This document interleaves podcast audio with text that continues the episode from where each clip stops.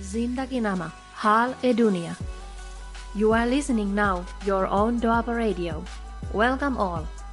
Live on Finland time Monday to Friday 8 p.m. Indian time Monday to Friday 10:30 p.m. Repeat by Indian time next day 12:30 p.m.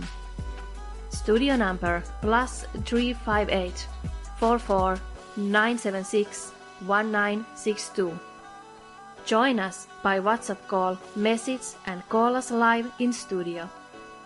Please like us and follow us on Facebook and download Doaba Radio iOS and Android app.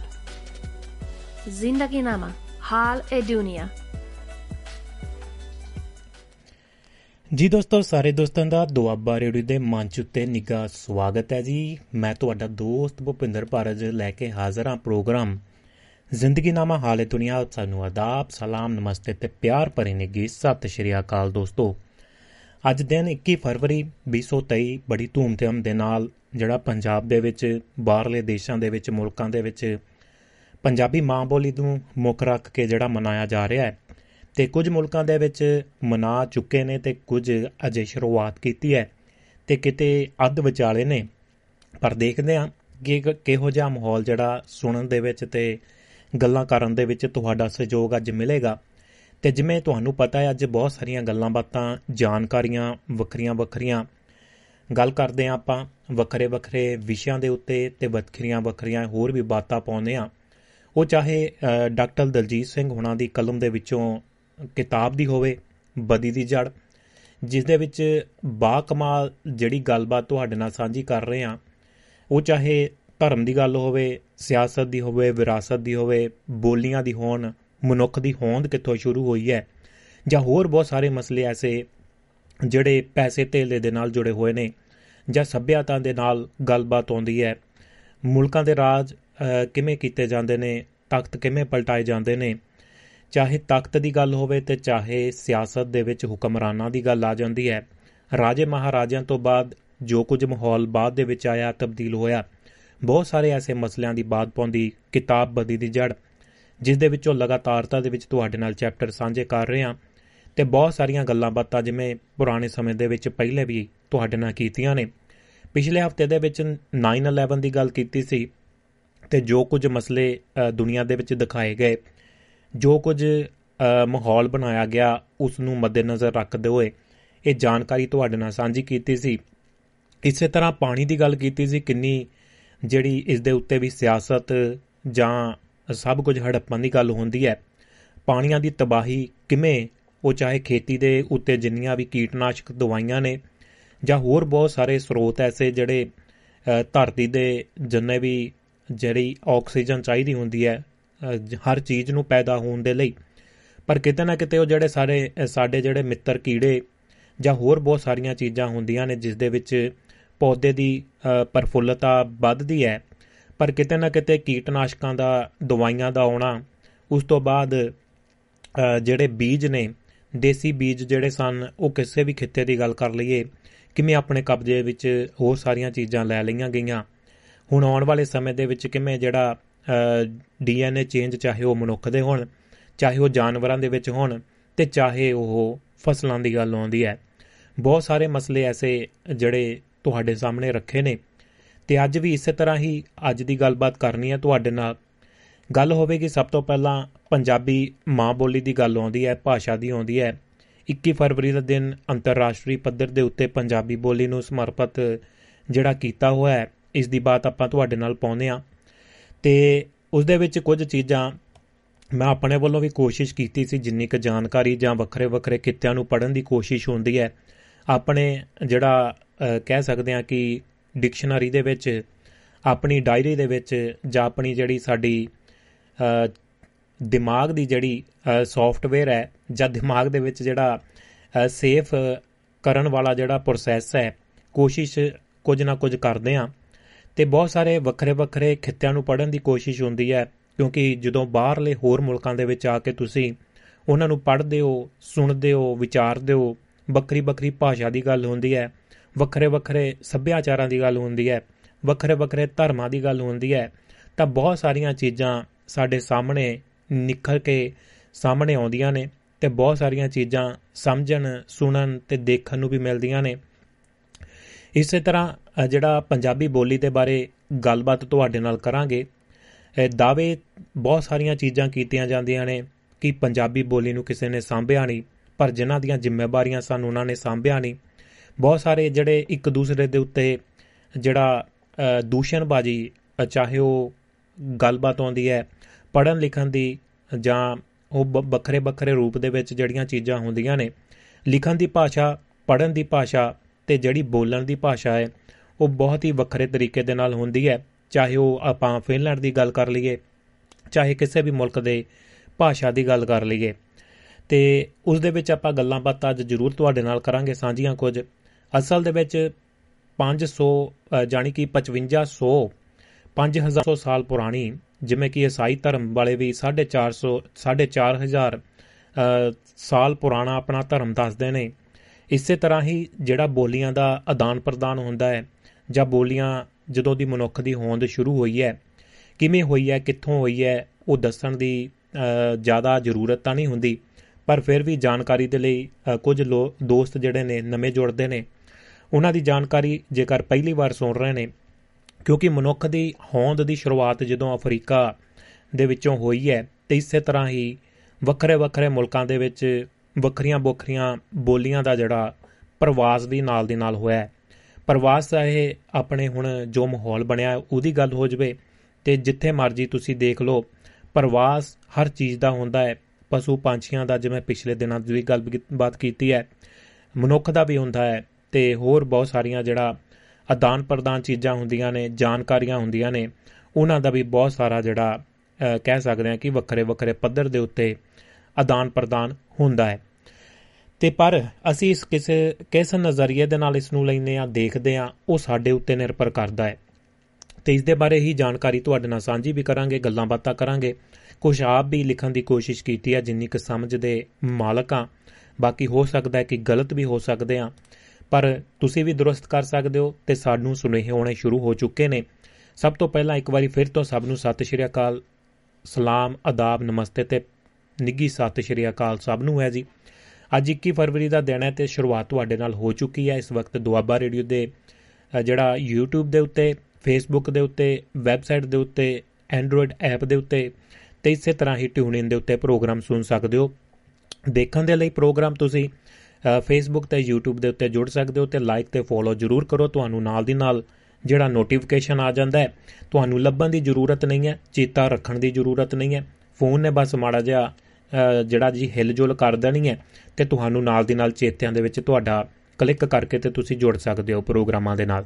ਇਸੇ ਤਰ੍ਹਾਂ ਸਾਨੂੰ support ਕੀਤਾ ਹੈ Doaba radio ਦੇ ਮੰਚ ਨੂੰ ਹਰਵਿੰਦਰ ਜੋਲ ਭੈਣ ਜੀ, ਸੁਮਿਤ ਜੋਲ ਜੀ, ਬਲਵੀਰ ਸਿੰਘ ਸੈਣੀ, ਸਕੰਦਰ ਸਿੰਘ ਔਜਲਾ ਸੁਰਿੰਦਰ ਕੌਰ ਮਾਹਲ ਜੀ, ਨਾਰ ਸਿੰਘ ਸੋਈ ਸਾਹਿਬ, ਯਾਦਵੰਦਰ ਵਿਦੇਸ਼ਾ, ਜਗਦੇਵ ਸੰਧੂ ਹੁਣਾਂ ਦਾ ਬਹੁਤ-ਬਹੁਤ ਸ਼ੁਕਰੀਆ ਤੇ ਧੰਨਵਾਦ ਹੈ। ਤੇ ਜਿਹੜੇ ਦੋਸਤ ਆਪਣਾ ਕਾਰੋਬਾਰ ਕਰਦੇ ਨੇ, ਕਿਸੇ ਵੀ ਤਰ੍ਹਾਂ ਦੀ ਐਡਵਰਟਾਈਜ਼ਮੈਂਟ ਮਸ਼ਹੂਰੀ ਪ੍ਰਮੋਸ਼ਨ ਕਰਾਉਣਾ ਚਾਹੁੰਦੇ ਨੇ, ਉਹ ਵੀ ਦੋਸਤ ਜੁੜ ਸਕਦੇ ਨੇ ਤੇ ਆਪਣਾ ਕਾਰੋਬਾਰ ਨਾਲ ਦੀ ਨਾਲ ਜਿਹੜਾ ਦੁਨੀਆ ਦੇ ਕੋਨੇ-ਕੋਨੇ ਤੱਕ ਵੀ ਪਹੁੰਚਾਉਂਦਾ ਕਰ ਸਕਦੇ ਨੇ। ਅੱਜ ਜਿਹੜੀ ਗੱਲਬਾਤ ਤੁਹਾਨੂੰ ਪਹਿਲਾਂ ਦੱਸ ਦਿੱਤਾ ਕਿ ਕਿਵੇਂ ਕਿਵੇਂ ਹੁੰਦੀ ਹੈ ਜੋ ਅੱਜ ਦੇ ਪ੍ਰੋਗਰਾਮ ਦੇ ਵਿੱਚ ਤੇ ਸਮਾਂ ਤੇ ਸਥਿਤੀ ਫਿਨਲੈਂਡ ਦੇ ਵਿੱਚ ਇਸ ਵਕਤ -15 ਦੇ ਲਾਗੇ ਹੈ ਤੇ ਆਉਣ ਵਾਲੇ ਸਮੇਂ ਦੇ ਵਿੱਚ, ਦਿਨ ਦੇ ਵਿੱਚ -21 22 ਦੇ ਵਿੱਚ ਦਰਜ ਕੀਤਾ ਜਾਵੇਗਾ। ਦੁਪਹਿਰ ਦੇ ਸਮੇਂ ਦੇ ਵਿੱਚ ਟੈਂਪਰੇਚਰ ਪਾਰਾ ਜਿਹੜਾ ਹੋ ਡਿਗੇਗਾ। ਇਸੇ ਤਰ੍ਹਾਂ ਹੀ ਜਿਹੜੇ ਵੱਖਰੇ ਵੱਖਰੇ ਮੁਲਕਾਂ ਦੇ ਸਮੇਂ ਤੇ ਸਥਿਤੀ ਹੈ, ਭਾਰਤ ਦੇ ਵਿੱਚ ਇਸ ਵਕਤ ਸ਼ਾਮ ਦਾ ਸਮਾਂ ਜਿਹੜਾ ਚੱਲ ਰਿਹਾ ਹੈ 10 ਵਜੇ ਕੇ ਤੇ 41 ਮਿੰਟ ਦਾ ਸਮਾਂ ਹੋ ਚੁੱਕਿਆ ਹੈ ਤੇ ਫਿਨਲੈਂਡ ਦੇ ਵਿੱਚ 7 ਵਜੇ ਕੇ 11 ਮਿੰਟ ਦਾ ਸ਼ਾਮ ਦਾ ਸਮਾਂ ਹੈ। ਨਿਊਯਾਰਕ ਤੇ ਟੋਰਾਂਟੋ ਦੀਆਂ ਘੜੀਆਂ 12 ਵਜੇ ਕੇ ਜਿਹੜਾ 11 ਮਿੰਟ ਦਰਸਾ ਰਹੀਆਂ ਨੇ ਯੂਕੇ ਦੇ ਵਿੱਚ ਸ਼ਾਮ ਦੇ 5 ਵਜੇ ਕੇ 11 ਮਿੰਟ ਹੋ ਚੁੱਕੇ ਨੇ।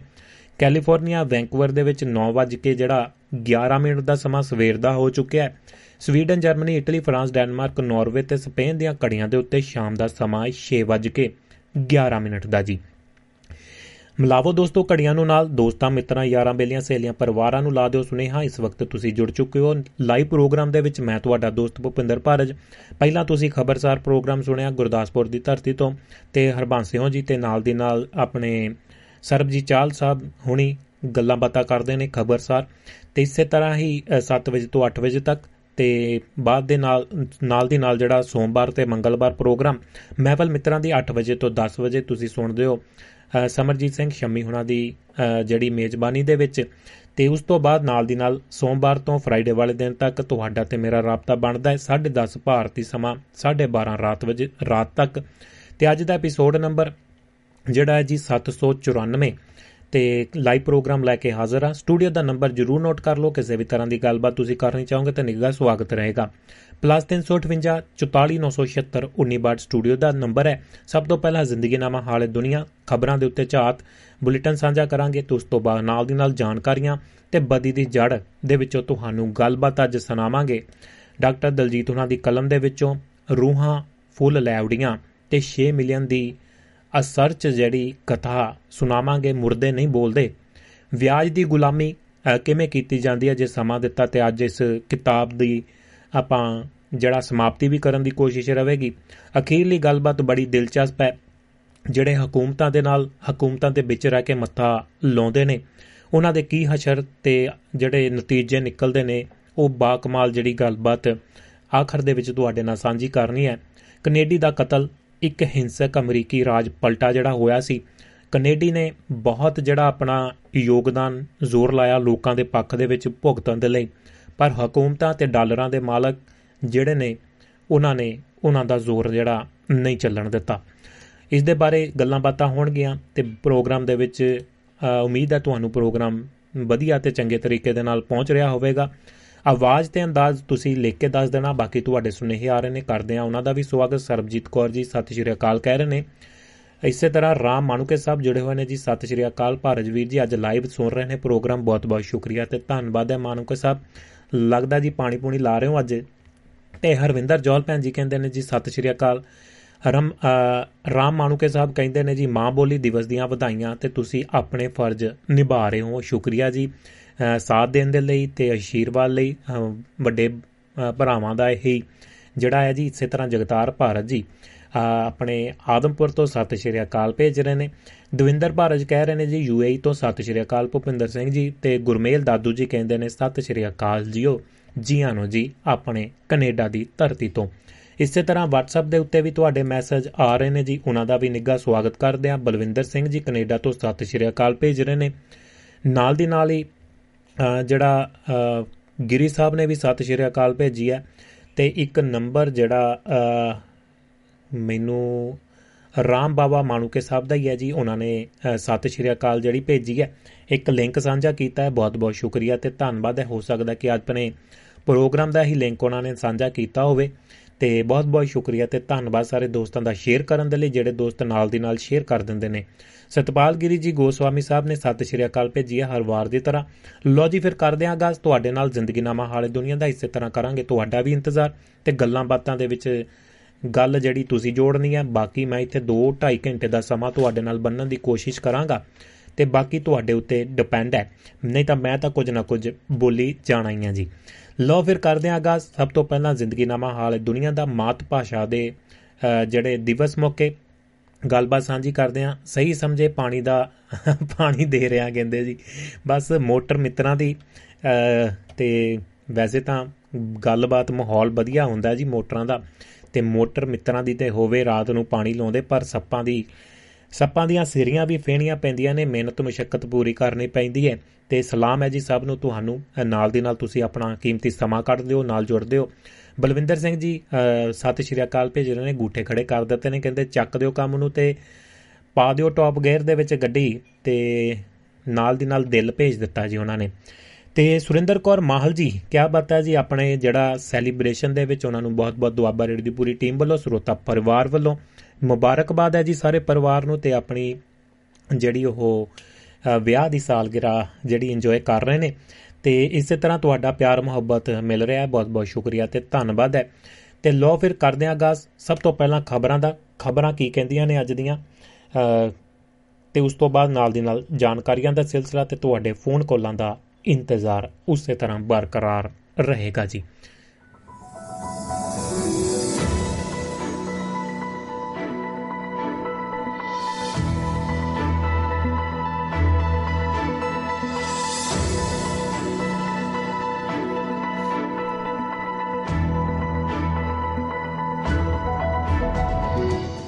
ਮਾਤ ਭਾਸ਼ਾ ਦਿਵਸ ਮੌਕੇ ਵਿਦਿਆਰਥੀਆਂ ਨੇ ਪੰਜਾਬੀ ਯੂਨੀਵਰਸਿਟੀ ਦੀ ਖਸਤਾ ਹਾਲਾਤ ਖਿਲਾਫ ਮੁੱਖ ਗੇਟ ਬੰਦ ਕਰਕੇ ਪ੍ਰਦਰਸ਼ਨ ਕੀਤਾ ਹੈ। ਅੱਜ ਅੰਤਰਰਾਸ਼ਟਰੀ ਮਾਤ ਭਾਸ਼ਾ ਦਿਵਸ ਤੇ ਪੰਜਾਬੀ ਯੂਨੀਵਰਸਿਟੀ ਦੇ ਵਿੱਚ ਪੰਜ ਵਿਦਿਆਰਥੀ ਜਥੇਬੰਦੀਆਂ PSU PRSU AISF SFI PSU Ludhiana ਸਾਂਝੇ ਵਿਦਿਆਰਥੀ ਮੋਰਚੇ ਦੀ ਅਗਵਾਈ ਦੇ ਵਿੱਚ ਪੰਜਾਬੀ ਯੂਨੀਵਰਸਿਟੀ ਬਚਾਓ ਮੁਹਿੰਮ ਦਾ ਆਗਾਜ਼ ਜਿਹੜਾ ਕੀਤਾ ਗਿਆ ਹੈ। ਯੂਨੀਵਰਸਿਟੀ ਪ੍ਰਸ਼ਾਸਨ ਅਤੇ ਪੰਜਾਬ ਸਰਕਾਰ ਤੇ ਦੋਸ਼ ਲਗਾਉਂਦਿਆਂ ਯੂਨੀਵਰਸਿਟੀ ਦਾ ਮੁੱਖ ਗੇਟ ਬੰਦ ਕਰਕੇ ਸੈਂਕੜੇ ਵਿਦਿਆਰਥੀਆਂ ਨੇ ਰੈਲੀ ਕੀਤੀ ਹੈ। ਵਿਦਿਆਰਥੀ ਆਗੂਆਂ ਨੇ ਕਿਹਾ ਕਿ ਪੰਜਾਬ ਸਰਕਾਰ ਇੱਕ ਪਾਸੇ ਮਾਤ ਭਾਸ਼ਾ ਦੇ ਰਾਖੇ ਬਣਨ ਦੇ ਦਾਅਵੇ ਕਰ ਰਹੀ ਹੈ ਤੇ ਦੂਜੇ ਪਾਸੇ ਪੰਜਾਬੀ ਭਾਸ਼ਾ, ਸਾਹਿਤ ਅਤੇ ਸੱਭਿਆਚਾਰ ਦੇ ਪਸਾਰ ਤੇ ਵਿਕਾਸ ਦੇ ਲਈ ਬਣੀ ਪੰਜਾਬੀ ਯੂਨੀਵਰਸਿਟੀ ਨੂੰ ਸੰਭਾਲਣ, ਸੰਭਾਲ ਨਹੀਂ ਰਹੀ ਹੈ। ਇਸ ਮੌਕੇ ਵਿਦਿਆਰਥੀ ਆਗੂਆਂ ਨੇ ਵੀ ਗੱਲਾਂ ਬਾਤਾਂ ਜਿਹੜੀਆਂ ਦਸੀਆਂ ਨੇ ਤੇ ਲੋਕਾਂ ਨੂੰ ਤੇ ਆਪਣੇ ਸਾਥੀਆਂ, ਵਿਦਿਆਰਥੀਆਂ ਨੂੰ ਵੀ ਸੰਬੋਧਨ ਕੀਤਾ ਹੈ। ਅਗਲੀ ਖਬਰ ਕੇਂਦਰ ਦੇ ਨਾਲ ਜੁੜੀ ਹੋਈ ਹੈ। ਕੇਂਦਰੀ ਮੰਤਰੀ ਦੇ ਬਿਆਨ ਨੇ ਜਿਹੜੀ ਪਖਾਈ ਹੈ ਪੰਜਾਬ ਦੀ ਸਿਆਸਤ, ਕੇਂਦਰੀ ਮੰਤਰੀ ਵੱਲੋਂ ਬੰਦੀ ਸਿੰਘਾਂ ਦੀ ਰਿਹਾਈ ਦੇ ਲਈ ਦਿੱਤੇ ਬਿਆਨ ਤੋਂ ਬਾਅਦ ਸ਼੍ਰੋਮਣੀ ਅਕਾਲੀ ਦਲ ਦੇ ਪ੍ਰਧਾਨ ਸੁਖਬੀਰ ਸਿੰਘ ਬਾਦਲ ਨੇ ਕੇਂਦਰ ਸਰਕਾਰ ਦੇ ਵੱਡੇ ਸਵਾਲ ਖੜੇ ਕਰ ਦਿੱਤੇ ਨੇ। ਸੁਖਬੀਰ ਬਾਦਲ ਨੇ ਕਿਹਾ ਕਿ ਸ਼੍ਰੋਮਣੀ ਗੁਰਦੁਆਰਾ ਪ੍ਰਬੰਧਕ ਕਮੇਟੀ ਅਤੇ ਅਕਾਲੀ ਦਲ ਦੋਹਾਂ ਨੇ ਕੇਂਦਰ ਸਰਕਾਰ ਨੂੰ ਬੰਦੀ ਸਿੰਘਾਂ ਦੀ ਸੂਚੀ ਭੇਜੀ ਹੈ ਤੇ ਕੇਂਦਰ ਨੂੰ ਬੰਦੀ ਸਿੰਘਾਂ ਬਾਰੇ ਖੁਦ ਵੀ ਪਤਾ ਹੈ। ਇਸ ਤੋਂ ਇਲਾਵਾ ਪ੍ਰਧਾਨ ਮੰਤਰੀ ਨਰਿੰਦਰ ਮੋਦੀ ਨੇ ਸ੍ਰੀ ਗੁਰੂ ਨਾਨਕ ਦੇਵ ਜੀ ਦੇ 550ਵੇਂ ਗੁਰਪੁਰਬ ਦੇ ਉੱਤੇ ਐਲਾਨ ਕੀਤਾ ਸੀ ਕਿ ਸਾਰੇ ਬੰਦੀ ਸਿੰਘਾਂ ਨੂੰ ਰਿਹਾ ਕੀਤਾ ਜਾਵੇਗਾ। ਪਰ ਅਫਸੋਸ ਹੈ ਕਿ ਉਹ ਖੁਦ ਹੀ ਮੁਕਰੀ ਜਾ ਰਹੇ ਨੇ।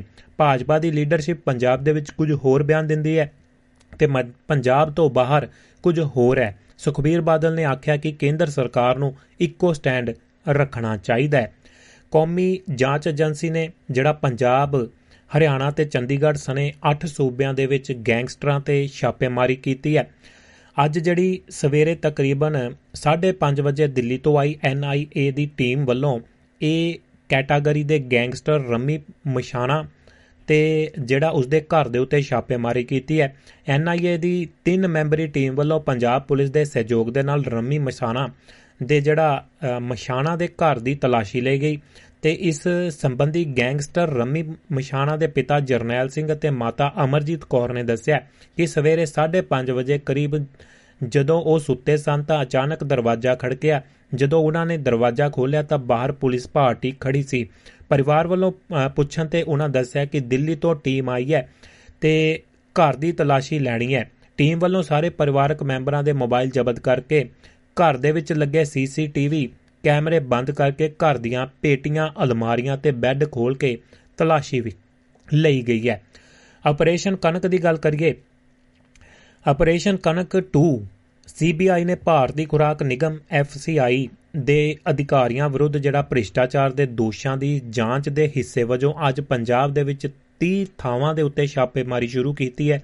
ਸੀਬੀਆਈ ਟੀਮਾਂ ਨੇ ਆਪਰੇਸ਼ਨ ਕਨਕ 2 ਤਹਿਤ ਸਰਹਿੰਦ, ਫਤਿਹਗੜ੍ਹ ਸਾਹਿਬ ਅਤੇ ਮੋਗਾ ਸਮੇਤ ਪੰਜਾਬ ਦੇ ਕਈ ਜ਼ਿਲ੍ਹਿਆਂ ਦੇ ਵਿੱਚ ਅਨਾਜ ਵਪਾਰੀਆਂ, ਚੌਲ ਜਿਹੜੇ ਮਿਲ ਮਾਲਕਾਂ ਤੇ ਐਫਸੀਆਈ ਦੇ ਸੇਵਾ ਮੁਕਤ ਅਧਿਕਾਰੀਆਂ ਦੇ ਟਿਕਾਣਿਆਂ ਤੇ ਤਾਲਮੇਲ ਦੇ ਨਾਲ ਛਾਪੇਮਾਰੀ ਸ਼ੁਰੂ ਕੀਤੀ ਹੈ।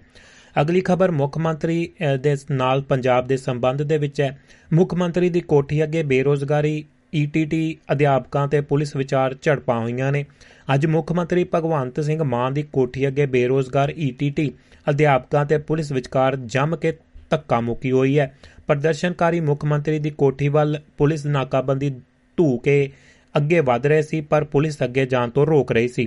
ਇਸੇ ਦੌਰਾਨ ਦੋਵਾਂ ਵਿਚਕਾਰ ਜੰਮ ਕੇ ਧੱਕਾ ਮੁੱਕੀ ਵੀ ਹੋਈ ਹੈ ਤੇ ਪ੍ਰਦਰਸ਼ਨਕਾਰੀ ਮੰਗ ਕਰ ਰਹੇ ਹਨ ਕਿ 6635 ਅਧਿਆਪਕਾਂ ਦੀ ਭਰਤੀ ਦੀ ਵੇਟਿੰਗ ਲਿਸਟ ਜਾਰੀ ਕੀਤੀ ਜਾਵੇ ਤੇ ਪੁਲਿਸ ਵੱਲੋਂ ਰੋਕੇ ਜਾਣ ਤੇ ਧਰਨਾ ਲਗਾ ਦਿੱਤਾ ਗਿਆ। ਡਿਜੀਟਲ ਭੁਗਤਾਨ ਛੇਤੀ ਹੀ ਨਗਦ ਲੈਣ ਦੇਣ ਦੀ ਪਛਾੜ ਦੇਵੇਗਾ। ਇਹ ਗੱਲਬਾਤ ਪ੍ਰਧਾਨ ਮੰਤਰੀ ਨਰਿੰਦਰ ਮੋਦੀ ਹੁਣੀ ਕਹਿ ਰਹੇ ਨੇ। ਅੱਜ ਯੂਨੀਫਾਈਡ ਪੇਮੈਂਟਸ ਇੰਟਰਫੇਸ ਯੂਪੀਆਈ ਨੂੰ, ਜਿਹੜਾ ਭਾਰਤ ਦੀ ਸਭ ਤੋਂ ਪਸੰਦੀਦਾ ਭੁਗਤਾਨ ਪ੍ਰਣਾਲੀ ਦੱਸਿਆ ਗਿਆ ਕਿਹਾ ਹੈ ਕਿ ਛੇਤੀ ਹੀ ਨਗਦ ਲੈਣ ਦੇਣ ਨੂੰ ਪਛਾੜ ਦੇਵਾਂਗੇ ਆਪਣੇ ਸਿੰਗਾਪੁਰ ਦੇ ਹਮਰਤਬਾ ਲੀ ਸਿਆਨ ਲੂਗ ਦੀ, ਜਿਹੜੀ ਮੌਜੂਦਗੀ ਦੇ ਵਿੱਚ ਯੂਪੀਆਈ ਅਤੇ ਸਿੰਗਾਪੁਰ ਦੀ ਪੇ ਨਾਓ ਪ੍ਰਣਾਲੀ ਦੇ ਵਿਚਕਾਰ ਕਨੈਕਟੀਵਿਟੀ ਜਿਹੜੀ ਹੈ, ਜਿਹੜੀ ਉਸ ਦੀ ਸ਼ੁਰੂਆਤ ਮੌਕੇ ਮੋਦੀ ਸਾਹਿਬ ਨੇ ਕਿਹਾ ਕਿ ਭਾਰਤ ਦੀ ਭੁਗਤਾਨ ਸੇਵਾ UPI ਅਤੇ ਸਿੰਗਾਪੁਰ ਦੀ ਪੇ ਨਾਓ ਪ੍ਰਣਾਲੀ ਦੇ ਵਿੱਚ ਗੱਠਜੋੜ ਨਵਾਂ ਮੀਲ ਪੱਥਰ ਹੈ। ਪ੍ਰਧਾਨ ਮੰਤਰੀ ਨੇ ਕਿਹਾ ਕਿ ਸਾਲ 2022 ਦੇ ਵਿੱਚ UPI ਰਾਹੀਂ 12 ਕਰੋੜ 12 ਲੱਖ 6 ਹਜ਼ਾਰ ਅਰਬ ਰੁਪਏ ਤੋਂ ਵੱਧ ਦੇ 74 ਅਰਬ ਲੈਣ ਦੇਣ ਦੇ ਜਿਹੜੇ ਮਸਲੇ ਸਾਹਮਣੇ ਆਏ ਨੇ ਤੇ ਜਿਹੜੀਆਂ ਗੱਲਾਂ ਬਾਤਾਂ ਹੋਈਆਂ ਨੇ। ਕਣਕ ਦੀ ਗੱਲ ਕਰੀਏ, ਕੇਂਦਰ ਦੇ ਸੰਬੰਧ ਦੇ ਵਿੱਚ ਇਹ ਖਬਰ ਜੁੜੀ ਹੋਈ ਹੈ। ਕਣਕ ਤੇ ਆਟਾ, ਆਟੇ ਦੀਆਂ ਕੀਮਤਾਂ ਨੂੰ ਡੇਗਣ ਦੇ ਲਈ ਸਰਕਾਰ 20 ਲੱਖ ਟਨ ਵਾਧੂ ਕਣਕ ਖੁੱਲੀ ਮੰਡੀ ਦੇ ਵਿੱਚ ਵੇਚੇਗੀ। ਕੇਂਦਰ ਸਰਕਾਰ ਕਣਕ ਅਤੇ ਆਟੇ ਦੀਆਂ ਕੀਮਤਾਂ ਨੂੰ ਹੇਠਾਂ ਲਿਆਉਣ ਦੇ ਲਈ 20 ਲੱਖ ਟਨ ਵਾਧੂ ਕਣਕ ਖੁੱਲੀ ਮੰਡੀ ਦੇ ਵਿੱਚ ਵੇਚਣ ਦੇ ਲਈ ਤਿਆਰ ਹੈ। 25 ਜਨਵਰੀ ਨੂੰ ਕੇਂਦਰ ਨੇ ਕਣਕ ਅਤੇ ਕਣਕ ਦੇ ਆਟੇ ਦੀਆਂ ਕੀਮਤਾਂ ਦੇ ਵਿੱਚ ਵਾਧੇ ਨੂੰ ਰੋਕਣ ਦੇ ਲਈ ਆਪਣਾ ਬਫਰ ਸਟਾਕ ਤੋਂ 30 ਲੱਖ ਟਨ ਕਣਕ ਖੁੱਲੇ ਬਾਜ਼ਾਰ ਦੇ ਵਿੱਚ ਵੇਚਣ ਦਾ ਐਲਾਨ ਕਰ ਕੀਤਾ ਸੀ। ਅਧਿਕਾਰਤ ਬਿਆਨ ਦੇ ਅਨੁਸਾਰ ਸਰਕਾਰ ਨੇ ਫੈਸਲਾ ਕੀਤਾ ਕਿ ਸਰਕਾਰੀ ਮਾਲਕੀ ਵਾਲੀ ਭਾਰਤੀ ਖੁਰਾਕ ਨਿਗਮ FCI open market sale scheme ਦੇ ਤਹਿਤ ਖੁੱਲੀ ਮੰਡੀ ਦੇ ਵਿੱਚ 20 ਲੱਖ ਟਨ ਕਣਕ ਦੀ ਵਾਧੂ ਮਾਤਰਾ ਨੂੰ ਉਤਾਰੇਗੀ। ਇਹ ਸਟਾਕ ਈ ਨਿਲਾਮੀ ਰਾਹੀਂ ਆਟਾ ਮਿੱਲਾਂ, ਨਿੱਜੀ ਵਪਾਰੀਆਂ, ਕਣਕ ਉਤਪਾਦ, ਉਤਪਾਦਾਂ ਦੇ ਥੋਕ ਖਰੀਦਦਾਰਾਂ ਨੂੰ ਵੇਚਿਆ ਜਾਵੇਗਾ। ਦੱਸਿਆ ਗਿਆ ਹੈ ਕਿ ਸਟਾਕ ਨੂੰ ਖੁੱਲੇ ਬਾਜ਼ਾਰ ਦੇ ਵਿੱਚ ਵੇਚਣ ਦਾ ਪ੍ਰਸਤਾਵ ਮੰਤਰੀਆਂ ਦੇ ਇੱਕ ਸਮੂਹ ਨੇ ਲਿਆ ਸੀ। ਇੰਟਰਨੈਸ਼ਨਲ ਖਬਰਾਂ ਦੇ ਉੱਤੇ ਚਾਤ। UAE ਪਹਿਲੀ I2U2 ਉਪ ਮੰਤਰੀ ਪੱਧਰੀ ਬੈਠਕ ਦੀ ਕਰੇਗੀ ਮੇਜ਼ਬਾਨੀ। ਸੰਯੁਕਤ ਅਰਬ ਇਮਰਾਤ UAE ਇਸ ਹਫ਼ਤੇ ਆਬੂ ਧਾਬੀ ਦੇ ਵਿੱਚ ਪਹਿਲੀ ਉਪ ਮੰਤਰੀ ਪੱਧਰੀ ਬੈਠਕ ਦੀ ਮੇਜ਼ਬਾਨੀ ਕਰੇਗੀ। ਇਸ ਦੇ ਵਿੱਚ ਚਾਰ ਦੇਸ਼, ਭਾਰਤ, ਇਜ਼ਰਾਈਲ, ਅਮਰੀਕਾ ਤੇ UAE ਦੇ ਸੀਨੀਅਰ ਅਧਿਕਾਰੀ ਹਿੱਸਾ ਲੈਣਗੇ। ਇੱਕ ਅਧਿਕਾਰਤ ਬਿਆਨ ਦੇ ਅਨੁਸਾਰ ਆਬੂ ਧਾਬੀ ਦੇ ਵਿੱਚ 21-22 ਫਰਵਰੀ ਨੂੰ ਹੋਣ ਵਾਲੀ ਬੈਠਕ ਦੇ ਵਿੱਚ ਅਮਰੀਕੀ ਵਫਦ ਦੀ ਅਗਵਾਈ ਅਮਰੀਕਾ ਦੇ ਆਰਥਿਕ ਵਿਕਾਸ, ਊਰਜਾ ਅਤੇ ਵਾਤਾਵਰਣ ਮਾਮਲਿਆਂ ਦੇ ਉਪ ਮੰਤਰੀ ਜੋਸ ਡਬਲਯੂ ਫਰਾਨਿਨ ਫਰਾ ਨਾਡੀਜ਼ ਕਰਨਗੇ ਤੇ ਇਸ ਦੇ ਵਿੱਚ ਅੱਗੇ ਕਿਹਾ ਗਿਆ ਕਿ ਫਰਨਾਡੀਜ਼ I2U2 ਕਾਰੋਬਾਰੀ ਮੰਚ ਦੀ ਬੈਠਕ ਦੇ ਵਿੱਚ ਅਮਰੀਕਾ ਦੀ ਨੁਮਾਇੰਦਗੀ ਕਰਨਗੇ, ਜਿਸ ਦੀ ਮੇਜ਼ਬਾਨੀ UAE ਕਰ ਰਿਹਾ ਹੈ। ਸਮੂਹ ਦੀ ਇਹ ਪਹਿਲੀ ਉਪ ਮੰਤਰੀ ਬੈਠਕ ਹੋਵੇਗੀ। ਇਹ ਸਮੂਹ ਦਾ ਐਲਾਨ ਸੰਯੁਕਤ ਰੂਪ ਦੇ ਨਾਲ ਅਮਰੀਕੀ ਰਾਸ਼ਟਰਪਤੀ ਜੋ ਬਾਈਡਨ ਇਜ਼ਰਾਈਲ ਦੇ ਤਤਕਾਲੀ ਜਿਹੜਾ ਪ੍ਰਧਾਨ ਮੰਤਰੀ ਨੇ ਯੇਰ ਲੈਪਿਡ UAE ਦੇ ਰਾਸ਼ਟਰਪਤੀ ਮੁਹੰਮਦ ਬਿਨ ਜ਼ਾਇਦ ਅਲ ਨਹਾਯਾਨ ਅਤੇ ਭਾਰਤ ਦੇ ਪ੍ਰਧਾਨ ਮੰਤਰੀ ਨਰਿੰਦਰ ਮੋਦੀ ਨੇ ਕੀਤੀ ਸੀ। ਅਮਰੀਕੀ ਵਿਦੇਸ਼ ਵਿਭਾਗ ਨੇ ਕਿਹਾ ਕਿ ਇਸ ਮੰਚ ਦੀ ਬੈਠਕ ਦੇ ਵਿੱਚ ਸਮੂਹ ਦੇ ਗੱਠਜੋੜ ਦੇ ਨਿਰਮਾਣ ਦੇ ਲਈ ਦੇਸ਼ ਖੇਤਰੀ ਸਹਿਯੋਗ, ਨਿਵੇਸ਼ ਅਤੇ ਮੌਕੇ ਵਧਾਉਣ ਤੇ ਚਰਚਾ ਕਰਨਗੇ, ਜੋ ਊਰਜਾ ਸੰਕਟ ਅਤੇ ਭੋਜਨ ਅਸੁਰੱਖਿਆ ਵਰਗੀਆਂ ਭਖ ਦੀਆਂ ਸਮੱਸਿਆਵਾਂ ਦੇ ਨਾਲ ਨਜਿੱਠਿਆ ਜਾ ਸਕੇਗਾ। ਇਸ ਦੇ ਨਾਲ ਹੀ ਜਲਵਾਯੂ ਦੇ ਮਾਮਲੇ ਦੇ ਵਿੱਚ ਵੀ ਗੱਲਬਾਤ ਹੋਵੇਗੀ। ਅਗਲੀ ਖਬਰ ਰੂਸ ਦੇ ਨਾਲ ਜੁੜੀ ਹੋਈ ਹੈ। ਪੁਤਿਨ ਨੇ ਆਪਣੇ ਸੰਬੋਧਨ ਦੇ ਵਿੱਚ ਕਈਆਂ ਨੇ ਵੱਡੀਆਂ ਗੱਲਾਂ ਬਾਈਡਨ ਤੇ ਕੀਤਾ ਹੈ ਪਲਟਵਾਰ। ਰੂਸ ਯੂਕਰੇਨ ਯੁੱਧ ਦੀ ਪਹਿਲੀ ਵਰੇਗੰਢ ਜਾਨੀ ਕਿ 24 ਫਰਵਰੀ ਨੂੰ ਆ ਰਹੀ ਹੈ ਤੇ ਠੀਕ 3 ਦਿਨ ਪਹਿਲਾਂ ਰੂਸ ਦੇ ਰਾਸ਼ਟਰਪਤੀ ਵਲਾਦੀਮੀਰ ਪੁਤਿਨ ਨੇ ਆਪਣੇ ਦੇਸ਼ ਦੇ ਲੋਕਾਂ ਨੂੰ ਸੰਬੋਧਨ ਕੀਤਾ ਹੈ। ਪੁਤਿਨ ਦੇ ਇਸ ਸੰਬੋਧਨ ਤੇ ਦੁਨੀਆ ਭਰ ਦੇ ਲੋਕਾਂ ਦੀਆਂ ਨਜ਼ਰਾਂ ਟਿਕੀਆਂ ਹੋਈਆਂ ਸਨ। ਲੋਕਾਂ ਨੂੰ ਉਮੀਦ ਸੀ ਕਿ ਪੁਤਿਨ ਆਪਣੇ ਸੰਬੋਧਨ ਦੇ ਵਿੱਚ ਕੋਈ ਵੱਡਾ ਐਲਾਨ ਕਰ ਸਕਦੇ ਨੇ। ਪੁਤਿਨ ਨੇ ਕਿਹਾ ਕਿ ਪੱਛਮੀ ਦੇਸ਼ਾਂ ਨੇ ਯੂਕਰੇਨ ਦੇ ਵਿੱਚ ਉਹੀ ਖੇਡ ਖੇਡੀ ਹੈ, ਜੋ ਉਹਨਾਂ ਨੇ ਸੀਰੀਆ ਅਤੇ ਇਰਾਕ ਦੇ ਨਾਲ ਖੇਡੀ ਸੀ। ਆਪਣੇ ਸਾਲਾਨਾ ਸੰਬੋਧਨ ਦੇ ਵਿੱਚ ਪੁਤਿਨ ਨੇ ਪੱਛਮੀ ਦੇਸ਼ਾਂ ਤੇ ਸੰਘਰਸ਼ ਭੜਕਾਉਣ ਦਾ ਦੋਸ਼ ਲਾਇਆ। ਪੁਤਿਨ ਨੇ ਆਪਣੇ ਸੰਬੋਧਨ ਦੇ ਵਿੱਚ ਕਿਹਾ ਕਿ ਉਹਨਾਂ ਦੇਸ਼ਾਂ ਨੇ ਜੰਗ ਸ਼ੁਰੂ ਕੀਤੀ ਸੀ ਤੇ ਅਸੀਂ ਇਸ ਨੂੰ ਖਤਮ ਕਰਨ ਦੇ ਲਈ ਤਾਕਤ ਦੀ ਵਰਤੋਂ ਕਰ ਰਹੇ ਹਾਂ। ਪੁਤਿਨ ਨੇ ਕਈ ਵਾਰ ਪੱਛਮੀ ਦੇਸ਼ਾਂ ਤੇ ਰੂਸ ਨੂੰ ਧੱਕੇਸ਼ਾਹੀ ਕਰਨ ਦਾ ਦੋਸ਼ ਲਗਾ ਕੇ ਯੂਕਰੇਨ ਤੇ ਆਪਣੇ ਹਮਲੇ ਨੂੰ ਜਿਹੜਾ ਜਾਇਜ਼ ਠਹਿਰਾਇਆ ਹੈ। ਅਗਲੀ ਖਬਰ ਪਾਕਿਸਤਾਨ ਦੇ ਜੁੜੀ, ਨਾਲ ਜੁੜੀ ਹੋਈ ਹੈ। ਉਮੀਦ ਜਤਾਈ ਜਾ ਰਹੀ ਹੈ ਕਿ ਕੁਝ ਨਾ ਕੁਝ ਜਿਹੜਾ ਮਹਿੰਗਾਈ ਨੂੰ ਕਾਬੂ ਕਰਨ ਦੀਆਂ ਸ਼ਰਤਾਂ ਜਿਹੜੀਆਂ ਮਨਾਈਆਂ ਗਈਆਂ ਨੇ। ਪਾਕਿਸਤਾਨ ਨੇ ਮਨੀ ਆਈਐਮਐਫ ਦੀ ਸਲਾਹ ਕਰਜ਼ੇ ਦੀਆਂ ਸ਼ਰਤਾਂ ਪੂਰੀਆਂ ਕਰਨ ਦੇ ਲਈ ਕੀਤਾ ਹੈ ਬਿੱਲ ਪਾਸ। ਕੌਮਾਂਤਰੀ ਮੁੰਦਰਾ ਫੰਡ ਆਈਐਮਐਫ ਨੇ ਪਾਕਿਸਤਾਨ ਨੂੰ ਮੁੜ ਸੰਕਟ ਦੇ ਵਿੱਚੋਂ ਨਿਕਲਣ ਅਤੇ ਕਰਜ਼ਾ ਦੇਣ ਦੀ ਸਲਾਹ ਦਿੱਤੀ ਹੈ। ਆਈਐਮਐਫ ਨੇ ਪਾਕਿਸਤਾਨ ਨੂੰ ਸ਼ਰਤਾਂ ਦੇ ਆਧਾਰ ਦੇ ਉੱਤੇ ਕਰਜ਼ਾ ਦੇਣ ਦੀ ਗੱਲ ਦੁਹਰਾ ਦਿੱਤੀ ਹੈ। ਆਈਐਮਐਫ ਨੇ ਪਾਕਿਸਤਾਨ ਨੂੰ ਕਿਹਾ ਹੈ ਕਿ ਸੰਕਟ ਦੇ ਸਮੇਂ ਦੇ ਵਿੱਚ ਇਹ ਯਕੀਨੀ ਬਣਾਇਆ ਜਾਵੇ ਕਿ ਜ਼ਿਆਦਾ ਕਮਾਈ ਕਰਨ ਵਾਲੇ ਲੋਕ ਟੈਕਸ ਅਦਾ ਕਰਨ। ਆਈਐਮਐਫ ਦੇ ਤਰਫੋਂ ਕਿਹਾ ਗਿਆ ਕਿ ਸਿਰਫ ਗਰੀਬਾਂ ਨੂੰ ਸਬਸਿਡੀਆਂ ਮਿਲਣੀਆਂ ਚਾਹੀਦੀਆਂ ਨੇ ਤੇ ਜੇਕਰ ਪਾਕਿਸਤਾਨ ਇੱਕ ਦੇਸ਼ ਦੇ ਰੂਪ ਦੇ ਵਿੱਚ ਕੰਮ ਕਰਨਾ ਚਾਹੁੰਦਾ ਹੈ, ਤਾਂ ਦਿਵਾਲੀਆਪਨ ਤੋਂ ਬਚਣ ਦੇ ਲਈ ਆਖਰਕਾਰ ਪਾਕਿਸਤਾਨ ਨੂੰ IMF ਅੱਗੇ ਝੁਕਣ ਦੇ ਲਈ ਮਜਬੂਰ ਹੋਣਾ ਪਿਆ ਹੈ। ਅੱਜ ਪਾਕਿਸਤਾਨ ਦੀ ਨੈਸ਼ਨਲ ਅਸੈਂਬਲੀ ਨੇ IMF ਦੁਆਰਾ ਤੈਅ ਕੀਤੀਆਂ ਮੰਗਾਂ ਨੂੰ ਪੂਰਾ ਕਰਨ ਦੇ ਲਈ ਸਰਬਸੰਮਤੀ ਦੇ ਨਾਲ ਇੱਕ ਮਨੀ ਬਿੱਲ ਪਾਸ ਕੀਤਾ ਹੈ। ਇੱਥੇ ਦੱਸਣਾ ਬਣਦਾ ਹੈ ਕਿ ਪਾਕਿਸਤਾਨ IMF ਦੀਆਂ ਸ਼ਰਤਾਂ ਪੂਰੀਆਂ ਕਰਦਾ ਹੈ, ਤਾਂ ਉਸ ਨੂੰ ਲਗਭਗ 8000 800 ਕਰੋੜ ਜਾਨੀ ਕਿ 8800 ਕਰੋੜ ਰੁਪਏ ਦੇ ਕਰਜ਼ੇ ਦੀ ਸਹੂਲਤ ਮਿਲੇਗੀ। ਰਿਪੋਰਟ ਦੇ ਮੁਤਾਬਕ ਵਿੱਤ ਬਿੱਲ 2023 ਜਿਸ ਨੂੰ ਪਾਕਿਸਤਾਨ ਦਾ ਜਿਹੜਾ ਮਿੰਨੀ ਬਜਟ ਕਿਹਾ ਜਾ ਰਿਹਾ ਹੈ, ਨੂੰ ਸੰਸਦ ਦੇ ਹੇਠਲੇ ਸਦਨ ਦੇ ਵਿੱਚ ਮਨਜ਼ੂਰੀ ਦਿੱਤੀ ਗਈ ਤੇ ਪਾਕਿਸਤਾਨ ਸਰਕਾਰ ਦਾ ਇਹ ਕਦਮ ਕਰਜ਼ੇ ਦੇ ਪੁਨਰ ਗਠਨ ਦੇ ਲਈ ਦੱਸਿਆ ਗਿਆ ਹੈ। ਅਗਲੀ ਖਬਰ ਅਮਰੀਕਾ ਦੇ ਨਾਲ ਜੁੜੀ ਹੋਈ ਹੈ। ਅਮਰੀਕਾ ਦੀ ਫਿਕਰਮੰਦੀ ਦੇ ਬਾਵਜੂਦ ਦੁਬਈ ਦੇ ਵਿੱਚ ਰੂਸੀ ਪੈਸੇ ਦਾ ਨਿਵੇਸ਼ ਜਾਰੀ ਹੈ। ਯੂਏਈ ਦੇ ਵਿੱਚ ਹੋ ਰਿਹਾ ਇੱਕ ਹਥਿਆਰ ਮੇਲੇ ਵਿੱਚ ਰੂਸ ਨੇ ਆਪਣੇ ਹਥਿਆਰ ਵੇਚਣ ਦੇ ਲਈ ਲਾਏ ਨੇ। ਇਨ੍ਹਾਂ ਹਥਿਆਰਾਂ ਦੇ ਵਿੱਚ ਕਲਾਸ਼ਨੀ ਕੋਵ ਰਾਈਫਲ ਤੋਂ ਲੈ ਕੇ ਮਿਜ਼ਾਈਲ ਪ੍ਰਣਾਲੀਆਂ ਤੱਕ ਸ਼ਾਮਲ ਨੇ। ਯੂਕਰੇਨ ਦੇ ਵਿੱਚ ਰੂਸ ਵੱਲੋਂ ਛੇੜੀ ਜੰਗ ਨੂੰ ਸਾਲ ਹੋ ਚੁੱਕ ਚੱਲਿਆ ਹੈ। ਰੂਸ ਉੱਤੇ ਲੱਗੀਆਂ ਪਾਬੰਦੀਆਂ ਦੇ ਬਾਵਜੂਦ ਉਹ ਦੁਬਈ ਦੇ ਬੇਹੱਦ ਮਹਿੰਗੇ ਰੀਅਲ ਐਸਟੇਟ ਕਾਰੋਬਾਰ ਦੇ ਵਿੱਚ ਪੈਸਾ ਲਾ ਰਹੇ ਨੇ। ਮਾਸਕੋ ਦੇ ਦੁਬਈ ਵਿਚਲੇ ਉਡਾਨਾਂ ਵੀ ਲਗਾਤਾਰ ਚੱਲ ਰਹੀਆਂ ਨੇ। ਅਮਰੀਕਾ ਵੱਲੋਂ ਚਿੰਤਾ ਜ਼ਾਹਰ ਕਰਨ ਦੇ ਬਾਵਜੂਦ ਸੰਯੁਕਤ ਅਰਬ ਇਮਰਾਤ ਦੇ ਵਿੱਚ ਰੂਸੀ ਪੈਸਾ ਵੱਡੇ ਪੱਧਰ ਉੱਤੇ ਨਿਵੇਸ਼ ਹੋ ਰਿਹਾ ਹੈ। ਹਥਿਆਰਾਂ ਦੇ ਇਸ ਮੇਲੇ ਵਿੱਚ ਅਮੀਰਾਤੀ ਲੋਕ ਉਹਨਾਂ ਨੂੰ ਬੁਲਾਉਂਦੇ ਨੇ, ਜੋ ਕਿ ਪੱਛਮ ਦੇ ਲਈ ਸਿਰਦਰਦੀ ਬਣੇ ਹੋਏ ਨੇ। ਅਗਲੀ ਖਬਰ ਖਬਰ ਜਿਹੜੀ ਆਸਟ੍ਰੇਲੀਆ ਤੋਂ ਹੈ, ਆਸਟ੍ਰੇਲੀਆ ਵਾਲਿਆਂ ਨੇ ਖੂਫੀਆ ਏਜੰਸੀ ਦੇ ਮੁਖੀ ਨੇ ਜਾਸੂਸੀ ਖਤਰੇ ਦੀ ਦਿੱਤੀ ਹੈ ਚੇਤਾਵਨੀ। ਆਸਟ੍ਰੇਲੀਆ ਦੀ ਮੁੱਖ ਖੂਫੀਆ ਏਜੰਸੀ ਦੇ ਮੁਖੀ ਨੇ ਮੰਗਲਵਾਰ ਨੂੰ ਕਿਹਾ ਹੈ ਕਿ ਪਹਿਲਾਂ ਨਾਲੋਂ ਜ਼ਿਆਦਾ ਹੁਣ ਹੋਰ ਵੱਧ ਆਸਟ੍ਰੇਲੀਆਈ ਲੋਕਾਂ ਨੂੰ ਏਜੰਟਾਂ ਦੁਆਰਾ ਆਪਣਾ ਸ਼ਿਕਾਰ ਬਣਾਏ ਜਾਣ ਦਾ ਖਦਸ਼ਾ ਦਰਸਾਇਆ ਹੈ। ਇਸ ਦੇ ਨਾਲ ਹੀ ਆਸਟ੍ਰੇਲੀਆ ਨੂੰ ਜਾਸੂਸੀ ਅਤੇ ਵਿਦੇਸ਼ੀ ਦਖਲਅੰਦਾਜ਼ੀ ਦੇ ਬੇਮਿਸਾਲ ਖਤਰੇ ਦਾ ਸਾਹਮਣਾ ਕਰਨਾ ਪੈ ਰਿਹਾ 21 ਪੰਨਿਆਂ ਦੇ ਮੁਲਾਂਕਣ ਭਾਸ਼ਣ ਦੇ ਵਿੱਚ ਆਸਟ੍ਰੇਲੀਆਈ ਸੁਰੱਖਿਆ ਖੂਫੀਆ ਸੰਗਠਨ ਦੇ ਸੁਰੱਖਿਆ ਸਕੱਤਰ ਜਨਰਲ ਮਾਈਕ ਬੁਰਗੇਸ ਨੇ ਕਿਹਾ ਹੈ ਕਿ ਬਹੁਤ ਸਾਰੇ ਦੇਸ਼ ਆਪਣੇ ਹਿੱਤਾਂ ਨੂੰ ਅੱਗੇ ਵਧਾਉਣ ਅਤੇ ਆਸਟ੍ਰੇਲੀਆ ਦੇ ਹਿੱਤਾਂ ਨੂੰ ਕਮਜ਼ੋਰ ਕਰਨ ਦੇ ਲਈ ਜਾਸੂਸੀ ਅਤੇ ਵਿਦੇਸ਼ੀ ਦਖਲਅੰਦਾਜ਼ੀ ਦੀ ਵਰਤੋਂ ਕਰ ਰਹੇ ਨੇ। ਬੁਰਗੇਸ ਨੇ ਕਿਹਾ ਕਿ ਉਹ ਆਸਟ੍ਰੇਲੀਆ ਦੀ ਰਾਜਨੀਤੀ, ਫੈਸਲੇ ਲੈਣ ਦੀ ਪ੍ਰਕਿਰਿਆ, ਸਾਡੇ ਗੱਠਜੋੜ ਭਾਈਵਾਲੀ ਅਤੇ ਸਾਡੀਆਂ ਆਰਥਿਕ ਅਤੇ ਨੀਤੀਗਤ ਤਰਜੀਹਾਂ ਨੂੰ ਗੁਪਤ ਰੂਪ ਦੇ ਵਿੱਚ ਸਮਝਣ ਦੇ ਲਈ ਜਾਸੂਸੀ ਦੀ ਵਰਤੋਂ ਕਰ ਰਹੇ ਨੇ।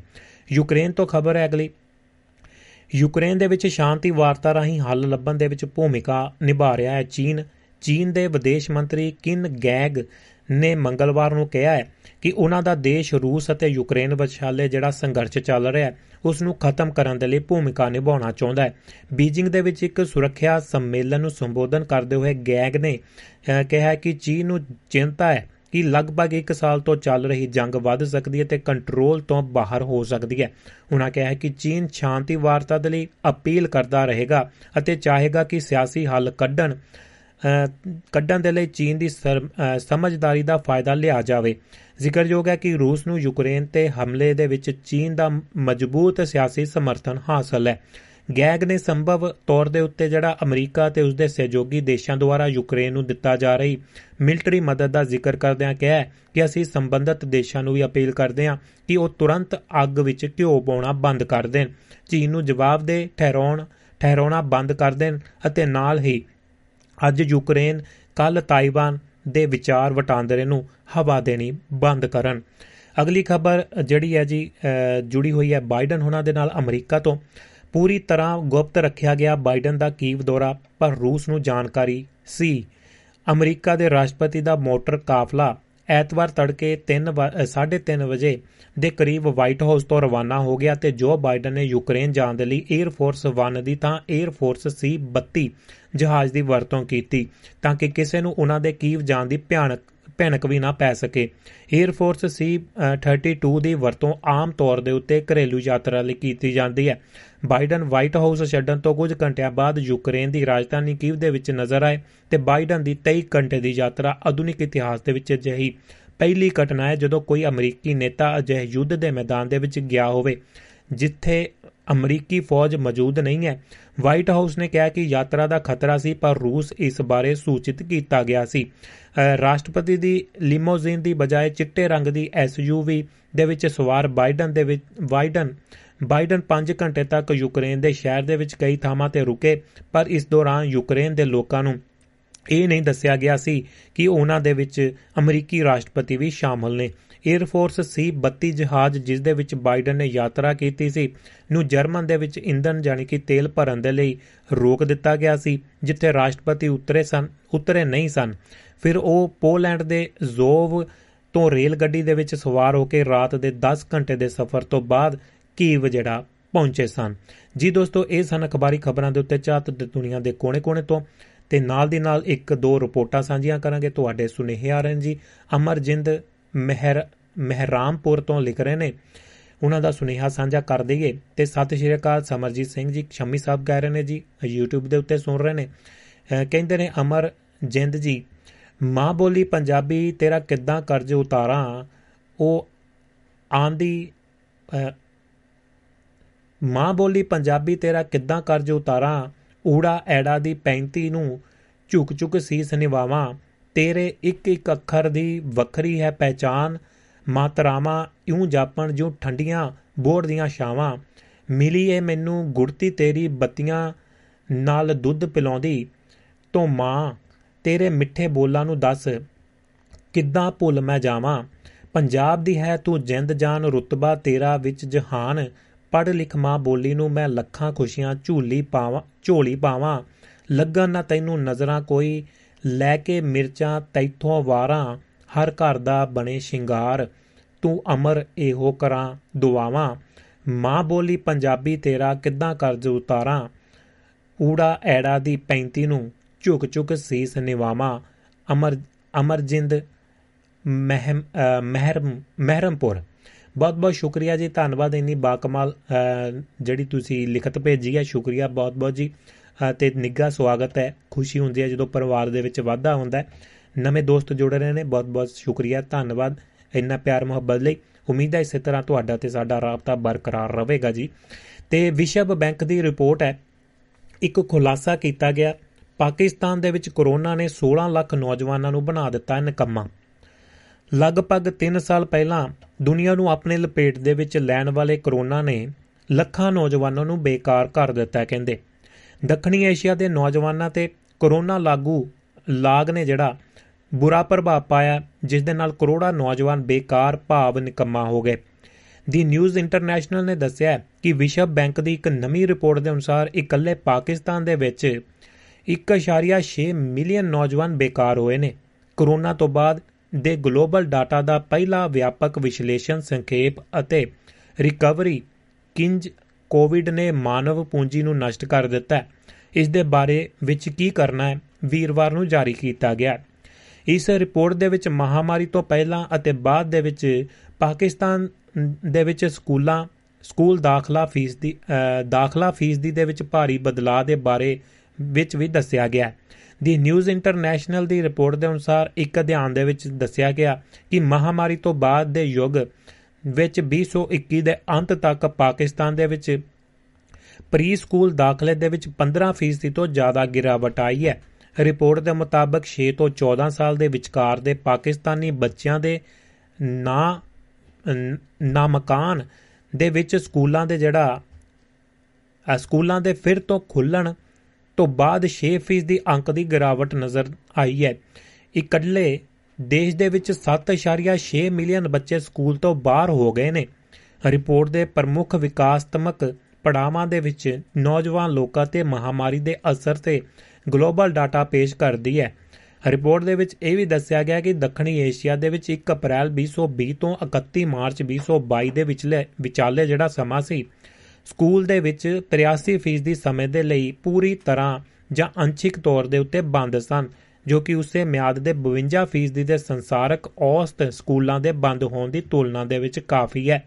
ਜਿਵੇਂ ਕਿ ਰਿਪੋਰਟ ਦੇ ਵਿੱਚ ਦੱਸਿਆ ਗਿਆ ਕਿ ਸਕੂਲ ਜਾਣ ਦੀ ਉਮਰ ਵਾਲੇ ਬੱਚਿਆਂ ਵਿੱਚ ਸਕੂਲ ਬੰਦ ਹੋਣ ਦਾ ਡਰ 30 ਦਿਨਾਂ ਦੇ ਵਿੱਚ ਔਸਤਨ ਵਿਦਿਆਰਥੀਆਂ ਦੇ ਸਿੱਖਣ ਦੇ ਲਗਭਗ 32 ਦਿਨਾਂ ਦਾ ਨੁਕਸਾਨ ਹੋਇਆ ਅਜਿਹਾ ਇਸ ਲਈ ਹੈ ਕਿ ਕਿਉਂਕਿ ਸਕੂਲ ਬੰਦ ਹੋਣ ਅਤੇ ਦੂਰੀ ਸਿੱਖਿਆ ਦੇ ਪ੍ਰਭਾਵੀ ਉਪਾਵਾਂ ਦੇ ਕਾਰਨ ਵਿਦਿਆਰਥੀ ਸਿੱਖਣ ਤੋਂ ਜਿਹੜਾ ਪਰੇ ਰਹਿ ਗਏ ਨੇ, ਜੋ ਉਹਨਾਂ ਨੇ ਪਹਿਲਾਂ ਹੀ ਸਿੱਖ ਲਿਆ ਸੀ ਉਸ ਨੂੰ ਵੀ ਭੁੱਲ ਗਏ ਨੇ।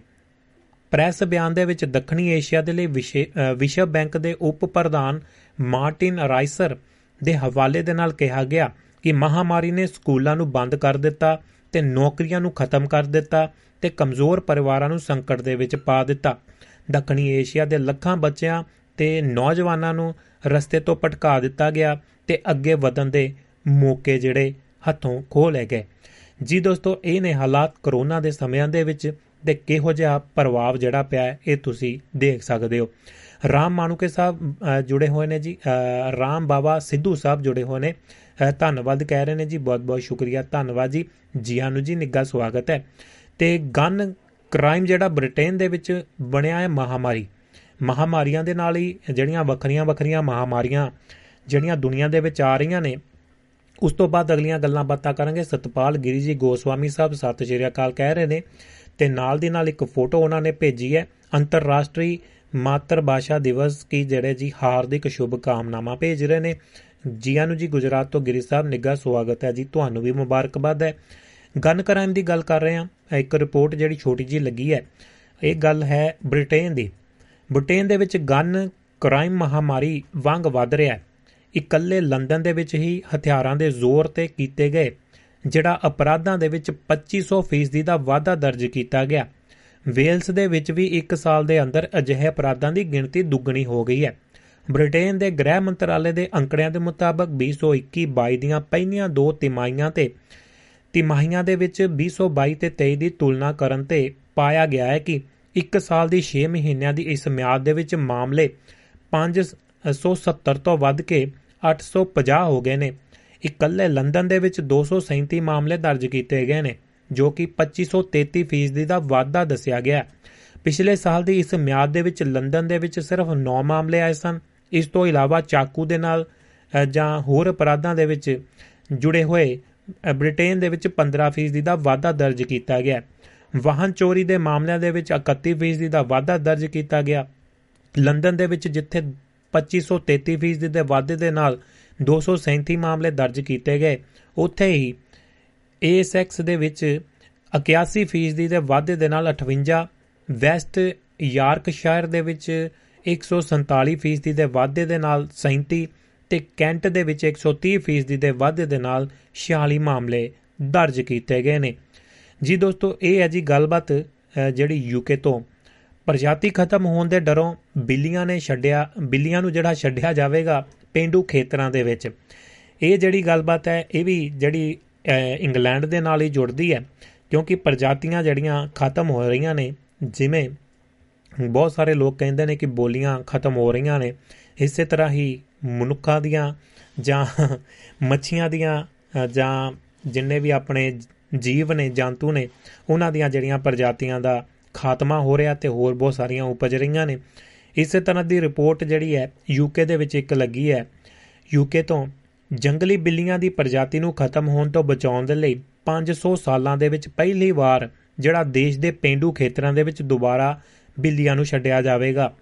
40 ਅਤੇ 60 ਯੂਰਪੀਅਨ ਜੰਗਲੀ ਬਿੱਲੀਆਂ ਜਿਨ੍ਹਾਂ ਦਾ ਆਕਾਰ ਇੱਕ ਘਰੇਲੂ ਬਿੱਲੀ ਦੇ ਆਕਾਰ ਤੋਂ ਦੁੱਗਣਾ ਹੁੰਦਾ ਹੈ ਨੂੰ ਇੱਕ ਅ, ਪਾਈਨੀ ਪਾਈਨੀਅਰ ਰਿੰਗ ਅ, ਜਿਹੜਾ ਪਾਈਨੀਅਰ ਰਿੰਗ ਕੰਜ਼ਰਵੇਸ਼ਨ ਪ੍ਰੋਜੈਕਟ ਦੇ ਹਿੱਸੇ ਵਜੋਂ ਪਿੰਡੂ ਡੇਵੋਨ ਅਤੇ ਕੋਰਨਵਾਲ ਦੇ ਵਿੱਚ ਛੱਡਿਆ ਜਾਵੇਗਾ। ਇਹਨਾਂ ਜੰਗਲੀ ਬਿੱਲੀਆਂ ਨੂੰ 500 ਸਾਲ ਪਹਿਲਾਂ ਬ੍ਰਿਟੇਨ ਦੇ ਜ਼ਿਆਦਾਤਰ ਹਿੱਸਿਆਂ ਦੇ ਵਿੱਚ ਉਹਨਾਂ ਦੀ ਸੰਘਣੀ ਫਰ ਦੇ ਲਈ ਸ਼ਿਕਾਰ ਕੀਤਾ ਜਾਂਦਾ ਸੀ, ਜਿਹੜੀ ਉਹਨਾਂ ਦੇ ਸਕਿਨ ਸੀ ਉਹਨਾਂ ਨੂੰ ਲਾ ਕੇ ਵੇਚਿਆ ਜਾਂਦਾ ਸੀ ਤੇ ਇਸ ਤੋਂ ਇਲਾਵਾ ਉਹ ਖਰਗੋਸ਼ਾਂ ਦੇ ਲਈ ਵੀ ਖਤਰਾ ਸਨ। ਇਹ ਬਿੱਲੀਆਂ ਵਰਤਮਾਨ ਦੇ ਵਿੱਚ ਦੇਸ਼ ਦੇ ਸਭ ਤੋਂ ਦੁਰ- ਅ, ਦੁਰਲੱਭ ਮ- ਮੂਲ ਜੀਵ ਨੇ ਜੋ ਸਿਰਫ 200 ਉੱਤਰੀ ਸਕਾਟਲੈਂਡ ਦੇ ਦੂਰ ਦੁਰਾਡੇ ਕੋਨਿਆਂ ਦੇ ਵਿੱਚ ਰਹਿੰਦੇ ਨੇ। ਮਾਹਿਰਾਂ ਦਾ ਕਹਿਣਾ ਹੈ ਕਿ ਜੰਗਲੀ ਬਿੱਲੀਆਂ ਜੋ ਦੱਖਣ ਪੱਛਮ ਦੇ ਵਿੱਚ ਗੁਪਤ ਸਥਾਨਾਂ ਤੇ ਛੱਡੀਆਂ ਜਾਣਗੀਆਂ ਮਨੁੱਖਾਂ ਜਾਂ ਪਾਲਤੂ ਜਾਨਵਰਾਂ ਦੇ ਲਈ ਕੋਈ ਖਤਰਾ ਨਹੀਂ ਨੇ। ਡੇਵੋਨ ਵਾਈਲਡ ਲਾਈਫ ਦੇ ਨਾਲ ਕੰਮ ਕਰ ਰਹੇ ਇੱਕ ਕੰਜ਼ਰਵੇ ਅ, ਕੰਜ਼ਰਵੇਸ਼ਨਿਸਟ ਡੇਰੇਕ ਗੋ ਅਨੁਸਾਰ ਸਾਡੇ ਕੋਲ ਇੱਕ ਲਗਭਗ ਅਲੋਪ ਹੋ ਚੁੱਕੀ ਪ੍ਰਜਾਤੀ ਨੂੰ ਬਚਾਉਣ ਦੀ ਸਮਰੱਥਾ ਹੈ ਜੋ ਇੱਕ ਵਾਰ ਪੂਰੇ ਬ੍ਰਿਟੇਨ ਦੇ ਵਿੱਚ ਵਸਦੀ ਸੀ। ਲੋ ਜੀ ਇਹਨਾਂ ਨੇ ਕੰਮ ਕਰ ਦਿੱਤਾ ਹੈ ਬਿੱਲੀਆਂ ਨੂੰ ਬਚਾਉਣ ਦਾ ਤੇ ਸਾਡੇ ਕਹਿੰਦੇ ਨੇ ਬਿੱਲੀ ਮਾਰੋਗੇ ਤੇ ਸੋਨੇ ਦੀ ਬਣਾਉਣੀ ਪਵੇਗੀ। ਤੇ ਲੋ ਦੋਸਤੋ ਬਿੱਲੀ ਬਿੱਲੀ ਤੇ ਨਿਰਭਰ ਹੈ ਜੀ।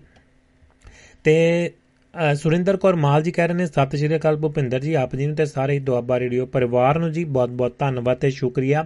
ਸ਼ਾਇਦ ਤੁਸੀਂ ਲੇਟ ਜੁੜੇ ਹੋ ਤਾਂ ਬਹੁਤ-ਬਹੁਤ ਤੁਹਾਨੂੰ ਸਾਲਗਿਰਾ ਵੀ ਮੁਬਾਰਕਬਾਦ ਹੈ ਜੀ ਪੂਰੀ ਟੀਮ ਵੱਲੋਂ ਤੇ ਦੁਆਬਾ ਸਰੋਤਿਆਂ ਵੱਲੋਂ। ਅ, ਦਵਿੰਦਰ ਅ, ਭਾਰਤ ਜੀ ਕਹਿ ਰਹੇ ਨੇ ਸਤਿ ਸ਼੍ਰੀ ਅਕਾਲ ਭੁਪਿੰਦਰ ਜੀ ਜੀ ਆਨ ਜੀ ਬਹੁਤ-ਬਹੁਤ ਨਿੱਘਾ ਸਵਾਗਤ ਹੈ। ਇਸੇ ਤਰ੍ਹਾਂ ਸਾਡੇ ਨਾਲ ਸਰਬਜੀਤ ਕੌਰ ਜੀ ਰਾਮ ਮਾਨੂਕੇ ਸਾਹਿਬ ਹਰਵਿੰਦਰ ਜੋਲਪੈਨ ਜੀ ਰਾਮ ਮਾਨੂਕੇ ਜੀ ਜਗਤਾਰ ਭਾਰਤ ਜੀ ਦਵਿੰਦਰ ਭਾਰਤ ਜੀ ਅ, ਗੁਰਮੇਲ ਦਾਦੂ ਜੀ ਬਲਵਿੰਦਰ ਸਿੰਘ ਜੀ ਤੇ ਇਦਾਂ ਹੀ ਆਪਣੇ ਨਾਲ ਅਮਰ ਜਿੰਦ ਮਹਿਰਾਮਪੁਰ ਤੋਂ ਜੁੜੇ ਹੋਏ ਨੇ ਜੀ ਸਮਰਜੀਤ ਸਿੰਘ ਸ਼ੰਮੀ ਸਾਹਿਬ ਅ, ਸਤਪਾਲ ਗਿਰੀ ਜੀ ਗੋਸਵਾਮੀ ਸਾਹਿਬ ਬਲਵਿੰਦਰ ਸਿੰਘ ਜੀ ਤੇ ਜੱਖੂ ਸਾਹਿਬ ਤੇ ਹੋਰ ਬਹੁਤ ਸਾਰੇ ਦੋਸਤ ਨਾਲ ਜੁੜੇ ਰਹੇ ਨੇ ਜੀ ਤੇ ਪ੍ਰੋਗਰਾਮ ਨੂੰ ਸੁਣ ਰਹੇ ਨੇ। ਬਹੁਤ ਬਹੁਤ ਸ਼ੁਕਰੀਆ ਤੇ ਧੰਨਵਾਦ। ਅਗਲੀ ਗੱਲਬਾਤ ਕਰਦੇ ਹਾਂ ਤੁਹਾਡੇ ਨਾਲ ਲਾਈਨਾਂ ਵੀ ਤੁਹਾਡੇ ਲਈ ਖੁੱਲੀਆਂ ਨੇ। +358 ਹੈ। ਤੁਹਾਡੀ ਵੀ ਵੇਟ ਕਰਦੇ ਹਾਂ। ਜੇਕਰ ਤੁਸੀਂ ਕੋਈ ਗੱਲਬਾਤ ਕਰਨੀ ਚਾਹੁੰਦੇ ਹੋ ਤੇ ਕਿਤੇ ਇਹ ਨਾ ਕਹਿ ਦਿਓ ਵੀ ਮੌਕਾ ਤਾਂ ਦਿੰਦਾ ਨਹੀਂ ਚੁੱਪ ਦਾ ਕਰਦਾ ਨਹੀਂ ਅਸੀਂ ਕਿਦੋਂ ਕਾਲ ਮਲਾਈਏ ਤੇ ਕਿਦੋਂ ਆਪਣਾ ਪੈਰ ਫਸਾਈਏ। ਤੇ ਜੀਆਂ ਨੂੰ ਜੀ ਹੁਣ ਤੁਹਾਡਾ ਨਿੱਘਾ ਸਵਾਗਤ ਹੈ। ਕੁਝ ਪਲ ਤੁਹਾਡਾ ਅ, ਜਿਹੜਾ ਇੰਤਜ਼ਾਰ ਕਰਦੇ ਹਾਂ। ਫਿਰ ਗੱਲਬਾਤ ਕਰਦੇ ਹਾਂ ਮਾਂ ਬੋਲੀ ਬਾਰੇ। ਮਾਂ ਬੋਲੀ ਬਾਰੇ ਜਿਹੜਾ ਵੱਖਰੇ ਵੱਖਰੇ ਅ, ਜਿਹੜੇ ਅ, ਲੇਖਕ ਨੇ ਜਾਂ ਵੱਖਰੇ ਵੱਖਰੇ ਜਿਹੜੇ ਲੋਕ ਇਸ ਦੇ ਬਾਰੇ ਬਾਹ ਵਾਸਤਾ ਰੱਖਦੇ ਨੇ ਚਾਹੇ ਉਹ ਬੋਲੀਆਂ ਦੇ ਮਾਹਰ ਨੇ ਜਾਂ ਹੋਰ ਬਹੁਤ ਸਾਰੀਆਂ ਚੀਜ਼ਾਂ ਦਾ ਵਿਗਿਆਨੀ ਨੇ ਬੋਲੀਆਂ ਦੇ। ਉਹਨਾਂ ਦਾ ਜ਼ਿਕਰ ਆ ਜਾਂਦਾ ਹੈ। ਤੇ ਇਸੇ ਤਰ੍ਹਾਂ ਇੱਕ ਗੱਲਬਾਤ ਅ, ਮਨ ਲੱਗੀ ਸੀ ਤੁਹਾਡੇ ਨਾਲ ਸਾਂਝੀ ਕਰਨ ਨੂੰ ਕਿਉਂਕਿ ਇਹਨਾਂ ਚੀਜ਼ਾਂ ਨੂੰ ਪੜਨ ਦਾ ਸਬੱਬ ਵੀ ਬਣਦਾ ਰਹਿੰਦਾ ਤੇ ਕੋਸ਼ਿਸ਼ ਹੁੰਦੀ ਹੈ ਕਿ ਕੁਝ ਨਾ ਕੁਝ ਨਵਾਂ ਹਰ ਵਾਰ ਸਿੱਖਿਆ ਜਾਵੇ। ਤੇ ਸਿਕੰਦਰ ਸਿੰਘ ਔਜਲਾ ਸਾਹਿਬ ਰਾਤ ਵੇਲੇ ਇਸ ਵਕਤ ਪ੍ਰੋਗਰਾਮ ਸੁਣ ਰਹੇ ਨੇ ਜੁੜੇ ਹੋਏ ਨੇ ਸਤਿ ਸ਼੍ਰੀ ਅਕਾਲ ਕਹਿ ਰਹੇ ਨੇ। ਬਹੁਤ ਬਹੁਤ ਸ਼ੁਕਰੀਆ ਜੀ ਆਨੂ ਜੀ ਔਜਲਾ ਸਾਹਿਬ। ਤੇ ਗੱਲਬਾਤ ਸ਼ੁਰੂ ਕਰਨ ਤੋਂ ਪਹਿਲਾਂ ਇੱਕ ਗੱਲ ਤੁਹਾਡੇ ਨਾਲ ਸਾਂਝੀ ਕਰਨੀ ਹੈ ਅੱਜ ਮੈਂ ਵੈਸੇ ਮੈਂ ਲਿਖਣਾ ਦਾ ਨਹੀਂ ਹੁੰਦਾ। ਮੈਂ ਆਰਟੀਕਲ ਲਿਖਣ ਲੱਗ ਗਿਆ ਜੀ ਤੇ ਪਤਾ ਨਹੀਂ ਲਿਖਿਆ ਕਿ ਨਹੀਂ, ਕੀ ਲਿਖਿਆ ਤੇ ਸਮਝੋ, ਸਮਝਣ ਦੀ ਕੋਸ਼ਿਸ਼ ਕਰਾਂਗੇ। ਬਾਕੀ ਤੁਸੀਂ ਦਰੁਸਤ ਕਰਨਾ ਤੇ ਪਰ ਉਸ ਤੋਂ ਪਹਿਲਾਂ ਆਪਾਂ ਗੱਲਬਾਤ ਕਰਾਂਗੇ ਤੁਹਾਡੇ ਨਾਲ ਜਿਹੜੀ 5500 ਸਾਲ ਪੁਰਾਣੀ ਪੰਜਾਬੀ ਬੋਲੀ ਦੀ। ਪਰ ਔਜਲਾ ਸਾਹਿਬ ਨੂੰ ਨਾਲ ਲੈਂਦੇ ਆ ਫਿਰ ਅੱਗੇ ਚੱਲਦੇ ਹਾਂ। ਸਤਿ ਸ਼੍ਰੀ ਅਕਾਲ ਔਜਲਾ ਸਾਹਿਬ, ਕੀ ਹਾਲ ਚਾਲ ਨੇ ਜੀ? ਨਿੱਘਾ ਸਵਾਗਤ ਹੈ। ਸਤਿ ਸ੍ਰੀ ਅਕਾਲ ਸਲਾਮ ਭਾਜੀ ਤੇ ਸਰਕਾਰ ਸਰੋਤਿਆਂ ਨੂੰ ਭਾਰਤ ਭਾਜੀ ਨੂੰ ਸਾਰਿਆਂ ਨੂੰ। ਸਤਿ ਸ਼੍ਰੀ ਅਕਾਲ। ਜੀ। ਜੀ ਆਨੂ ਜੀ ਕੀ ਹਾਲ ਚਾਲ ਨੇ? ਐਂ ਲੱਗੀ ਐਂ ਲੱਗੀ ਜਾਂਦਾ ਵੀ ਕਿਸੇ ਨੂੰ ਛੱਡ ਕੇ ਆਏ ਸੀ। ਇਦਾਂ ਨਾ ਫੀਲ ਕਰੋ ਅਸੀਂ ਨਾਲ ਹੀ ਆ ਸਾਹਿਬ ਜੀ। ਨਹੀਂ ਨੇਚਰਲੀ ਬਹੁਤ ਮਿਸ ਕਰਦਾ ਮੈਂ ਉੱਥੇ ਜਿਹੜਾ ਉੱਥੇ ਦਾ ਮਾਹੌਲ ਜਿਹਾ ਹੁੰਦਾ ਵੀ ਆ ਆਊਗਾ ਉਹ ਇੱਥੇ ਆ ਕੇ ਟੋਟਲ ਡਿਫਰੈਂਟ ਹੋ ਜਾਂਦਾ ਸਮੇਂ ਨਾਲ। ਜੀ। ਅੱਜ ਵੀ ਮਾਤਾ ਜੀ ਕੋ ਬੈਠਾ ਜੀ ਮਾਤਾ ਜੀ ਕੋਲੇ ਨੇ। ਵਾਹ ਜੀ ਵਾਹ। ਉਹ ਨੇਚਰਲੀ ਮੈਂ ਹੁਣ ਦੱਸਿਆ ਇਹਨੂੰ ਲਾ ਬਣਾ ਕੇ ਸਾਰੇ ਦਿੱਤੇ। ਮੈਂ ਸੁਣਿਆ ਕਰੋ ਇਹ ਜੀ। ਮੈਂ ਹੁਣ ਸੁਣਨ ਕੁਝ ਹੋਰ ਲੱਗਿਆ ਜਾਂ ਮੈਂ ਦੇਖਿਆ ਵੀ ਮੈਂ ਕਿਹਾ ਵੀ ਉਹ ਚੱਲ ਇੱਥੇ ਆ ਟਾਈਮ ਨਾਲ ਜੋੜਨਾ ਪੈਂਦਾ ਥੋੜਾ ਜਿਹਾ ਡੇਢ ਘੰਟਾ ਗਾਹਾਂ ਫਿਰ ਹਾਂਜੀ। 12 ਨੂੰ ਪਿੱਛੇ। ਹੂੰ ਹੂੰ। ਨਹੀਂ ਤੁਸੀਂ ਇੰਡੀਆ ਦਾ ਟਾਈਮ ਨੋਟ ਕਰੋ ਨਾ ਹਾਲ 10:30 ਵਜੇ।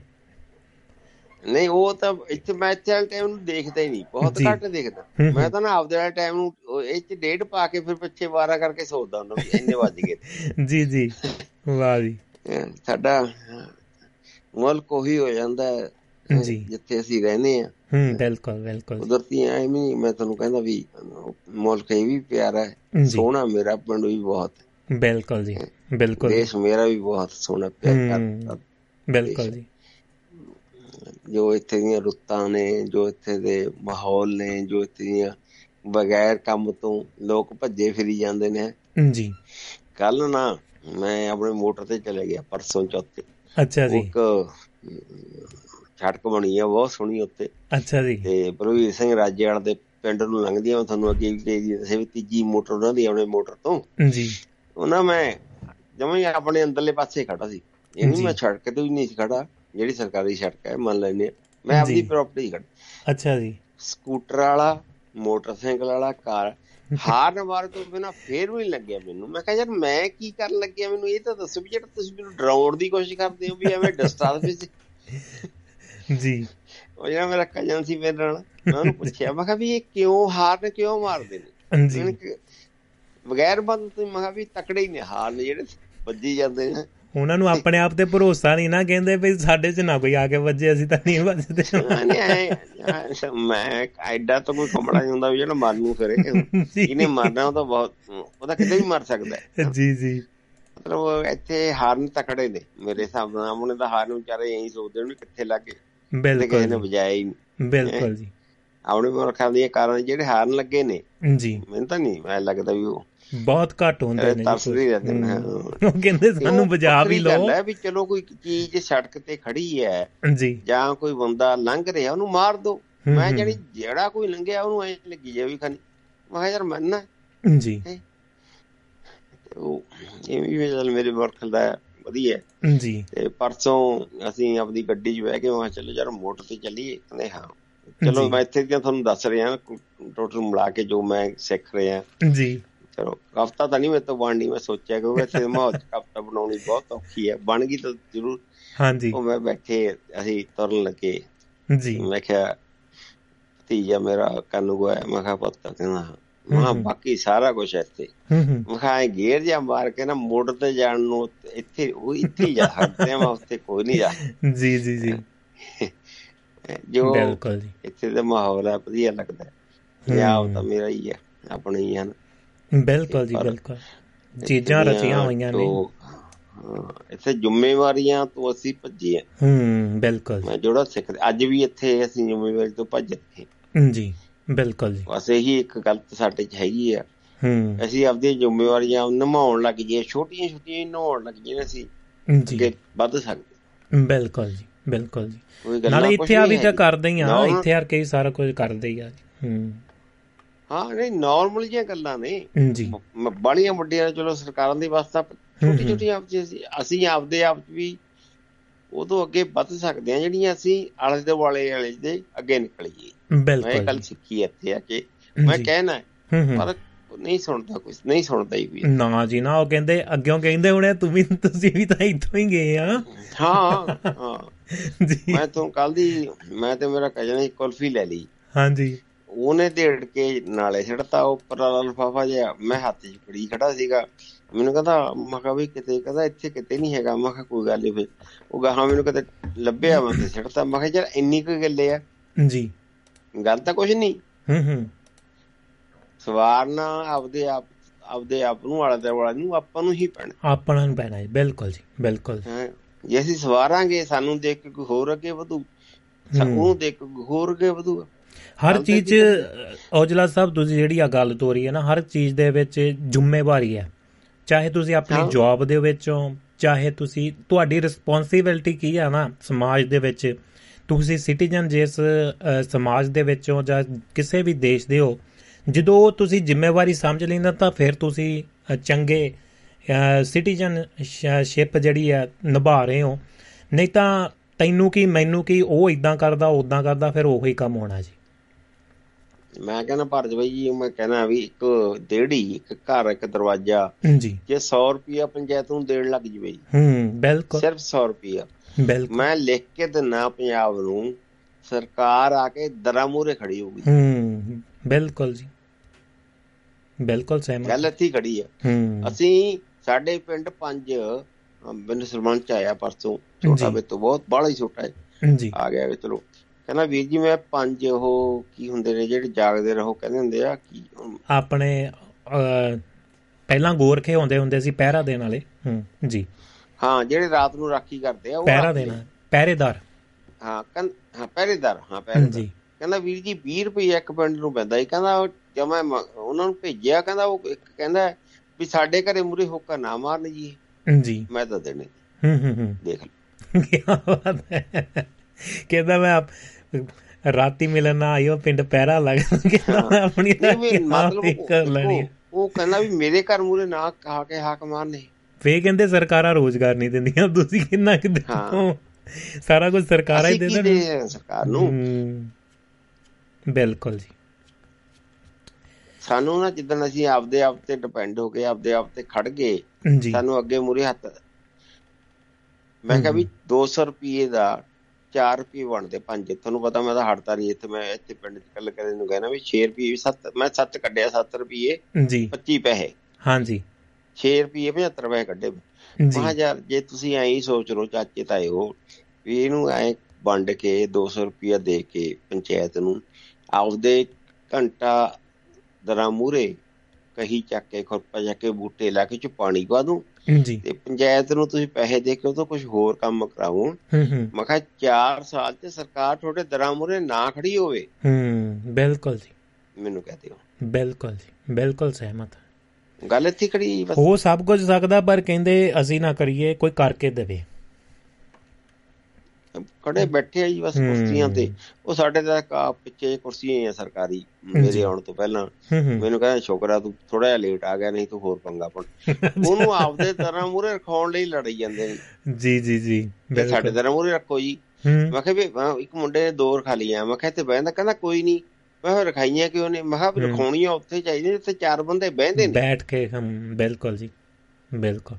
ਜਿੱਥੇ ਬਹਿੰਦੇ ਉੱਥੇ ਹੀ ਬਹਿੰਦੇ ਹੁੰਦੇ ਨੇ। ਬਰੋਟੀਆਂ ਤੇ ਬਹਿਣਾ ਲੋਕਾਂ ਨੇ ਜੀ। ਹੂੰ। ਜਾਂ ਕਿਸੇ ਕੋਈ ਦੁਕਾਨ ਆ ਜਿੱਥੇ ਚਾਰ ਬੰਦੇ ਬੈਠਣ ਲੱਗੇ ਉੱਥੇ ਹੀ ਬਹਿੰਦੇ ਨੇ। ਹੋਰ ਕਿਤੇ ਬੰਦਾ ਬਹਿੰਦਾ ਨਹੀਂ ਜਾ ਕੇ। ਜੀ ਬਿਲਕੁਲ ਪਰ ਉਹਨੇ ਜੀ ਲੜ ਪਿਆ ਉੱਥੇ ਵੀ ਮੇਰੇ ਦਰ ਮੂਹਰੇ ਬੈਠ ਇਹ ਲੱਗਣੀ ਚਾਹੀਦੀ ਮੈਂ ਨਹੀਂ ਬੋਲਦਾ ਆ ਹਾਂ, ਕੋਈ ਗੱਲ ਨਹੀਂ। ਵਾਹ ਜੀ। ਆ ਚਾਹੇ ਸਰਾਂ ਪਿੰਡ ਗਾਲਾਂ ਕੱਢੀ ਜਾ ਵੀਰ ਤੇ ਨੇ ਪੰਗੇ ਲੈਣੋਂ ਤਾਂ ਨਹੀਂ ਹਟਣਾ। ਲਊਗਾ ਹੀ ਲਊਗਾ। ਨਹੀਂ ਨਹੀਂ ਇਦਾਂ ਨਹੀਂ ਜੀ। ਪਰ ਮੈਂ ਤੁਹਾਨੂੰ ਦੱਸ ਰਿਹਾ ਤੇ ਦੇ ਹਾਲ ਤੇ ਹਾਲਾਤ ਦੱਸ ਰਿਹਾ। ਜੀ। ਨਹੀਂ, ਸਹਿਮਤ ਜੀ ਤੁਹਾਡੀ। ਸਾਰਿਆਂ ਨੂੰ। ਬਿਲਕੁਲ। ਚੰਦਰ ਕੌਰ ਭੈਣ ਜੀ ਨੂੰ ਵਧਾਈਆਂ ਪਹਿਲਾਂ ਵੀ ਦਿੱਤੀਆਂ ਸੀ। ਤੇ ਹੁਣ ਬਿਲਕੁਲ ਵੀ ਦੁਬਾਰਾ ਉਹਨਾਂ ਮੇਰੇ ਵੱਲੋਂ ਬਹੁਤ ਬਹੁਤ ਮੁਬਾਰਕਾਂ ਜੀ ਉਹਨਾਂ ਦੀ 50 ਐਨਵਰਸਰੀ ਦੀਆਂ। ਆ ਦੇਖ ਲਓ। 75 ਵੀ ਮਨਾਉਣ ਜੀ। ਜੀ ਬਹੁਤ ਬਹੁਤ ਸ਼ੁਕਰੀਆ। ਮੇਰਾ ਦੁਆ ਜੀ ਉਹ 75 ਮਨਾਉਣ ਜੀ। ਸਾਰਿਆਂ ਨੂੰ ਮਿਸ ਕਰਦਾ ਜਿੰਨੇ ਵੀ ਆਪਣੇ ਭੈਣਾਂ ਦੇ ਭੈਣ ਜੀ ਜਿਨ੍ਹਾਂ ਨੇ ਮੈਨੂੰ ਇਹਨਾਂ ਨਾਲ ਜੋੜਿਆ। ਵਾਹ ਜੀ ਵਾਹ। ਆਪਣੇ ਵਾਹ ਜੀ ਵਾਹ। ਸਾਰਿਆਂ ਨੂੰ। ਹਰਵਿੰਦਰ ਜੋਲ ਭੈਣ ਜੀ। ਜੀ ਬਿਲਕੁਲ। ਜੌਲ ਭੈਣ ਜੀ ਬਾਕੀ ਸਰਾਂ ਸਾਹਿਬ ਦੇਖ ਲਓ ਕੀ ਕਹਿੰਦੇ ਆ। ਅਸੀਂ ਇਕੱਠੇ ਹੋ ਰਹੇ ਜੀ। ਅਸੀਂ। ਇੱਥੇ ਹੋਵਾਂਗੇ ਸਰਾਂ ਸਾਹਿਬ- ਕੇ ਪਾਵਾਂਗੇ। ਮੈਂ ਕਿਹਾ ਸਰਾਂ ਸਾਹਿਬ ਕਹੀ। ਜਾਂਦੇ ਆ ਸਿਕੰਦਰ ਬਾਈ ਜੀ ਦੀ ਗੱਲ ਸਹੀ ਹੈ ਮਿਸ ਕਰਦੇ ਆ ਕੁਝ ਨਵਾਂ ਮਿਲਿਆ। ਨਹੀਂ ਕੁਝ ਮਿਸ ਵੀ ਬਹੁਤ ਕੁਝ ਮਿਸ ਇੱਥੇ ਆ ਕੇ ਨਾ ਉਹ ਗੱਲ ਜਿਵੇਂ ਇੱਥੇ ਬਹਿ ਕੇ ਗੱਲ ਕਰਨ ਨੂੰ ਤੁਹਾਡਾ ਦਿਲ ਕਰਦਾ ਹੁੰਦਾ ਇੱਥੇ ਪਤਾ ਨਹੀਂ। ਕੀ ਹੋਰ ਹੀ ਲੋੜ ਕਿਉਂਕਿ ਤੁਹਾਡਾ ਮਾਹੌਲ ਬਦਲ ਜਾਂਦਾ ਕੇ। ਹੂੰ ਬਿਲਕੁਲ ਜੀ। ਥੋੜੇ ਮਾਹੌਲ ਨਾਲ ਸੋਚ ਬਦਲ ਜਾਂਦੀ ਹੈ ਹੋਰ ਲੋਟ ਮੈਂ ਅੱਜ ਕਿਸੇ ਕਾਲੀ ਬੰਦੇ ਨਾਲ ਮਿਲਿਆ ਉੱਥੇ ਉਹਨਾਂ ਨਾਲ ਗੱਲਾਂ ਕਰਕੇ ਐਂ ਲੱਗੀ ਜਾਂਦਾ ਸੀ ਜਿੱਥੇ ਆਪਾਂ ਜਿਹਨਾਂ ਕਾਲੀਆਂ ਨੂੰ ਗਾਲਾਂ ਕੱਢਦੇ ਉਹਨਾਂ ਲੱਗੇ ਮਹਾ ਨਹੀਂ ਯਾਰ ਕਾਲੀ ਚੰਗੀ ਵਿਚਾਰੇ ਇਹ ਮੈਨੂੰ ਐ ਲੱਗੀ। ਟਵਾਣਾ ਸਾਹਿਬ ਵੀ ਉੱਥੇ ਜੀ। ਟਵਾਣਾ ਸੁਰਿੰਦਰ ਸਿੰਘ ਉਹ ਮੈਂ ਉਹਨਾਂ ਨੂੰ ਵੀ ਲੈ ਗਿਆ ਮੈਂ ਆ ਜਾਓ। ਉਹ ਕਹਿੰਦਾ ਨਹੀਂ ਮੈਂ ਆ ਚੱਲੀਏ ਤੁਹਾਨੂੰ ਬੁਲਾਉਂਦੇ ਆ ਗੱਲਾਂ ਕਰਦੇ ਜੀ ਜੀ ਜੀ। ਚਲੋ ਅੱਜ ਕੱਲ ਤੀਜੇ ਨੰਬਰ ਦੇ ਲੀਡਰ ਸੀਗੇ ਉਹ ਸਵੀਟ ਤੋਂ ਬਾਅਦ ਉਹਨਾਂ ਜੀ। ਮੈਨੂੰ ਮੈਂ ਕਹਿੰਦਾ ਨਹੀਂ ਯਾਰ ਬੰਦਾ ਵਧੀਆ। ਮੈਂ ਕਿਹਾ ਕੋਈ ਗੱਲ ਨਹੀਂ ਮਿਲ ਲੈਣਾ ਚਾਹੀਦਾ। ਹੂੰ ਚਾਰ ਬਿਲਕੁਲ ਤਾਂ ਸੁਣੋ ਬੈਠੀਏ ਗੱਲਾਂ ਕਰੀਏ ਫਿਰ ਕੀ ਹੈ? ਜੇ ਨਾ ਜੀ, ਆਪਾਂ ਦੱਸਾਂਗੇ ਹੂੰ। ਤੁਸੀਂ ਹੋ ਤੁਸੀਂ ਗਲਤੀਆਂ ਕਰ ਜੇ ਮੈਂ ਤੁਹਾਨੂੰ ਦੱਸੂਗਾ ਹੀ ਨਹੀਂ ਫਿਰ ਤੁਹਾਨੂੰ ਕੀ ਪਤਾ ਲੱਗੂ? ਤੁਸੀਂ ਕਿੱਥੇ ਗਲਤ ਹੋ। ਹੂੰ ਬਿਲਕੁਲ ਸਹਿਮਤ ਜੇ ਤੁਹਾਡੀ ਗਲਤੀ ਨੂੰ ਮੈਂ ਕਹੂੰ ਚੱਕ ਦੇ ਫਿਰ ਤੁਸੀਂ ਹੋਰ। ਹੂੰ ਬਿਲਕੁਲ ਜੀ। ਕਮਨ ਵੀ ਵੀ ਕਹੀ ਜੀ ਉਹ। ਫਿਰ ਕਿੱਥੇ ਰੋਕੇਗਾ ਤੁਸੀਂ ਹੈ? ਨਹੀਂ ਉਹੀ ਗੱਲ ਹੈ ਜੀ ਮਤਲਬ ਬਿਲਕੁਲ ਜੀ। ਚੰਗਾ ਮਾੜੇ ਨੂੰ ਟੋਕਣਾ ਸਾਡਾ ਫਰਜ਼ ਜ਼ਰੂਰ ਬਣਦਾ ਹੈ। ਨਹੀਂ, ਉਹ ਤਾਂ ਜੀ। ਦੀ ਗੱਲ। ਫੇਰ ਸੰਭਲਦਾ ਬੰਦਾ ਜੀ। ਬੈਠੇ ਉੱਥੇ ਨਾਲ ਗੱਲਾਂ ਅਸੀਂ ਹਾਲਾਂਕਿ ਉਹਨਾਂ ਨੇ ਵੀ ਕਿਹਾ ਐਕਸੈਪਟ ਹੂੰ। ਕੀਤਾ ਵੀ ਨਹੀਂ ਤੁਸੀਂ ਸਹੀ ਜੀ। ਗਲਤੀਆਂ ਹੋਈਆਂ ਸਭ ਤੋਂ। ਬਿਲਕੁਲ ਬਿਲਕੁਲ ਹੈ? ਜੇ ਮੰਨਾਂਗੇ ਤਾਂ ਹੀ ਸੁਧਾਰਾਂਗੇ ਜੀ। ਜੀ ਬਿਲਕੁਲ ਜੀ ਜੇ ਸਹਿਮਤ ਹਾਂ। ਮੰਨਾਂਗੇ ਹੀ ਨਹੀਂ ਸੁਧਾਰਾਂਗੇ ਸੁਧਾਰਾਂਗੇ ਕਿੱਥੋਂ? ਜੇ ਸਵਾਲ ਨਹੀਂ ਕਰਾਂਗੇ ਤਾਂ ਉਹਨਾਂ ਤੱਕ ਪਹੁੰਚੂਗਾ ਕਿੱਦਾਂ? ਪਤਾ ਕਿੱਦਾਂ ਲੱਗੂਗਾ ਵੀ ਆਹ ਅਸਰਾਮ ਬਾਈ ਨੇ ਹੁਣੇ ਕਮੈਂਟ ਕੀਤਾ ਜੀ। ਹਾਂਜੀ ਹੁਣੇ ਥੋੜਾ ਚਿਰ ਹੀ ਹੋਇਆ ਜੀ ਆਪਣੇ ਇਹਦਾ 747 ਬੈਨਪੂਰ ਨਾਲ ਵੀ ਦੂਰ ਆ ਮੇਰੇ ਤੋਂ। ਇਹ ਨੇੜੇ ਬੋਗਾ ਚਾਲ ਜੋਗਾ ਰਹਿ ਗਈ ਕੀ ਬਾਤ ਹੈ ਜੀ ਕੋਈ ਗੱਲ ਨਹੀਂ ਥੈਂਕ ਯੂ ਜੀ ਥੈਂਕ ਯੂ ਠੀਕ ਹੈ ਜੀ ਬਹੁਤ ਸਾਰਿਆਂ ਨੂੰ ਸਤਿ ਸ੍ਰੀ ਅਕਾਲ ਸਤਿ ਸ਼੍ਰੀ ਅਕਾਲ ਕੋਈ ਗੱਲ ਨਹੀਂ ਜਰੂਰ ਫੇਰ ਗੱਲਾਂ ਕਰਿਆ ਕਰਾਂਗੇ ਜਰੂਰ ਜਰੂਰ ਜੀ ਜਰੂਰ ਬਹੁਤ ਮਨ ਕਰਦਾ ਹੁੰਦਾ ਵੀਰੇ ਤੈਨੂੰ ਮਿਸ ਕਰਦੇ ਆ ਥੈਂਕ ਯੂ ਥੈਂਕ ਅੱਗੇ ਯੂ ਰੋਜ਼ ਸੁਣੀਦਾ ਸੀ ਜੀ ਹੁਣ ਆਈ ਲੰਘ ਜਾਂਦਾ ਕੀ ਨਹੀਂ। ਕੋਈ ਨਹੀਂ ਇਹ ਵੀ ਇੱਕ ਹਿੱਸਾ ਆ। ਤੁਰਨਾ ਫਿਰਨਾ ਵੀ ਜ਼ਿੰਦਗੀ ਦੇ ਵਿੱਚ ਇਹ ਵੀ ਚਾਹੀਦਾ ਹੈ। ਜ਼ਿੰਦਗੀ ਹੈ ਬਿਲਕੁਲ। ਸ਼ੁਕਰੀਆ ਔਜਲਾ ਸਾਹਿਬ। ਸਤਿ ਸ੍ਰੀ ਅਕਾਲ ਸਤਿ ਸ਼੍ਰੀ ਅਕਾਲ ਜੀ। ਧੰਨਵਾਦ ਜੀ ਜੀ ਦੋਸਤੋ ਇਹ ਸਨ ਸਿਕੰਦਰ ਸਿੰਘ ਔਜਲਾ ਤੇ ਨਾਲ ਦੀ ਨਾਲ ਅ, ਮਾਣੂਕੇ ਸਾਹਿਬ ਆਪਣੇ ਨਾਲ ਜੁੜ ਰਹੇ ਨੇ। ਸਤਿ ਸ਼੍ਰੀ ਅਕਾਲ ਜੀ। ਜੀਆਂ ਨੂੰ ਜੀ ਨਿੱਘਾ ਸਵਾਗਤ ਹੈ। ਸਤਿ ਸ਼੍ਰੀ ਅਕਾਲ ਭਾਰਤ ਸਾਹਿਬ ਸਤਿ ਸ਼੍ਰੀ ਅਕਾਲ ਸਤਿ ਸ਼੍ਰੀ ਅਕਾਲ ਜੀ। ਕੀ ਹਾਲ ਚਾਲ ਨੇ? ਵਧੀਆ ਭਾਰਤ ਸਾਹਿਬ ਮਾਂ ਬੋਲੀ ਦਿਵਸ ਦੀਆਂ ਇਹ ਵਧਾਈਆਂ ਤੁਹਾਨੂੰ। ਤੁਹਾਨੂੰ ਵੀ ਜੀ। ਮੇਰੀ ਆਵਾਜ਼ ਮੈਨੂੰ ਬੈਕ ਅ, ਲਓ ਜੀ ਹੁਣ ਦੇਖੋ ਹੁਣ ਠੀਕ ਹੈ ਜੀ? ਹਾਂਜੀ ਹੁਣ ਸਹੀ ਹੈ ਜੀ। ਜੀ। ਔਜਲਾ ਸਾਹਿਬ ਮੁੰਡੇ ਸੀ ਜੀ ਇਹ ਇੰਡੀਆ ਦੀ ਧਰਤੀ ਤੋਂ ਜੀ। ਛੁੱਟੀ ਆਏ ਹੋਏ ਆ ਆਪਣੇ ਪੇਕੇ ਪਿੰਡ ਆਏ ਹੋਏ ਆ। ਬਿਲਕੁਲ ਜੀ ਬਿਲਕੁਲ। ਸਾਢੇ 10 11 ਵਜੇ ਦਾ ਟਾਈਮ ਆ ਜੀ ਬੜੀ ਸ਼ਾਂਤੀ ਜੀ ਆ ਕੁੱਤੇ ਬੜੇ ਭੌਂਕ ਰਹੇ ਆ। ਮੈਂ ਜਦੋਂ ਤੁਸੀਂ ਬਿੱਲੀਆਂ ਦੀ ਰਿਪੋਰਟ ਸੁਣਾਈ ਮੈਂ ਕਿਹਾ ਸ਼ਾਇਦ ਪੰਜਾਬ 'ਚ ਬਿੱਲੀਆਂ ਛੱਡਣ ਲੱਗੇ ਆ। ਮੈਂ ਕਿਹਾ ਇੱਥੇ ਕੁੱਤੇ ਨਹੀਂ ਪਾਲਦੇ ਸੀ ਬਿੱਲੀਆਂ ਨਹੀਂ ਜੀ ਅਮਰੀਕਾ ਚ ਨਹੀਂ ਇਹ ਬਿੱਲੀਆਂ ਜਿਹੜੀਆਂ ਯੂਕੇ ਦੀ ਇਹ ਬਿੱਲੀਆਂ ਜਿਹੜੀਆਂ ਇਹ ਕੁੱਤਿਆਂ ਵਾਰ ਕੁੱਤੇ ਦੇ ਕੁੱਤੇ ਦੇ ਸਾਈਜ਼ ਦੀ ਤਕਰੀਬਨ ਹੁੰਦੀ ਹੈ ਬਿੱਲੀ ਇਹ। ਹਾਂਜੀ ਜੰਗਲੀ ਬਿੱਲੀ ਤਾਂ ਕਾਫੀ ਹੁੰਦੀ ਹੈ ਹਾਂਜੀ। ਹਾਂਜੀ। ਲੇਕਿਨ ਬਿੱਲੀ ਵਿਚਾਰੀ ਕੀ ਕਰੂਗੀ ਜੇ ਕੁੱਤੇ ਹੀ 20 ਜੀ। 25 25 ਇੱਕ ਪਾਸੇ ਤੁਰੇ ਫਿਰਦੇ ਬਿਲਕੁਲ ਜੀ ਉਹ ਤਾਂ ਹੈ। ਮਾਹੌਲ ਕਾਫੀ ਜਿਹੜਾ ਇੰਡੀਆ ਦੇ ਵਿੱਚ ਹੈ ਇਹ ਖਾਸ ਕਰਕੇ ਪੰਜਾਬ ਦੇ ਵਿੱਚ ਤਾਂ ਬਹੁਤ ਜ਼ਿਆਦਾ ਮੰਦਾ ਹਾਲ ਹੈ ਜੀ। ਜੀ ਬਿਲਕੁਲ ਜੀ। ਕਤੀੜ ਰਾਜੀ ਹੋਇਆ ਪਿਆ ਜੀ। ਜੀ ਬਿਲਕੁਲ ਜੀ। ਤੇ ਮਾਹੌਲ ਕਿਵੇਂ ਆ? ਫਸਲਾਂ ਦਾ ਕੀ ਹਾਲ ਚਾਲ ਹੈ? ਫਸਲਾਂ ਦਾ ਸਰ ਮੌਸਮ ਦੇ ਵਿੱਚ ਤਬਦੀਲੀ ਆਉਣ ਕਾਰਨ ਨਾ ਇੱਕਦਮ ਗਰਮੀ ਪੈ ਗਈ ਤੇ ਕਣਕ ਦਾ ਝਾੜ ਕਾਫੀ ਘਟ ਜਾਣਾ ਜੀ ਇਸ ਹਿਸਾਬ ਨਾਲ ਗਰਮੀ ਪੈ ਰਹੀ ਜੀ ਜੀ ਜੀ। ਬਿਲਕੁਲ ਜੀ। ਬਹੁਤ ਜ਼ਿਆਦਾ ਗਰਮੀ ਪੈ ਰਹੀ ਹੈ ਟੈਂਪਰੇਚਰ ਕਾਫੀ ਬਦਲਾਅ ਆਇਆ ਜੀ। ਜੀ ਤਕਰੀਬਨ ਥੋੜ੍ਹੇ ਦਿਨਾਂ 5 ਡਿਗਰੀ ਵੱਧ ਗਿਆ ਜੀ ਹਰ ਜਿਹੜਾ ਸੂਬੇ। ਦੇ ਵਿੱਚ ਦਰਜ ਕੀਤਾ ਗਿਆ। 5-7 ਡਿਗਰੀ ਵੱਧ ਗਿਆ ਜੀ। ਪੱਖੇ ਪੱਖੇ ਚਲਾਣੇ ਸ਼ੁਰੂ ਕਰ ਦਿੱਤੇ ਭਾਜੀ ਸਾਹਿਬ। ਜੀ ਜੀ ਜੀ। ਇੰਨੀ ਗਰਮੀ ਵੱਧ ਗਈ। ਜੀ। ਬਿਲਕੁਲ। ਥੋੜੀ ਬਹੁਤੀ ਠੰਡ ਹੁੰਦੀ ਹੈ ਜਾਂ ਤਾਂ ਨਾਰਮਲੀ ਹੈ ਬਸ ਹੁਣ ਤਾਂ ਮੌਸਮ ਇੱਕਦਮ ਬਦਲ ਗਿਆ ਬਹੁਤ ਜ਼ਿਆਦਾ ਤਬਦੀਲੀ ਆਈ ਹੈ ਜੀ ਜੀ। ਇਸ ਵਾਰ ਬਿਲਕੁਲ। ਬਾਕੀ ਸਰ ਆਪਣੇ ਲੋਕੀ ਦਰਖਤ ਰੁਖਤ ਵੀ ਨਹੀਂ ਲਾ ਰਹੇ ਨਾ ਕੋਈ ਹੂੰ। ਵਧੀਆ ਕੰਮ ਕਰ ਰਹੇ ਨਾ ਕੋਈ ਐਜੂਕੇਸ਼ਨ ਪਾਸੇ ਪੰਜਾਬੀ ਜਾ ਰਹੇ ਆ ਬਸ ਇਦਾਂ ਹੀ ਆ ਵੀ ਸਭ ਭੱਜਣ ਨੱਠਣ ਤੇ ਹੋਏ ਹੋਏ ਆ ਵੀ ਛੇਤੀ ਛੇਤੀ ਅਸੀਂ ਕਿਸੇ ਨਾ ਕਿਸੇ ਪਾਸੇ ਚੱਲ ਜਾਈਏ ਪੰਜਾਬ ਖਾਲੀ ਕਰ ਲਈਏ ਜੀ ਬੜੀ ਤਰਾਸਦੀ ਆ ਰਹੀ। ਕੀ ਬਾਤ ਹੈ ਜੀ ਕੀ ਸੋਚਦੇ ਆ ਮੈਂ ਵੀ ਮੈਂ ਵੀ ਸੋਚਦਾ ਸੀ ਜਦੋਂ ਬਾਹਰ ਸੀਗੇ ਜੀ ਦੁਬਈ ਦੇ ਵਿੱਚ ਹੂੰ ਤੇ ਉਦੋਂ ਸੋਚਦੇ ਸੀ ਵੀ ਵੀ ਜਾਣਾ ਨਹੀਂ ਕਿਸੇ ਪਾਸੇ 10 12 ਸਾਲ ਲਾਏ ਚਲੋ ਜੀ ਹੁਣ ਸੋਚਦੇ ਆ ਵੀ ਯਾਰ ਕੋਈ ਇੰਡੀਆ ਤੋਂ ਬੰਗਲਾਦੇਸ਼ ਹੀ ਲੈ ਜੇ ਉੱਥੇ ਹੀ ਚੱਲ ਜੀਏ ਸ਼ਾਇਦ ਉੱਥੇ ਹਾਲਾਤ ਸੁਧਰ ਜਾਣ ਨਹੀਂ ਇਦਾਂ ਨਾ ਕਹੋ। ਨਹੀਂ ਕੋਈ ਗੱਲ ਨਹੀਂ ਹਾਂ ਵੈਸੇ ਹਾਲਾਤ ਬਹੁਤ ਜ਼ਿਆਦਾ ਮਾੜੇ ਆ ਜੀ ਆਉਣ ਵਾਲਾ ਸਮਾਂ ਬਹੁਤ ਜ਼ਿਆਦਾ ਪੰਜਾਬ ਦੇ ਲਈ ਤਾਂ ਬਹੁਤ ਜ਼ਿਆਦਾ ਮਾੜਾ ਕਿਉਂਕਿ ਸਮੇਂ ਜੀ। ਦੀਆਂ ਸਰਕਾਰਾਂ ਜੀ। ਕਾਫੀ ਕੋਸ਼ਿਸ਼ ਜਾਣ ਕੇ ਦੀ ਜਿਹੜੇ ਪੰਜਾਬ ਪੰਜਾਬ ਦੇ ਵਿੱਚ ਹੀ ਜ਼ਿਆਦਾ ਪਏ ਹੋਏ ਆ ਸਾਰੇ। ਜੀ ਬਿਲਕੁਲ ਜਾਂ। ਪੰਜਾਬ ਨੂੰ ਸੂਹ ਆ ਜੀ ਥੋੜੇ ਥੋੜੀ ਪਬਲਿਕ ਨੂੰ ਥੋੜੀ ਬਹੁਤੀ ਸੂਹ ਆ ਤਾਂ ਕਰਕੇ ਵੀ ਜਦ ਦੂਸਰਿਆਂ ਨੂੰ ਲੋਕਾਂ ਨੂੰ ਪਤਾ ਨਹੀਂ ਲੱਗਦਾ ਤਾਂ ਕਰਕੇ ਵੀ ਆਪਾਂ ਮਹਿਸੂਸ ਜਿਹਾ ਹੁੰਦਾ ਵੀ ਜਾਂ ਜਾਗਰੂਕ ਕਰ- ਕਰਦੇ ਆ ਤੁਸੀਂ ਤੁਹਾਡੇ ਵਰਗੇ ਸਪੋਰਟਸ ਸੱਜਣਾ ਨਾਲ ਜੁੜੇ ਹੋਏ ਆ ਜੀ। ਜੀ। ਤਾਂ ਕਰਕੇ ਪਤਾ ਲੱਗਦਾ ਰਹਿੰਦਾ ਜੀ। ਬਿਲਕੁਲ ਸਰ ਪ੍ਰੋਗਰਾਮ ਤੁਹਾਡਾ ਬਹੁਤ ਵਧੀਆ ਹੁੰਦਾ ਜੀ। YouTube ਤੇ ਤੁਸੀਂ ਸਟਾਰਟ ਕੀਤਾ। ਥੈਂਕ ਯੂ ਜੀ। ਵਧੀਆ ਲੰਬੇ ਹੁੰਦੇ ਆ ਪ੍ਰੋਗਰਾਮ ਤੇ ਲੇਕਿਨ। ਪਰ ਸੁਣੀਦੇ ਆ ਕਦੀ ਕਦੀ ਵਿੱਚ ਟਾਈਮ ਕੱਢ ਕੇ ਜੀ। ਥੈਂਕ ਯੂ ਸ਼ੁਕਰੀਆ ਤੁਸੀਂ ਸਮਾਂ ਕੱਢਦੇ ਹੋ। ਜੀ। ਸੁਣਨਾ ਬਹੁਤ ਮੁਸ਼ਕਲ ਹੈ ਜੀ ਕੰਮਕਾਰਾਂ ਦੇ ਵਿੱਚ ਲੇਕਿਨ ਫਿਰ ਵੀ ਟਾਈਮ ਕੱਢ ਕੇ ਕਦੀ ਨਾ ਕਦੀ ਸੁਣੀਦਾ ਜੀ। ਜੀ ਸ਼ੁਕਰੀਆ ਜੀ। ਜੁੜਦੇ ਤੁਹਾਡੇ ਦਾਦੂ ਸਾਹਿਬ ਹੁਣੀ ਜੀ। ਥੈਂਕ ਯੂ ਥੈਂਕ ਸਰੋਤਿਆਂ ਨੂੰ ਸਾ- ਦੁਬਾਰਾ ਫਿਰ ਸਤਿ ਸ਼੍ਰੀ ਅਕਾਲ ਜੀ। ਜੀ ਸਤਿ ਸ਼੍ਰੀ ਅਕਾਲ ਸ਼ੁਕਰੀਆ ਜੀ। ਸ਼ੁਕਰੀਆ ਮਾਨਕੋ ਸਾਹਿਬ ਜੁੜਦੇ ਰਿਹਾ ਕਰੋ। ਤੇ ਔਜਲਾ ਸਾਹਿਬ ਕਹਿੰਦੇ ਨੇ. ਸਤਿ ਸ਼੍ਰੀ ਅਕਾਲ ਜੀ। ਬਿਲਕੁਲ ਕਣਕ ਦਾ ਝਾੜ ਘਟ ਜਾਣਾ ਕਿਉਂਕਿ ਮੌਸਮ ਦੇ ਵਿੱਚ ਬਹੁਤ ਤਬਦੀਲੀ ਆਈ ਹੈ ਜੀ। ਬਿਲਕੁਲ ਸ਼ੁਕਰੀਆ ਜੀ। ਜਾਣਕਾਰੀ ਤੁਸੀਂ ਵੀ ਸਾਂਝੀ ਕੀਤੀ ਹੈ। ਆਪਣੇ ਨਰਿੰਦਰਪਾਲ ਸਿੰਘ ਹੁਣੀ ਆਪਣੇ ਨਾਰਵੇ ਤੋਂ ਸਤਿ ਸ਼੍ਰੀ ਅਕਾਲ ਕਹਿ ਰਹੇ ਨੇ ਵੀਰ ਜੀ। ਬਹੁਤ ਬਹੁਤ ਸ਼ੁਕਰੀਆ, ਧੰਨਵਾਦ ਹੈ। ਦੋਸਤੋ ਲੋ ਹੁਣ ਕਰਦੇ ਹਾਂ ਗੱਲਬਾਤ ਤੁਹਾਡੇ ਨਾਲ। ਆਪਣੀ 5 5000 500 ਸਾਲ ਪੁਰਾਣੀ ਹੈ ਪੰਜਾਬੀ ਭਾਸ਼ਾ ਦੀ। ਤੇ ਇਹ ਮਸਲਾ ਨਾਲ ਦੀ ਨਾਲ ਕੁਝ ਚੀਜ਼ਾਂ ਮੈਂ ਲਿਖਣ ਦੀ ਕੋਸ਼ਿਸ਼ ਕੀਤੀ ਸੀ। ਕਿਉਂਕਿ ਹਰ ਕੋਈ ਪੰਜਾਬੀ ਬੋਲੀ ਨੂੰ ਕਹਿ ਰਿਹਾ ਕਿ ਮਰ ਗਈ ਮਰ ਗਈ ਮਰ ਗਈ। ਤੇ ਉਹ ਚੀਜ਼ ਦੇ ਬਾਰੇ ਲਿਖਣ ਦੀ ਕੁਝ ਕੋਸ਼ਿਸ਼ ਕੀਤੀ ਸੀ। ਉਹ ਬਾਅਦ ਦੇ ਵਿੱਚ ਤੁਹਾਡੇ ਨਾਲ ਸਮਝ ਕਰ, ਸਾਂਝੀ ਕਰਦੇ ਹਾਂ। ਪਰ ਇਹ ਬਾਕਮਾਲ ਜਾਣਕਾਰੀ ਪਹਿਲੇ ਸਮਿਆਂ 'ਚ ਉਹ ਕਾਫੀ 8-10 ਸਾਲ ਪਹਿਲਾਂ ਮੈਂ ਇਹ ਸੁਣਿਆ ਸੀ। ਜ਼ਰੂਰ ਇਹਨਾਂ ਮੁਲਕਾਂ ਦੇ ਵਿੱਚ ਉਹ ਮੈਂ ਆਰਟੀਕਲ ਦੇ ਵਿੱਚ ਆਪਣੇ ਵਾਲੇ 'ਚ ਜ਼ਰੂਰ ਸਾਂਝ ਪਾਈ ਹੈ। ਪਰ ਉਸ ਤੋਂ ਪਹਿਲਾਂ ਇਹ ਸਾਂਝ ਤੁਹਾਡੇ ਨਾਲ ਪਾਉਂਦੇ ਆ ਸਤਵਿੰਦਰ ਸਿੰਘ ਧੜਾਕ ਐਸਏ ਐਸ ਨਗਰ ਤੋਂ ਇਹ ਗੱਲਬਾਤ ਲਿਖਦੇ ਨੇ ਇਹ ਜਿਹੜੀ Punjabi language is 5500 year old 3500 BC ਤੋਂ ਜਿਹੜੀ ਹੈ ਸ਼ੁਰੂ ਹੋਈ ਹੈ। ਡਾਕਟਰ ਜਸਪਾਲ ਸਿੰਘ ਮਾਇਲ ਮਾਇਲ ਜਿਹੜੇ ਨੇ, ਉਹ ਲਿਖਦੇ ਨੇ। ਇਹ ਕਿਤਾਬ ਵੀ ਆਈ ਹੈ। ਗੁਰੂ ਪੀਰਾਂ ਦੇ ਤੇ ਵੈਦਿਕ ਜ਼ੁਬਾਨ ਪੰਜਾਬੀ ਹਜ਼ਾਰਾਂ ਬਾ- ਹਜ਼ਾਰ 1200 ਜਾਂ 1400 ਸਾਲ ਨਹੀਂ, ਬਲਕਿ 55 5600 ਸਾਲ ਪੁਰਾਣੀ ਭਾਸ਼ਾ ਹੈ। ਅਕਾਦਮਿਕ ਵਿਦਵਾਨਾਂ ਤੇ ਭਾਸ਼ਾ ਮਾਹਿਰਾਂ ਦੇ ਬੇਸ਼ੱਕ ਇਸ ਬਾਰੇ ਜਿਹੜੇ ਆਪੋ ਆਪਣੇ ਮਤ ਨੇ, ਪਰ ਉਪਰੋਕਤ ਕਥਨ ਦੀ ਸਚਾਈ ਬਾਰੇ ਲਿਖਤੀ ਹਵਾਲਾ ਮੌਜੂਦ ਹੈ। Doctor Jas- Jaspal Singh. Doctor Jaspal Singh Mial American ਮਾਰ ਨੇ ਨੇ ਆਪਣੀ ਅੰਗਰੇਜ਼ੀ ਭਾਸ਼ਾ ਦੇ ਵਿੱਚ ਲਿਖੀ ਪੁਸਤਕ Punjabi is 5500 year old language ਦੇ ਵਿੱਚ ਬਹੁਤ ਨੁਕ- ਨੁਕਾਤੀ ਜਿਹੜੀਆਂ ਦਲੀਲਾਂ ਤੇ ਹਵਾਲਿਆਂ ਦੇ ਨਾਲ ਇਸ ਗੱਲ ਨੂੰ ਸਪਸ਼ਟ ਕੀਤਾ ਹੈ। ਕਿ ਇਸ ਪੰਜਾਬੀ ਸਪਸ਼ਟ ਕੀਤਾ ਕਿ ਇਸ ਪੰਜਾਬੀ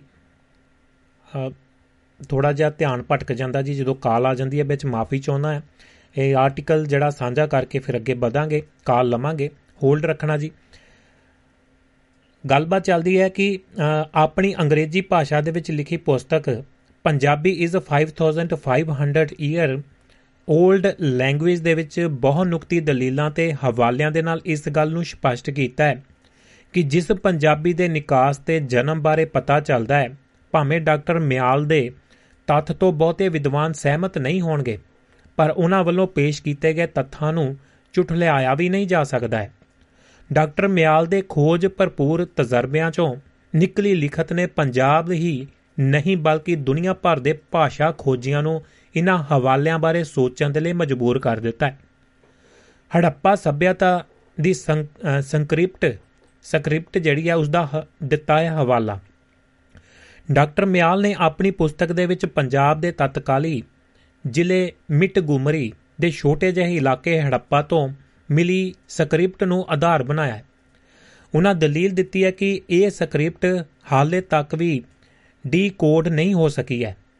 ਉਹਨਾਂ ਦਾ ਮੰਨਣਾ ਹੈ ਕਿ ਇੱਥੋਂ ਮਿਲੀ ਸਕ੍ਰਿਪਟ ਬਾਰੇ ਕੋਈ ਉਗ ਸੁਗ ਮਿਲੀ, ਮਿਲ ਜਾਂਦੀ ਤਾਂ ਜਿਹੜਾ ਸਾਨੂੰ ਇਹ ਪਤਾ ਲੱਗ ਜਾਂਦਾ ਕਿ ਉਹ ਲੋਕ ਪੰਜਾਬੀ ਜਾਂ ਇਸ ਦੇ ਨੇੜੇ ਤੇੜੇ ਦੀ ਹੀ ਕੋਈ ਜ਼ੁਬਾਨ ਜਿਹੜੀ ਖੋ- ਬੋਲਦੇ ਹੋਣਗੇ। ਡਾਕਟਰ ਮਿਆਲ ਦਾ ਇਹ ਵੀ ਮੰਨਣਾ ਹੈ ਕਿ ਇਹ ਇਲਾਕਾ ਪੰਜਾਬ ਦੇ ਮਾਝੇ ਦੇ ਵਿੱਚ ਇੱਕ ਵੱਡੀ ਡਿਵੀਜ਼ਨ ਦੇ ਰੂਪ ਦੇ ਵਿੱਚ ਮੌਜੂਦ ਸੀ। ਇਸ ਦੇ ਲਈ ਇਸ ਅ, ਜਿਹੜਾ ਇਸ ਦੇ ਲਈ ਸਾਨੂੰ ਇਹ ਮੰਨਣਾ ਪਵੇਗਾ ਕਿ ਉਹ ਲੋਕ ਪੰਜਾਬੀ ਜਾਂ ਪੰਜਾਬੀ ਵਰਗੀ ਹੀ ਕੋਈ ਜ਼ੁਬਾਨ ਜਿਹੜੀ ਬੋਲਦੇ ਸਨ ਜਾਂ ਬੋਲਦੇ ਹੋਣਗੇ। ਇਸ ਦੇ ਨਾਲ ਹੀ ਇਸ ਆਰਟੀਕਲ ਦੇ ਵਿੱਚ ਗੱਲ ਜਿਹੜੀ ਜੁੜਦੀ ਹੈ ਬ੍ਰਹਮੀ ਲਿਪੀ ਤੇ ਅਪ ਭ੍ਰਸ਼ ਭਾਸ਼ਾਵਾਂ ਤੋਂ ਜਨਮੀ ਹੈ ਪੰਜਾਬੀ। ਪੰਜਾਬੀ ਵੈਦਿਕ ਅਤੇ ਆਰੀਅਨ ਲੋਕਾਂ ਦੀਆਂ ਜ਼ੁਬਾਨਾਂ ਦੇ ਵਿੱਚੋਂ ਇੱਕ ਭਾਸ਼ਾ ਹੈ। ਇਸ ਦਾ ਜਨਮ ਪ੍ਰਾਕਿਰਤਿਕ ਭਾਸ਼ਾਵਾਂ ਦੇ ਵਿੱਚੋਂ ਹੁੰਦਾ ਹੋਇਆ, ਅਪਭ੍ਰਸ਼, ਭੀਟੀਆਂ ਹੋਈਆਂ ਭਾਸ਼ਾਵਾਂ ਭਾਸ਼ਾਵਾਂ ਤੇ ਪੁਰਾਤਨ ਸ਼ਿਲਾ ਲੇਖਾਂ ਦੇ ਵਿੱਚੋਂ ਮਿਲੀ ਸਭ ਤੋਂ ਪੁਰਾਣੀ ਬ੍ਰਹਮੀ ਲਿਪੀ ਦੇ ਵਿੱਚੋਂ ਹੋਣ ਦੇ ਮਤ ਨੇ। ਹਾਲਾਂਕਿ ਇਸ ਨਿਕਾਸ ਦੇ ਆਰੰਭ ਬਾਰੇ ਕਈ ਤਰ੍ਹਾਂ ਮਤਭੇਦ ਅੱਜ ਵੀ ਬਰਕਰਾਰ ਨੇ। ਇਸ ਦਾ ਸਭ ਤੋਂ ਵੱਡਾ ਕਾਰਨ ਇਹ ਹੈ ਕਿ ਪੰਜਾਬੀ ਭਾਸ਼ਾ ਬਾਰੇ ਬਹੁਤੀਆਂ ਅਕਾਦਮਿਕ ਖੋਜਾਂ ਨਹੀਂ ਹੋ ਸਕੀਆਂ, ਜਿਸ ਕਰਕੇ ਬਹੁਤੇ ਵਿਦਵਾਨ ਇਸ ਦੇ ਪੁਰਾਤਨਤਾ ਬਾਰੇ 1000 1200 ਸਾਲ ਤੋਂ ਪਿੱਛੇ ਜਾਣ ਤੋਂ ਗੁਰੇਜ਼ ਮੰਨਦੇ ਨੇ। ਬਹੁਤੇ ਵਿਦਵਾਨਾਂ ਦਾ ਮਤ ਹੈ ਕਿ 9 9ਵੀਂ ਸਦੀ ਦੇ ਵਿੱਚ ਸਭ ਤੋਂ ਪਹਿਲਾਂ ਨਾਥ ਜੰਗ- ਜੋਗੀਆਂ ਦੇ ਸਾਹਿਤ ਦੇ ਵਿੱਚ ਇਸ- ਇਸ ਭਾਸ਼ਾ ਦੇ ਅੰਸ਼ ਮਿਲਦੇ ਨੇ, ਪਰ ਇਹ ਪੂਰਨ ਰੂਪ ਦੇ ਵਿੱਚ ਪੰਜਾਬੀ ਨਹੀਂ ਸੀ। ਇਸ ਦੇ ਲਈ ਉਦੋਂ ਤੋਂ ਇਸ ਸਾਹਿਤ ਦੇ ਆਰੰਭ ਤੋਂ ਜੇ ਪੰਜਾਬੀ ਦੇ ਜਨਮ ਦਾ ਸਮਾਂ ਤੈਅ ਕਰਨਾ ਹੋਵੇ, ਤਾਂ ਇਹ ਆਰੰਭਕ ਸਮਾਂ ਸੀਮਾ 1300 ਤੋਂ ਲੈ ਕੇ 1400 ਸਾਲ ਦੇ ਆਸ-ਪਾਸ ਹੀ ਬਣਦੀ ਹੈ। ਇਸੇ ਤਰ੍ਹਾਂ ਡਾਕਟਰ ਸੁਰਿੰਦਰ ਕਰਾ- ਕੁਮਾਰ ਜਿਹੜੇ ਦਵੇਸ਼ਵਰ ਭਾਸ਼ਾ ਮਾਹਰ ਨੇ, ਉਹ ਲਿਖਦੇ ਨੇ ਕਿ ਸਭ ਤੋਂ ਪਹਿਲਾਂ ਪ੍ਰਿੰਸੀਪਲ ਤੇਜਾ ਸਿੰਘ ਨੇ ਕਿਹਾ ਸੀ ਕਿ ਰਿਗਵੇਦ ਦੀ ਰਚਨਾ ਪੰਜਾਬ ਦੀ ਧਰਤੀ ਤੇ ਹੋਈ ਹੈ ਤੇ ਇਸ ਦੀ ਭਾਸ਼ਾ ਸਾਡੀ ਪੁਰਾਣੀ ਪੰਜਾਬੀ ਹੈ।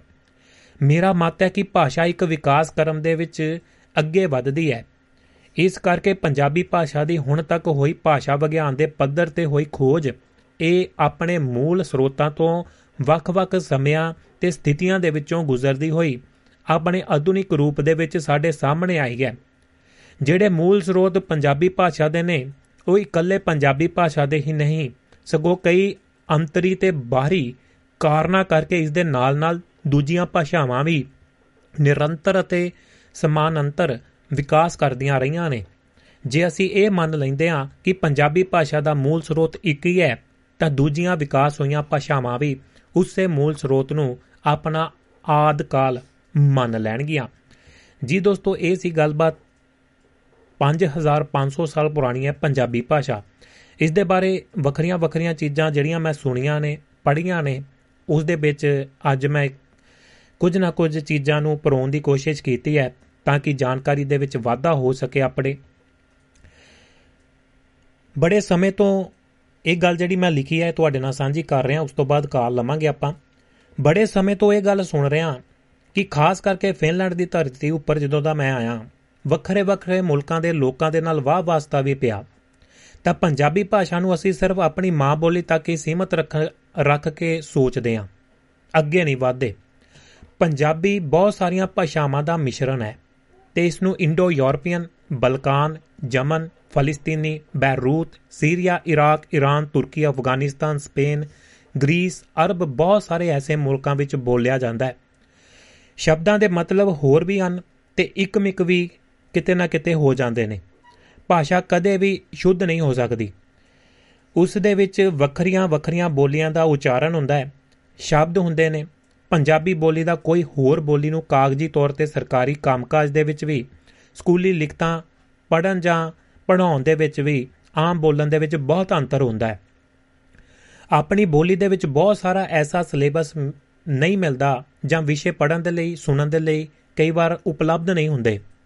ਐਸੀਆਂ ਬਹੁਤ ਸਾਰੀਆਂ ਕਿਤਾਬਾਂ, ਨਾਵਲ ਜਾਂ ਜਾਣਕਾਰੀ ਸਾਨੂੰ ਵੱਖਰੀਆਂ ਵੱਖਰੀਆਂ ਭਾਸ਼ਾਵਾਂ ਦੇ ਵਿੱਚ ਪੜਨ ਨੂੰ ਮਿਲਦੀਆਂ ਨੇ ਜਾਂ ਹੋਰ ਖਿੱਤਿਆਂ ਦੇ ਵਿੱਚ ਜਾ ਕੇ ਸਬਬ ਬਣਦਾ ਹੈ। ਜਿਸ ਦੇ ਨਾਲ ਕਿਸੇ ਹੋਰ ਕਿੱਤੇ ਦੀ ਬੋਲੀ, ਸਾਡੇ ਖਿੱਤੇ ਦੀ ਬੋਲੀ ਨੂੰ ਹੋਰ ਅਮੀਰ ਵੀ ਬਣਾਉਂਦੀ ਹੈ। ਸਾਡੇ ਸ਼ਬਦਾਂ ਦੇ ਵਿੱਚ ਉਸ ਦਾ ਪ੍ਰਵਾਹ ਜਿਹੜਾ ਵਗਣਾ ਸ਼ੁਰੂ ਹੋ ਜਾਂਦਾ ਹੈ। ਕੁਦਰਤੀ ਨਿਯਮ ਹੈ ਦੇ ਮੁਤਾਬਕ ਇਨਸਾਨ, ਜਾਨਵਰ ਵਾਤਾਵਰਣ ਕੀਟ ਪਤੰਗਿਆਂ, ਜ਼ਮੀਨ, ਕਿਰਦਾਰ, ਸੰਵਾਦ, ਡੀਐਨਏ ਵਿੱਚ ਜਿਵੇਂ ਜਿਵੇਂ ਬਦਲਾਅ ਆਇਆ, ਉਸੇ ਤਰ੍ਹਾਂ ਭਾਸ਼ਾਵਾਂ ਦੇ ਵਿੱਚ ਵੀ ਬਦਲ ਤੇ ਨਿਖਾਰ ਆਉਂਦਾ ਗਿਆ ਹੈ। ਇਹ ਕੋਈ ਅਚਨਚੇਤ ਗੱਲ ਨਹੀਂ ਹੈ। ਹਰੀ ਸਿੰਘ ਨਲੂਏ ਦੀ ਗੱਲ ਕਰੀਏ, ਹਰੀ ਸਿੰਘ ਨਲੂਆ ਸਿਰਫ ਇਸ ਕਰਕੇ ਅਮੀਰ ਨਹੀਂ ਸੀ ਤੇ ਉਹ ਫੌਜਾਂ ਦਾ ਜਰਨੈਲ ਨਹੀਂ ਕਹਾਉਂਦਾ ਸੀ ਕਿ ਉਹ ਜੰਗਾਂ ਦੇ ਵਿੱਚ ਆਪਣਾ ਲੋਹਾ ਮਨਾਉਂਦਾ ਸੀ। ਉਸ, ਉਹ ਇਸ ਕਰਕੇ ਅਮੀਰ ਮੰਨਿਆ ਜਾਂਦਾ ਸੀ ਕਿਉਂਕਿ ਉਸ ਨੂੰ ਅੱਠ ਭਾਸ਼ਾਵਾਂ ਦਾ ਗਿਆਨ ਸੀ ਵੱਖਰਾ ਵੱਖਰਾ ਇਸ ਕਰਕੇ ਸਕੀਮ ਜੁਗਤ ਪਲੈਨਿੰਗ ਦੇ ਨਾਲ ਉਹ ਜੰਗਾਂ ਨੂੰ ਜਿੱਤਦਾ ਤੇ ਸੰਵਾਦ ਰਾਹੀਂ ਸੰਧੀਆਂ ਕਰਨ ਦੇ ਲਈ ਆਪਣੇ ਹਾਣੀਆਂ ਦੇ ਨਾਲ ਸਾਹਮਣੇ ਬੈਠ ਕੇ ਦੁਸ਼ਮਣਾਂ ਦੇ ਨਾਲ ਉਹਨਾਂ ਦੀ ਜ਼ੁਬਾਨ ਦੇ ਵਿੱਚ ਸੰਵਾਦ ਕਰਦਾ ਤੇ ਹਸਤਾਖਰ ਕਰਦਾ ਸੀ ਸੰਧੀਆਂ ਦੇ ਉੱਤੇ। ਪਰ ਇਹ ਗੱਲ ਅਸੀਂ ਨਹੀਂ ਕਰਨੀ, ਕਿਉਂਕਿ ਅਸੀਂ ਸਿਰਫ ਆਪਣੀ ਬੋਲੀ ਦੇ ਕਿੱਲੇ ਦੇ ਨਾਲ ਹੀ ਬੰਨ ਕੇ ਰੱਖਣਾ ਚਾਹੁੰਦੇ ਹਾਂ। ਜਦੋਂ ਅਸੀਂ ਪੰਜਾਬੀਆਂ ਦੇ ਡੀਐਨਏ ਦੇ ਬਾਰੇ ਖੰਗੋਲ ਕਰਦੇ ਹਾਂ, ਤਾਂ ਪਤਾ ਚੱਲਦਾ ਹੈ ਕਿ ਸਾਡਾ ਵਾਹ ਵਾਸਤਾ ਕਿਸੇ ਨਾਲ ਕਿਸ ਦੇ ਨਾਲ ਜੁੜਦਾ ਹੈ। ਅਸਲ ਦੇ ਵਿੱਚ ਸਾਡਾ ਸੰਬੰਧ ਅਲਬਾਨੀਆ ਦੇ ਨਾਲ ਜੁੜਦਾ ਹੈ। ਜਿਵੇਂ ਜਿਵੇਂ ਦੁਨੀਆ ਦੇ ਵਿੱਚ ਪ੍ਰਵਾਸ ਹੋਇਆ, ਉਸੇ ਤਰ੍ਹਾਂ ਹੀ ਬੋਲੀਆਂ ਦਾ ਪ੍ਰਵਾਸ ਵੀ ਹੁੰਦਾ ਗਿਆ। ਭਾਸ਼ਾਵਾਂ ਤੇ ਇਨਸਾਨ ਦਾ ਵੀ ਵਿਕਾਸ ਹੁੰਦਾ ਗਿਆ। ਡਿਵੈਲਪਮੈਂਟ ਹੁੰਦੀ ਗਈ। ਇਸੇ ਤਰ੍ਹਾਂ ਕੁਝ ਧਰਮ ਦੇ ਸੰਬੰਧ ਦੇ ਨਾਲ ਗੱਲ ਜੁੜਦੀ ਹੈ ਕਿ 5500 ਸਾਲ ਪੁਰਾਣਾ ਹੀ ਇਤਿਹਾਸ ਸਿੱਖਾਂ ਦਾ ਹੈ ਤੇ ਬੋਲੀ ਵੀ। ਉਨਾ ਹੀ ਉਨੀ ਹੀ ਉਹ ਪੁਰਾਤਨ ਹੈ। ਇਸ ਨੂੰ ਦੁਨੀਆ ਅੱਗੇ ਕੁਝ ਸੌ ਸਦੀਆਂ ਪਹਿਲਾਂ ਹੀ ਰੱਖਿਆ ਗਿਆ ਹੈ। ਬੋਲੀ ਕੋਈ ਵੀ ਮਾਰ ਨਹੀਂ ਸਕਦੀ। ਉਸ ਦੇ ਵਿੱਚ ਪਰਿਵਰਤਨ ਆਉਣਾ ਲਾਜ਼ਮੀ ਗੱਲ ਹੁੰਦੀ ਹੈ।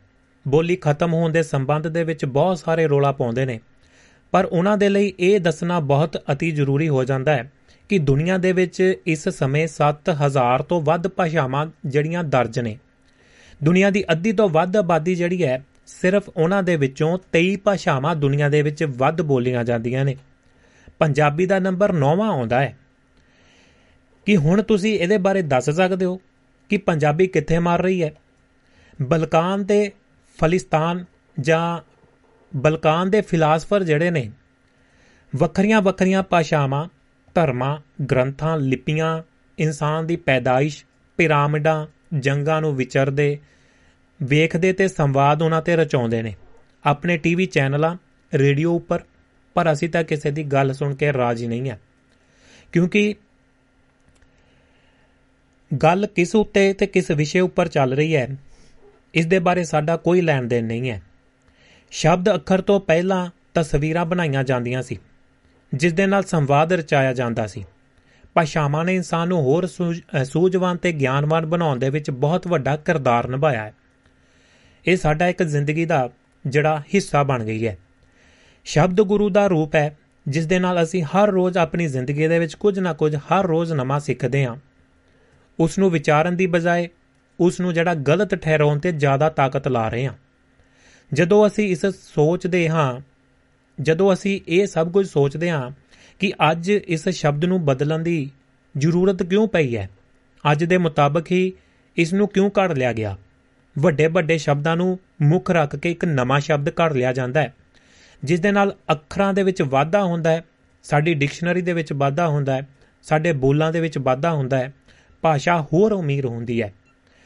ਭਾਸ਼ਾ ਹੋਰ ਅਮੀਰ ਹੁੰਦੀ ਹੈ, ਨਾ ਕਿ ਭਾਸ਼ਾ ਦਾ ਸਤਿਆਨਾਸ਼ ਹੁੰਦਾ ਹੈ। ਜੇਕਰ ਰੋਜ਼ਗਾਰ ਦੇ ਸੰਬੰਧ ਦੇ ਨਾਲ ਜੋੜ ਕੇ ਗੱਲ ਕੀਤੀ ਜਾਵੇ, ਤਾਂ ਬਹੁਤ ਸਾਰੇ ਐਸੇ ਰੋਜ਼ਗਾਰਾਂ ਦੇ ਨਾਲ ਸੰਬੰਧਿਤ ਕਿੱਤੇ ਨੇ, ਜੋ ਕਦੇ ਵੀ ਵੱਖਰੀ ਵੱਖਰੀ ਭਾਸ਼ਾ ਦੇ ਵਿੱਚ ਸਫਲਤਾ ਨਹੀਂ ਬਣਾ ਸਕਦੇ ਨੇ। ਜੇ ਬਣਾਉਣੀ ਹੋਵੇ ਵੀ ਤਾਂ ਉਸ ਉੱਪਰ ਬਹੁਤ ਸਾਰਾ ਕੰਮ ਕਰਨਾ ਪਵੇਗਾ, ਜਿਸ ਉੱਪਰ ਸਦੀਆਂ ਲੱਗ ਜਾਂਦੀਆਂ ਨੇ। ਬਹੁਤ ਸਾਰੀਆਂ ਪੀੜ੍ਹੀਆਂ ਦਾ ਇਸ ਇਸ ਦੇ ਵਿੱਚ ਯੋਗਦਾਨ ਹੁੰਦਾ ਹੈ। ਅੰਗਰੇਜ਼ੀ ਚਾਹੇ ਦੁਨੀਆ ਦੇ ਵਿੱਚ ਸਭ ਤੋਂ ਵੱਧ ਬੋਲਚਾਲ ਵਾਲੀ ਭਾਸ਼ਾ ਮੰਨੀ ਜਾਂਦੀ ਹੈ।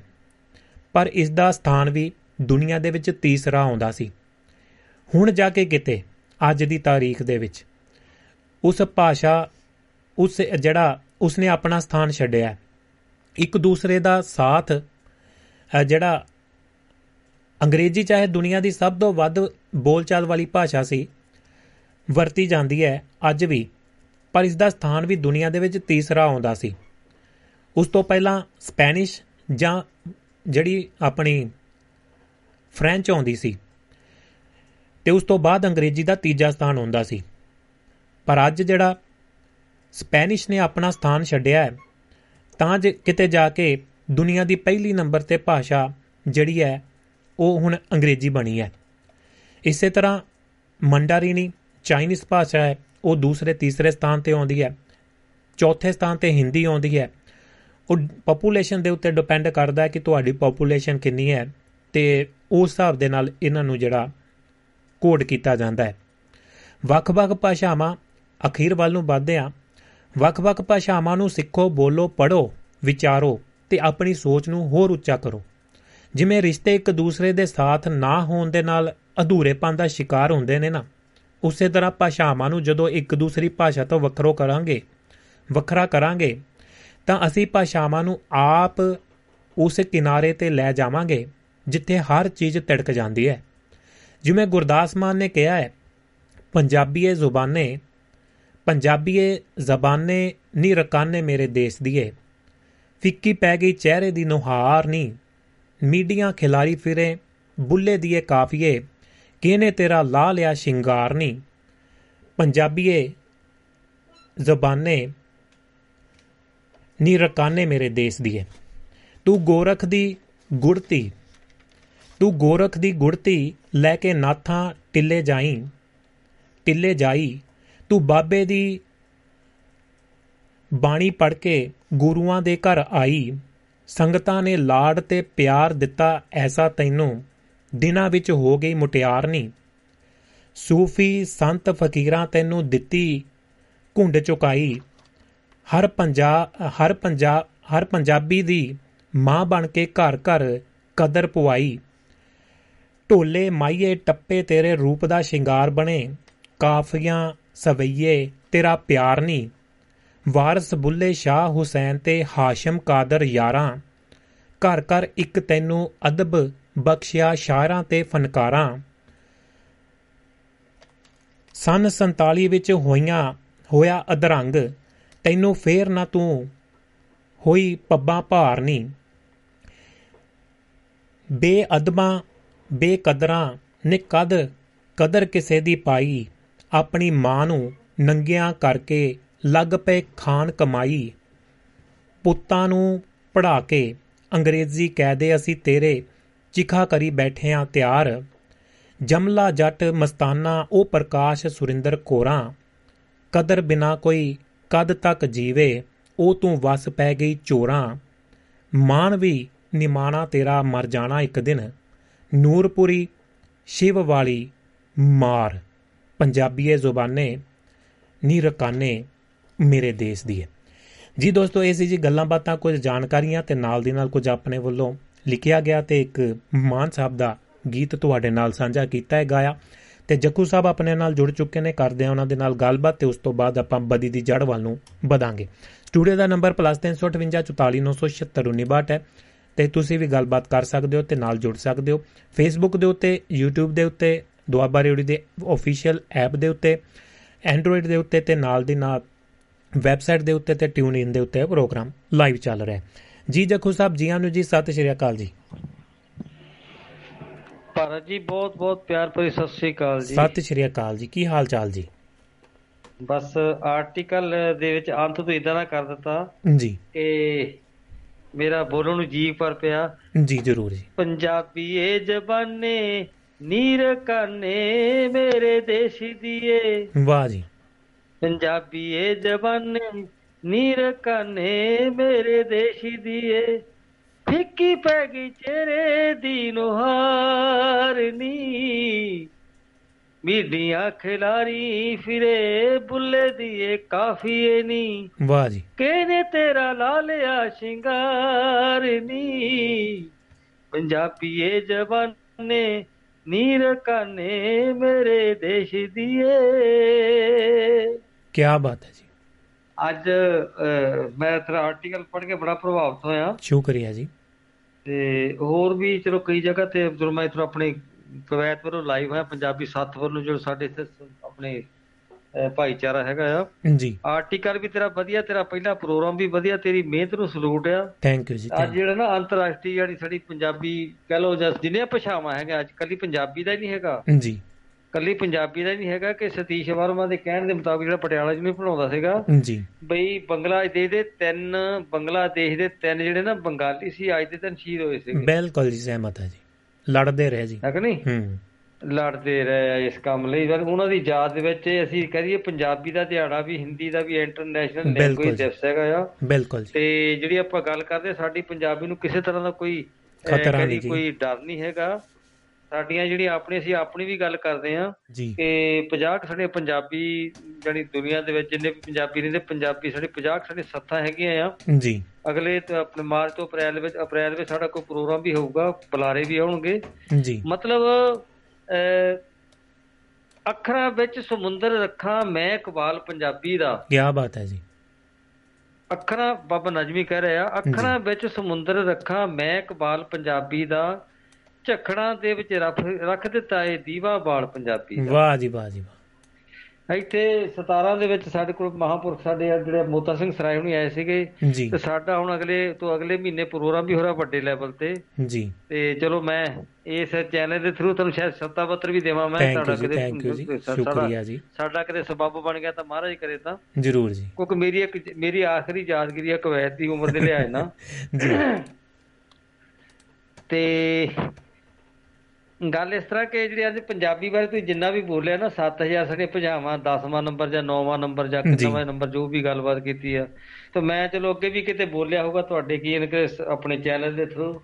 ਰੇਡੀਓ ਥਰੂ ਤੇ ਮੈਂ ਮਾਂ ਬੋਲੀ ਪੰਜਾਬੀ ਬਾਰੇ ਦੋ ਕ ਆਪਣੇ ਸ਼ਬਦ ਬੋਲ ਕੇ ਮੈਂ ਆਪਣੀ ਹਾਜ਼ਰੀ ਲਾਉਣੀ ਚਾਹੁੰਦਾ ਕਿ ਚਲੋ ਜ਼ਰੂਰ ਸਾਡਾ ਵੀ ਜ਼ਰੂਰ ਜੀ ਇਹਦਾ ਜੁੜੇ ਹੈ ਤਾਂ ਲੱਗਣਾ ਚਾਹੀਦਾ ਹੈ ਨਹੀਂ ਉਹ ਇਸ ਤਰ੍ਹਾਂ ਮਾਖਿਓ ਮਿੱਠੀ ਮੈਨੂੰ ਲੱਗਦੀ ਮਾਂ ਬੋਲੀ ਪੰਜਾਬੀ। ਵਾਹ ਜੀ। ਮਾਖਿਓ ਮਿੱਠੀ ਮੈਨੂੰ ਲੱਗਦੀ? ਮਾਂ ਬੋਲੀ ਪੰਜਾਬੀ। ਓਏ ਦੁਨੀਆ ਘੁੰਮ ਕੇ ਵੇਖ ਲਿਓ। ਦੁਨੀਆ ਘੁੰਮ ਕੇ ਵੇਖ ਲਿਓ। ਇਹਦੀ ਵੱਖਰੀ ਟੋਰ ਨਵਾਬੀ। ਵਾਹ ਜੀ। ਮਾਖਿਓ ਮਿੱਠੀ ਮੈਨੂੰ ਲੱਗਦੀ? ਮਾਂ ਬੋਲੀ ਪੰਜਾਬੀ। ਸੰਤਾ ਭਗਤਾ ਪੀਰ ਫਕੀਰਾ ਇਹ ਸਭਨਾ ਦੀ ਜਾਈ। ਜੀ।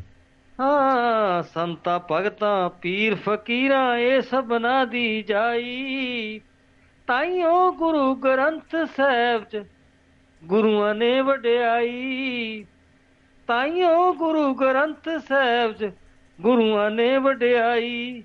ਜਿਵੇਂ ਫੁੱਲਾਂ ਵਿੱਚੋਂ ਫੁੱਲ ਨਹੀਂ ਸਈਓ ਹਾਂ ਫੁੱਲਾਂ ਵਿੱਚੋਂ ਫੁੱਲ ਨਹੀਂ ਸਈਓ ਸੋਹਣਾ ਫੁੱਲ ਗੁਲਾਬੀ। ਦੁਨੀਆ ਘੁੰਮ ਕੇ ਵੇਖ ਲਿਓ ਇਹਦੀ ਵੱਖਰੀ ਟੌਰ ਨਵਾਬੀ। ਵਾਹ ਜੀ। ਦੁਨੀਆ ਘੁੰਮ ਕੇ ਵੇਖ ਲਿਓ ਇਹਦੀ ਵੱਖਰੀ ਟੌਰ ਨਵਾਬੀ। ਇਸ ਬੋਲੀ ਦੀਆਂ ਤੁਮਾਂ ਪਈਆਂ ਜਗ ਦੇ ਚਾਰ ਛਫੇਰੇ ਵਾਹ ਜੀ। ਹਾਂ ਇਸ ਬੋਲੀ ਦੀਆਂ ਤੁਮਾਂ ਪਈਆਂ ਜਗ ਤੇ ਚਾਰ ਛਫੇਰੇ ਓਏ ਸਭ ਸਾਜਾਂ ਵਿੱਚ ਠੁਮਕੇ ਵੱਜਦੇ। ਸੁਣ ਲੋ ਹੋ ਕੇ ਨੇੜੇ। ਵਾਹ ਜੀ। ਸਭ ਸਾਜਾਂ ਵਿੱਚ ਠੁਮਕੇ ਵੱਜਦੇ। ਸੁਣ ਲੋ ਹੋ ਕੇ ਨੇੜੇ। ਮਨ ਮੇਰੇ ਨੂੰ ਮਸਤੀ ਛਿੜਦੀ। ਹੂੰ। ਹਾਂ ਮਨ ਮੇਰੇ ਨੂੰ ਮਸਤੀ ਛਿੜਦੀ। ਜਦ ਵੱਜਣ ਸਾਜ ਰਬਾਬੀ ਦੁਨੀਆ ਘੁੰਮ ਕੇ ਵੇਖ ਲਿਓ। ਇਹਦੀ ਵੱਖਰੀ ਟੌਰ ਨਵਾਬੀ। ਦੁਨੀਆ ਘੁੰਮ ਕੇ ਵੇਖ ਲਿਓ। ਇਹਦੀ ਵੱਖਰੀ ਟੌਰ ਨਵਾਬੀ। ਕੀ ਬਾਤ ਹੈ ਜੀ। ਮਾਂ ਬੋਲ ਇਸ ਬੋਲੀ ਦੀਆਂ ਤੁਮਾਂ ਪਈਆਂ ਜਗ ਤੇ ਚਾਰ ਸ਼ਫੇਰੇ। ਜੀ। ਸਭ ਸਾਜਾਂ ਵਿੱਚ ਠੁਮਕੇ ਵੱਜਦੇ ਸੁਣ ਲੋ ਹੋ ਕੇ ਨੇੜੇ। ਮਨ ਮੇਰੇ ਨੂੰ ਮਸਤੀ ਛਿੜਦੀ ਜਦ ਵੱਜਣ ਸਾਜ ਰਬਾਬੀ ਜੀ। ਮਾਖੋ ਮਿੱਠੀ ਮੈਨੂੰ ਲੱਗਦੀ ਮਾਂ ਬੋਲੀ ਪੰਜਾਬੀ। ਵਾਹ ਜੀ। ਬੰਦਾ ਜੀ। ਮਾਂ ਬੋਲ ਮਾਂ ਬੋਲੀ ਪੰਜਾਬੀ ਉਤੋਂ ਮੈਂ ਬਲਹਾਰੇ ਜਾਵਾਂ। ਵਾਹ ਜੀ ਵਾਹ। ਮਾਂ ਬੋਲੀ ਪੰਜਾਬੀ ਉਤੋਂ ਮੈਂ ਬਲਹਾਰੇ ਜਾਵਾਂ। ਹੂੰ। ਓਏ ਬਚਪਨ ਵਿੱਚ ਜਿਸ ਲੋਰੀਆਂ ਦਿੱਤੀਆਂ ਉਸ ਨੂੰ ਕਿੰਜ ਭੁਲਾਵਾਂ ਪਾਰਜ? ਕੀ ਬਾਤ ਹੈ ਜੀ। ਬਚਪਨ ਵਿੱਚ ਜਿਸ ਲੋਰੀਆਂ ਦਿੱਤੀਆਂ ਉਸ ਨੂੰ ਕਿੰਜ ਭੁਲਾਵਾਂ? ਕੀ ਬਾਤ। ਓਏ ਮਾਂ ਬੋਲੀ ਨੂੰ ਭੁੱਲ ਨਾ ਜਾਇਓ। ਹੂੰ। ਹਾਂ ਮਾਂ ਬੋਲੀ ਨੂੰ ਭੁੱਲ ਨਾ ਜਾਇਓ। ਲਿਖਿਆ ਵਿੱਚ ਕਿਤਾਬੀ। ਵਾਹ ਜੀ। ਮਾਖਿਓ ਮਿੱਠੀ ਮੈਨੂੰ ਲੱਗਦੀ ਮਾਂ ਬੋਲੀ ਪੰਜਾਬੀ। ਵਾਹ ਜੀ ਵਾਹ। ਆਖਰੀ ਬੰਦ ਹੈ ਰਚਨਾ ਦਾ। ਜੀ। ਜੱਖੂ ਲੱਦੜਾਂ ਵਾਲਾ ਆਖੇ ਹੋਰ ਬੋਲੀਆਂ ਜਾਣੋ। ਹੂੰ। ਹਾਂ ਜੱਖੂ ਲੱਦੜਾਂ ਵਾਲਾ ਆਖੇ ਹੋਰ ਬੋਲੀਆਂ ਜਾਣੋ। ਜੀ। ਓਏ ਪਰਮਾ ਬੋਲੀ ਆਪਣੀ ਦੀ ਵੀ ਅਸਲੀ ਕਦਰ ਪਛਾਣੋ। ਜੱਖੂ ਲੱਦੜਾਂ ਵਾਲਾ ਆਖੇ ਹੋਰ ਬੋਲੀਆਂ ਜਾਣੋ। ਵਾਹ ਜੀ। ਪਰਮਾ ਬੋਲੀ ਆਪਣੀ ਦੀ ਵੀ ਅਸਲੀ ਕਦਰ ਪਛਾਣੋ। ਹਰ ਬੋਲੀ ਵਿੱਚ ਖੂਬੀ ਹੁੰਦੀ ਹਾਂ ਹਰ ਬੋਲੀ ਵਿੱਚ ਖੂਬੀ ਹੁੰਦੀ ਹੁੰਦੀ ਬੇਹਿਸਾਬੀ। ਵਾਹ। ਦੁਨੀਆ ਘੁੰਮ ਕੇ ਵੇਖ ਲਿਓ ਹਾਏ ਦੁਨੀਆ ਘੁੰਮ ਕੇ ਵੇਖ ਲਿਓ ਇਹਦੀ ਵੱਖਰੀ ਟੌਰ ਨਵਾਬੀ। ਵਾਹ ਜੀ। ਦੁਨੀਆ ਘੁੰਮ ਕੇ ਵੇਖ ਲਿਓ ਇਹਦੀ ਵੱਖਰੀ ਟੌਰ ਨਵਾਬੀ। ਵਾਹ ਜੀ। ਮਾਖੋ ਮਿੱਠੀ ਮੈਨੂੰ ਲੱਗਦੀ ਮਾਖੋ ਮਿੱਠੀ ਮੈਨੂੰ ਲੱਗਦੀ ਮਾਖੋ ਮਿੱਠੀ ਮੈਨੂੰ ਲੱਗਦੀ ਮਾਂ ਬੋਲੀ ਪੰਜਾਬੀ। ਦੁਨੀਆ ਘੁੰਮ ਕੇ ਵੇਖ ਲਿਓ ਪਰ ਜੇ ਦੁਨੀਆ ਘੁੰਮ ਕੇ ਵੇਖ ਲਿਓ ਇਹਦੀ ਵੱਖਰੀ ਟੌਰ ਨਵਾਬੀ ਵੱਖਰੀ ਟੌਰ ਨਵਾਬੀ ਵੱਖਰੀ ਟੌਰ ਨਵਾਬੀ ਵਾਹ ਵਾਹ ਜੀ ਵਾਹ। ਕੀ ਬਾਤ ਹੈ ਜੀ ਕੀ ਬਾਤ ਹੈ। ਬਾ ਕਮਾਲ ਜੀ ਹਰ ਵਾਰ ਦੀ ਤਰ੍ਹਾਂ ਜੱਖੂ ਸਾਹਿਬ ਜੀ। ਗੱਲ ਗੱਲ ਇਸ ਤਰ੍ਹਾਂ ਕਿ ਅੱਜ ਉਹਨਾਂ ਦਾ ਜਿਹੜਾ ਦਿਹਾੜਾ ਮਾਂ ਬੋਲੀ ਪੰਜਾਬੀ ਦਾ ਤੁਸੀਂ ਇਹ ਸਾਢੇ ਪੰਜ ਹਜ਼ਾਰ ਸਾਲ ਪਹਿਲਾਂ ਦੀ ਗੱਲ ਗੱਲ ਕੀਤੀ ਆ ਬਾਬਾ ਫਰੀਦ ਦੀ ਗੱਲ ਕੀਤੀ ਆ। ਜੀ। 1173 ਦੀ ਜਿਹੜੀ ਸਾਡੀ 13 14 ਕਰੋੜ ਸਾਡੀ ਜਿਹੜੀ ਆਬਾਦੀ ਹੈ ਵਰਲਡ ਲੈਵਲ ਤੇ ਸਭ ਤੋਂ ਜ਼ਿਆਦਾ ਇਸ ਵੇਲੇ ਪਾਕਿਸਤਾਨ ਦੇ ਵਿੱਚ 7-8 ਕਰੋੜ ਹੈਗੇ ਆ। ਉਹਨਾਂ ਦੀ ਜਿਹੜੀ ਬੋਲੀ ਆ ਜਿਹੜੀ ਪੰਜਾਬੀ ਬੋਲੀ ਦੁਨੀਆ 'ਚ ਇੱਕੋ ਹੈ ਕਿ ਮੈਂ ਅੱਗੇ ਵੀ ਕਈ ਵਾਰ ਗੱਲ ਕਰਦਾ ਹੁੰਦਾ ਕਿ ਜਿਹੜੀ। ਦੋਨੋਂ ਪਾਸੋਂ ਲਿਖੀ ਜਾਂਦੀ ਵਰਲਡ ਵਿੱਚ ਹੋਰ ਕੋਈ ਵੀ ਲੈਂਗੁਏਜ ਇਦਾਂ ਦੀ ਜਿਹੜੀ ਸੱਜੋ ਵੀ ਖੱਬੇ ਵੀ ਲਿਖੀ ਜਾਵੇ। ਜੀ ਬਿਲਕੁਲ ਜੀ। ਦੁਨੀਆ ਦੇ ਵਿੱਚ ਇੱਕੋ ਇੱਕ ਭਾਸ਼ਾ ਜਿਹੜੀ ਸਾਡੀ ਪੰਜਾਬੀ ਹੈ ਉਹ ਸੱਜੋ ਵੀ ਲਿਖੀ ਜਾਂਦੀ ਖੱਬਿਓਂ ਵੀ ਲਿਖੀ ਜਾਂਦੀ ਹੈ ਜੀ ਬਿਲਕੁਲ ਜੀ। ਠੀਕ ਨਹੀਂ? ਜਿਹਨੂੰ ਸ਼ਾਹਮੁਖੀ ਕਿਹਾ ਜਾਂਦਾ ਗੁਰਮੁਖੀ ਕਿਹਾ ਜਾਂਦਾ ਤੇ ਬਾਕੀ ਤੁਸੀਂ ਬੜਾ ਗੂੜ ਗਿਆਨ ਦੀਆਂ ਗੱਲਾਂ ਕੀਤੀਆਂ ਮੈਂ ਕੋਈ ਬਹੁਤੀ ਗੱਲ ਕਰਦਾ ਚੰਗਾ ਨਹੀਂ ਲੱਗਦਾ। ਜੀ। ਤੇ ਇੰਨੇ ਸੋਹਣੇ ਪੇਪਰ ਤੁਸੀਂ ਪੜ੍ਹਿਆ ਤੇ ਮੇਰੇ ਵੱਲੋਂ ਅੱਜ ਦੇ. ਮੁਬਾਰਕ ਦਿਹਾੜੇ ਤੇ ਸਾਡੀ ਪੰਜਾਬੀ ਸੱਤ ਕਵੈਤ ਵੱਲੋਂ ਸਤਿਗੁਰੂ Ravidas welfare society. Shaheed Bhagat Singh youth club Baba Sahib doctor Ambedkar ਜਿੰਨਾ ਵੀ ਭਾਈਚਾਰਾ ਦੁਆਬਾ ਰੇਡੀ ਦੇ ਥਰੂ ਬਹੁਤ ਬਹੁਤ ਲੱਖ ਲੱਖ ਵਧਾਈਆਂ ਹੋਣ ਜੀ ਦੁਆਬਾ ਰੇਡੀ ਜਿੰਦਾਬਾਦ ਜੀ। ਵਾਹ ਜੀ ਸ਼ੁਕਰੀਆ ਜੀ ਸ਼ੁਕਰੀਆ। ਤੇ ਜਤੋਈ ਸਾਹਿਬ ਦੇ ਦਿਨ ਵੀ ਲੰਘ ਕੇ ਗਏ ਨੇ। ਉਹਨਾਂ ਦੀ ਲਿਖਤ ਮੇਰੇ। ਸਾਹਮਣੇ ਆ ਗਈ ਜੀ। ਇੱਕ ਉਹਨਾਂ ਦਾ ਵੀ ਬਹੁਤ ਵੱਡਾ ਗਜ਼ਲਗੋ ਹੋਏ ਨੇ ਮੈਂ ਤੇ ਬਹੁਤ ਯੋਗਦਾਨ ਹੈ ਮੈਂ ਵੱਡਾ। ਭੇਜ- ਭੇਜਿਆ ਵੀ ਸੀ ਤੁਹਾਨੂੰ। ਮੈਂ ਸਾਡੇ ਸਾਡੇ ਪਿੰਡ ਰਿਸ਼ਤੇਦਾਰੀ ਸਾਡੀ ਉਹਦੀ ਲੜਕੇ ਦੇ ਸਾਡੇ ਜਿਹੜੇ ਜਿੰਦਰ ਕਹਾਣੀਕਾਰ ਉਹਦਾ ਉਹਦਾ ਜਵਾਈ ਹੈ ਜੀ ਉਹ। ਕੀ ਬਾਤ ਹੈ ਜੀ। ਉਹਨਾਂ ਨੇ ਲਿਖਿਆ ਮੈਂ ਚਲੋ ਉਹਨਾਂ ਨੂੰ ਯਾਦ ਕਰ ਕਹਾਣੀਕਾਰ। ਇਸ ਬਹਾਨੇ ਹੀ। ਬਿਲਕੁਲ ਜੀ ਬਿਲਕੁਲ ਬਿਲਕੁਲ ਬਿਲਕੁਲ। ਕਹਿੰਦੇ ਜੱਗੂ ਸਾਹਿਬ ਉਹਨਾਂ ਨੇ ਲਿਖਿਆ ਇਸ਼ਕ ਦੇ ਅਸਲ ਰਾਣੇ ਉਹ ਫਰਿਹਾਦ ਹੁੰਦੇ ਨੇ। ਇਸ਼ਕ ਦੇ। ਅਸਲ ਰਾਣੇ ਉਹ ਫਰਿਹਾਦ ਨੇ ਜਿਨ੍ਹਾਂ ਹੱਥਾਂ ਦੇ ਵਿੱਚ ਤੇਸੇ ਅਮਲ ਦੇ ਫੜੇ। ਆਹ। ਮਜਨੂਆਂ ਦੇ ਨਾਲ ਦੁਨੀਆ ਦਾ ਕੀ ਸੋ ਰਿਹਾ ਮਜਨੂਆਂ ਦੇ ਨਾਲ ਦੁਨੀਆ ਦਾ ਕੀ ਸੋ ਰਿਹਾ ਜਾਨੀ ਕਿ ਉਹਨਾਂ ਨੇ ਕੀ ਸਵਾਰਿਆ? ਖੂਨ ਪੀਂਦੇ ਰਹੇ ਜਿਗਰ ਖਾਂਦੇ ਰਹੇ। ਹੂੰ ਹੂੰ ਜੀ। ਇੰਨੀ ਕੀ ਹੈ ਜੀ ਮੇਰੇ ਸਾਹਮਣੇ? ਜੀ। ਨਹੀਂ ਬਹੁਤ ਵਧੀਆ ਜੀ ਬਹੁਤ। ਉਸਤਾਦ ਗਦਰ ਕੋ ਸੀ ਜੀ ਉਹ। ਬਿਲਕੁਲ ਜੀ ਇਹ ਬਿਲਕੁਲ ਮੈਂ ਤੁਹਾਨੂੰ ਸਹਿਮਤ। ਦਸਵੀਂ ਦਾ ਤੁਹਾਨੂੰ ਜਿਹੜੇ ਨਾ ਆਪਣੇ ਜਿਹੜੇ ਸੀ ਆਪਣੇ ਅਟਲ ਬਿਹਾਰੀ ਵਾਜਪਾਈ ਜੀ। ਉਹਨਾਂ ਦੇ ਨਾਲ ਇਹ ਮਸ਼ਹਿਰੇ 'ਚ ਜਾਂਦੇ ਰਹੇ ਤੇ ਬੜੀ ਗਰੀਬੀ ਦੀ ਹਾਲਤ ਵਿੱਚ ਇਹਨਾਂ ਨੇ ਆਪਣਾ ਜੀਵਨ ਬਤੀਤ ਕੀਤਾ ਤੇ ਕਈਆਂ ਨੇ ਕਿਹਾ ਵੀ ਆ ਵੀ ਉਹ ਪ੍ਰਧਾਨ ਮੰਤਰੀ ਇਦਾਂ ਦਾ ਕਰਕੇ ਗੱਲਬਾਤ ਹੈ। ਕਹਿੰਦਾ ਯਾਰ ਕੀ ਕਹਿਣ ਦੀ ਲੋੜ ਹੈਗੀ ਹੈ? ਜ਼ਿੰਦਗੀ ਆਪਣੀ ਸੋਹਣੀ ਬਤਾ ਕੇ ਗਿਆ ਜਿੱਦਾਂ ਬਿਲਕੁਲ ਜੀ ਬਿਲਕੁਲ ਜੀ। ਬਿਲਕੁਲ ਸਹਿਮਤ। ਮਗਰੋਂ ਪਤਾ ਲੱਗਦਾ ਬੰਦੇ ਦੀ ਮਗਰੋਂ ਪਤਾ ਲੱਗਦਾ ਬੰਦੇ ਦੀ ਜਾਤਾਂ ਜੀ ਬਿਲਕੁਲ ਜੀ ਸਹਿਮਤ ਹਾਂ ਜੀ ਸ਼ੁਕਰੀਆ। ਸ਼ੁਕਰੀਆ ਜੀ ਮਿਹਰਬਾਨੀ। ਸਤਿ ਸ਼੍ਰੀ ਅਕਾਲ ਜੀ ਜੱਕੂ ਸਾਹਿਬ। ਜੀ ਦੋਸਤੋ ਇਹ ਸਨ ਆਪਣੇ ਨਾਲ ਅ, ਕਵੈਤ ਦੀ ਧਰਤੀ ਤੋਂ ਜੱਕੂ ਸਾਹਿਬ ਤੇ ਬਾ ਕਮਾਲ ਲਿਖਦੇ ਨੇ ਤੇ ਨਾਲ ਦੀ ਨਾਲ ਪੰਜਾਬੀ ਸੱਥ ਲਾਂਬੜਾ ਦੇ ਨਾਲ ਜੁੜੇ ਹੋਏ ਨੇ ਜੀ। ਬਹੁਤ ਬਹੁਤ ਸ਼ੁਕਰੀਆ ਤੇ ਧੰਨਵਾਦ ਹੈ। ਤੇ ਇਸੇ ਤਰ੍ਹਾਂ ਮਾਂ ਬੋਲੀ ਦੀ ਗੱਲਬਾਤ ਚੱਲਦੀ ਹੈ ਜਿਵੇਂ ਲਹਿੰਦੇ ਪੰਜਾਬ ਦੀ ਵੀ ਗੱਲ ਆਈ ਹੈ ਮਾਂ ਬੋਲੀ ਬਾਰੇ ਸੋਚਣ ਦਾ ਵੇਲਾ ਅ, ਕੁਝ ਚਿੰਤਕ ਜਿਹੜੇ ਨੇ ਇਸੇ ਦੇ ਬਾਰੇ ਵੀ ਗੱਲਬਾਤ ਕਰਦੇ ਨੇ। ਤੇ ਸਮਾਂ ਤਾਂ ਆਪਣਾ ਅਜੇ 1 ਘੰਟੇ ਤੋਂ ਉੱਪਰ ਪਿਆ ਹੈ। ਇਸ ਦਾ ਇੱਕ ਗੱਲਬਾਤ ਤੁਹਾਡੇ ਨਾਲ ਮਨ ਕੀਤਾ ਕਿ ਇਹ ਸਾਂਝੀ ਜ਼ਰੂਰ ਕੀਤੀ ਜਾਵੇ। ਡਾਕਟਰ ਪਿਆਰਾ ਲਾਲ ਗਰਗ ਹੁਣੀ ਲਿਖਦੇ ਨੇ ਮਾਂ ਬੋਲੀ ਦੇ ਬਾਰੇ 1 ਫਰਵਰੀ ਦਾ ਅੰਤਰਰਾਸ਼ਟਰੀ ਮਾਂ ਬੋਲੀ ਦਿਵਸ ਸਾਨੂੰ ਜਿਹੜਾ 1952 ਦੇ ਢਾਕਾ ਯੂਨੀਵਰਸਿਟੀ ਦੇ ਆਪਣੀ ਮਾਂ ਬੋਲੀ ਬੰਗ, ਬੰਗਲਾ ਨੂੰ ਪੂਰਬੀ ਪਾਕਿਸਤਾਨ ਦੀ ਕੌਮੀ ਬੋਲੀ ਬਣਾਉਣ ਦੀ ਮੰਗ ਕਰਦਿਆਂ ਸ਼ਹੀਦ ਹੋਏ ਚਾਰ ਵਿਦਿਆਰਥੀਆਂ ਅਬਦੂਸ ਸਲਾਮ, ਅਬੂਲ ਬਰਕਤ ਤੇ ਰਫੀਕ ਉਦ ਦੀਨ ਅਹਿਮਦ, ਅਬਦੁਲ ਜ਼ਬਾਰ, ਅਬਦੁਲ ਜਬਾਰ ਤੇ ਸ਼ਫੀ ਉਰ ਰਹਿਮਾਨ ਤੇ ਸੈਂਕੜੇ ਫੱਟੜਾਂ ਦੀ ਯਾਦ ਦਿਵਾਉਂਦਾ ਹੈ, ਜਿਵੇਂ ਕਿ ਜੱਕੂ ਸਾਹਿਬ ਨੇ ਵੀ ਜ਼ਿਕਰ ਕੀਤਾ ਹੈ। ਮਾਂ ਬੋਲੀ ਦਿਵਸ ਸੰਬੰਧੀ ਸਮਾਗਮ ਕਰਦਿਆਂ ਸੰਵੇਦਨਾ ਪ੍ਰਗਟਾਉਣ ਦੇ ਨਾਲ ਹਕੀਕੀ ਪ੍ਰਭਾਵ ਦੇ ਲਈ ਸਾਨੂੰ ਇਹਨਾਂ ਗੱਲਾਂ ਤੇ ਅਮਲ ਕਰਨਾ ਪਵੇਗਾ। ਕੁਝ ਤੱਥ ਤੇ ਕਾਨੂੰਨੀ ਪੱਖ ਸਮਝਣੇ ਪੈਣਗੇ। ਮਾਂ ਬੋਲੀ ਦਾ ਸਾਡੇ ਜੀਵਨ ਤੇ ਹਰ ਸ਼ੋਬੇ ਦੇ ਨਾਲ ਅਨਿਖੜਮਾ ਸੰਬੰਧ ਹੈ। ਮਾਂ ਬੋਲੀ ਤਾਂ ਨਵ ਜੰਮੇ ਬੱਚਿਆਂ, ਬੱਚਾ ਮਾਂ ਦੀਆਂ ਲੋਰੀਆਂ ਤੋਂ ਹੀ ਸਮਝ ਲੈਂਦਾ ਹੈ। ਤੇ ਮਾਂ ਦੀ ਆਵਾਜ਼ ਤੇ ਮੁਸਕਰਾਉਂਦਾ ਸਿਰ ਕਮਾਉਂਦਾ ਹੈ। ਬੋਲੀ ਤਾਂ ਮਾਨਵ ਦੇ ਵਿਕਾਸ ਵੇਲੇ ਹੀ ਪਣਪ ਗਈ ਸੀ, ਪਰ ਭਾਸ਼ਾ ਆਈ ਅੱਖਰ ਦੀ ਖੋਜ ਨਾਲ। ਲਿਖਤ ਤਾਂ ਸਾਰੀਆਂ ਬੋਲੀਆਂ ਕੋਲ ਅਜੇ ਵੀ ਆਪਣੀ ਨਹੀਂ ਹੈ। ਭਾਰਤ ਦੇ ਵਿੱਚ ਵੀ ਬਹੁਤ ਸਾਰੀਆਂ ਬੋਲੀਆਂ ਦੀ ਆਪਣੀ ਭਾਸ਼ਾ ਨਹੀਂ।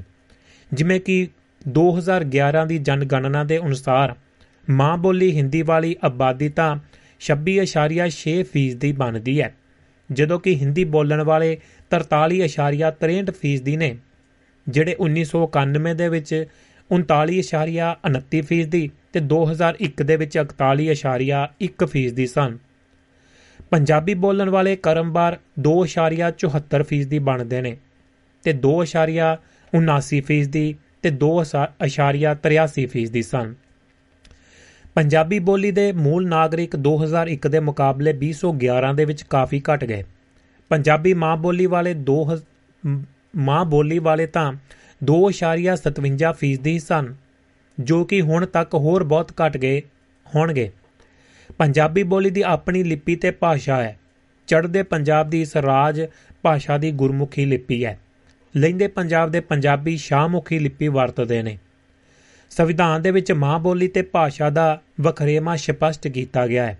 ਉੱਤਰੀ ਭਾਰਤ ਦੇ ਰਾਜਾਂ ਦੇ ਵਿੱਚ ਮਾਂ ਬੋਲੀ, ਹਿਮਾਚਲੀ ਪਹਾੜੀ, ਅਵਧੀ, ਮੈਥਿਲੀ, ਭੋਜਪੁਰੀ, ਕਮਾਉਣੀ, ਬ੍ਰਿਜ, ਕਾਂਗੜੀ, ਗੋਜਰੀ ਵੰਜਾਰੀ ਗੜਵਾਲੀ, ਮਗਧੀ, ਹਰਿਆਣਵੀ, ਖੋਟਾ, ਮਾਰਵਾੜੀ, ਮੇਵਾੜੀ, ਬੁੱਧੇਲਖੰਡੀ, ਰਾਜਸਥਾਨੀ ਛੱਤੀਸਗੜੀ ਕੁਰਮਾਲੀ ਪਾਲੀ ਆਦਿ ਨੂੰ ਦੇਵ ਨਾਗਰੀ ਲਿਪੀ ਕਾਰਨ ਹਿੰਦੀ ਭਾਸ਼ੀ ਕਹਿ ਦਿੱਤਾ ਗਿਆ।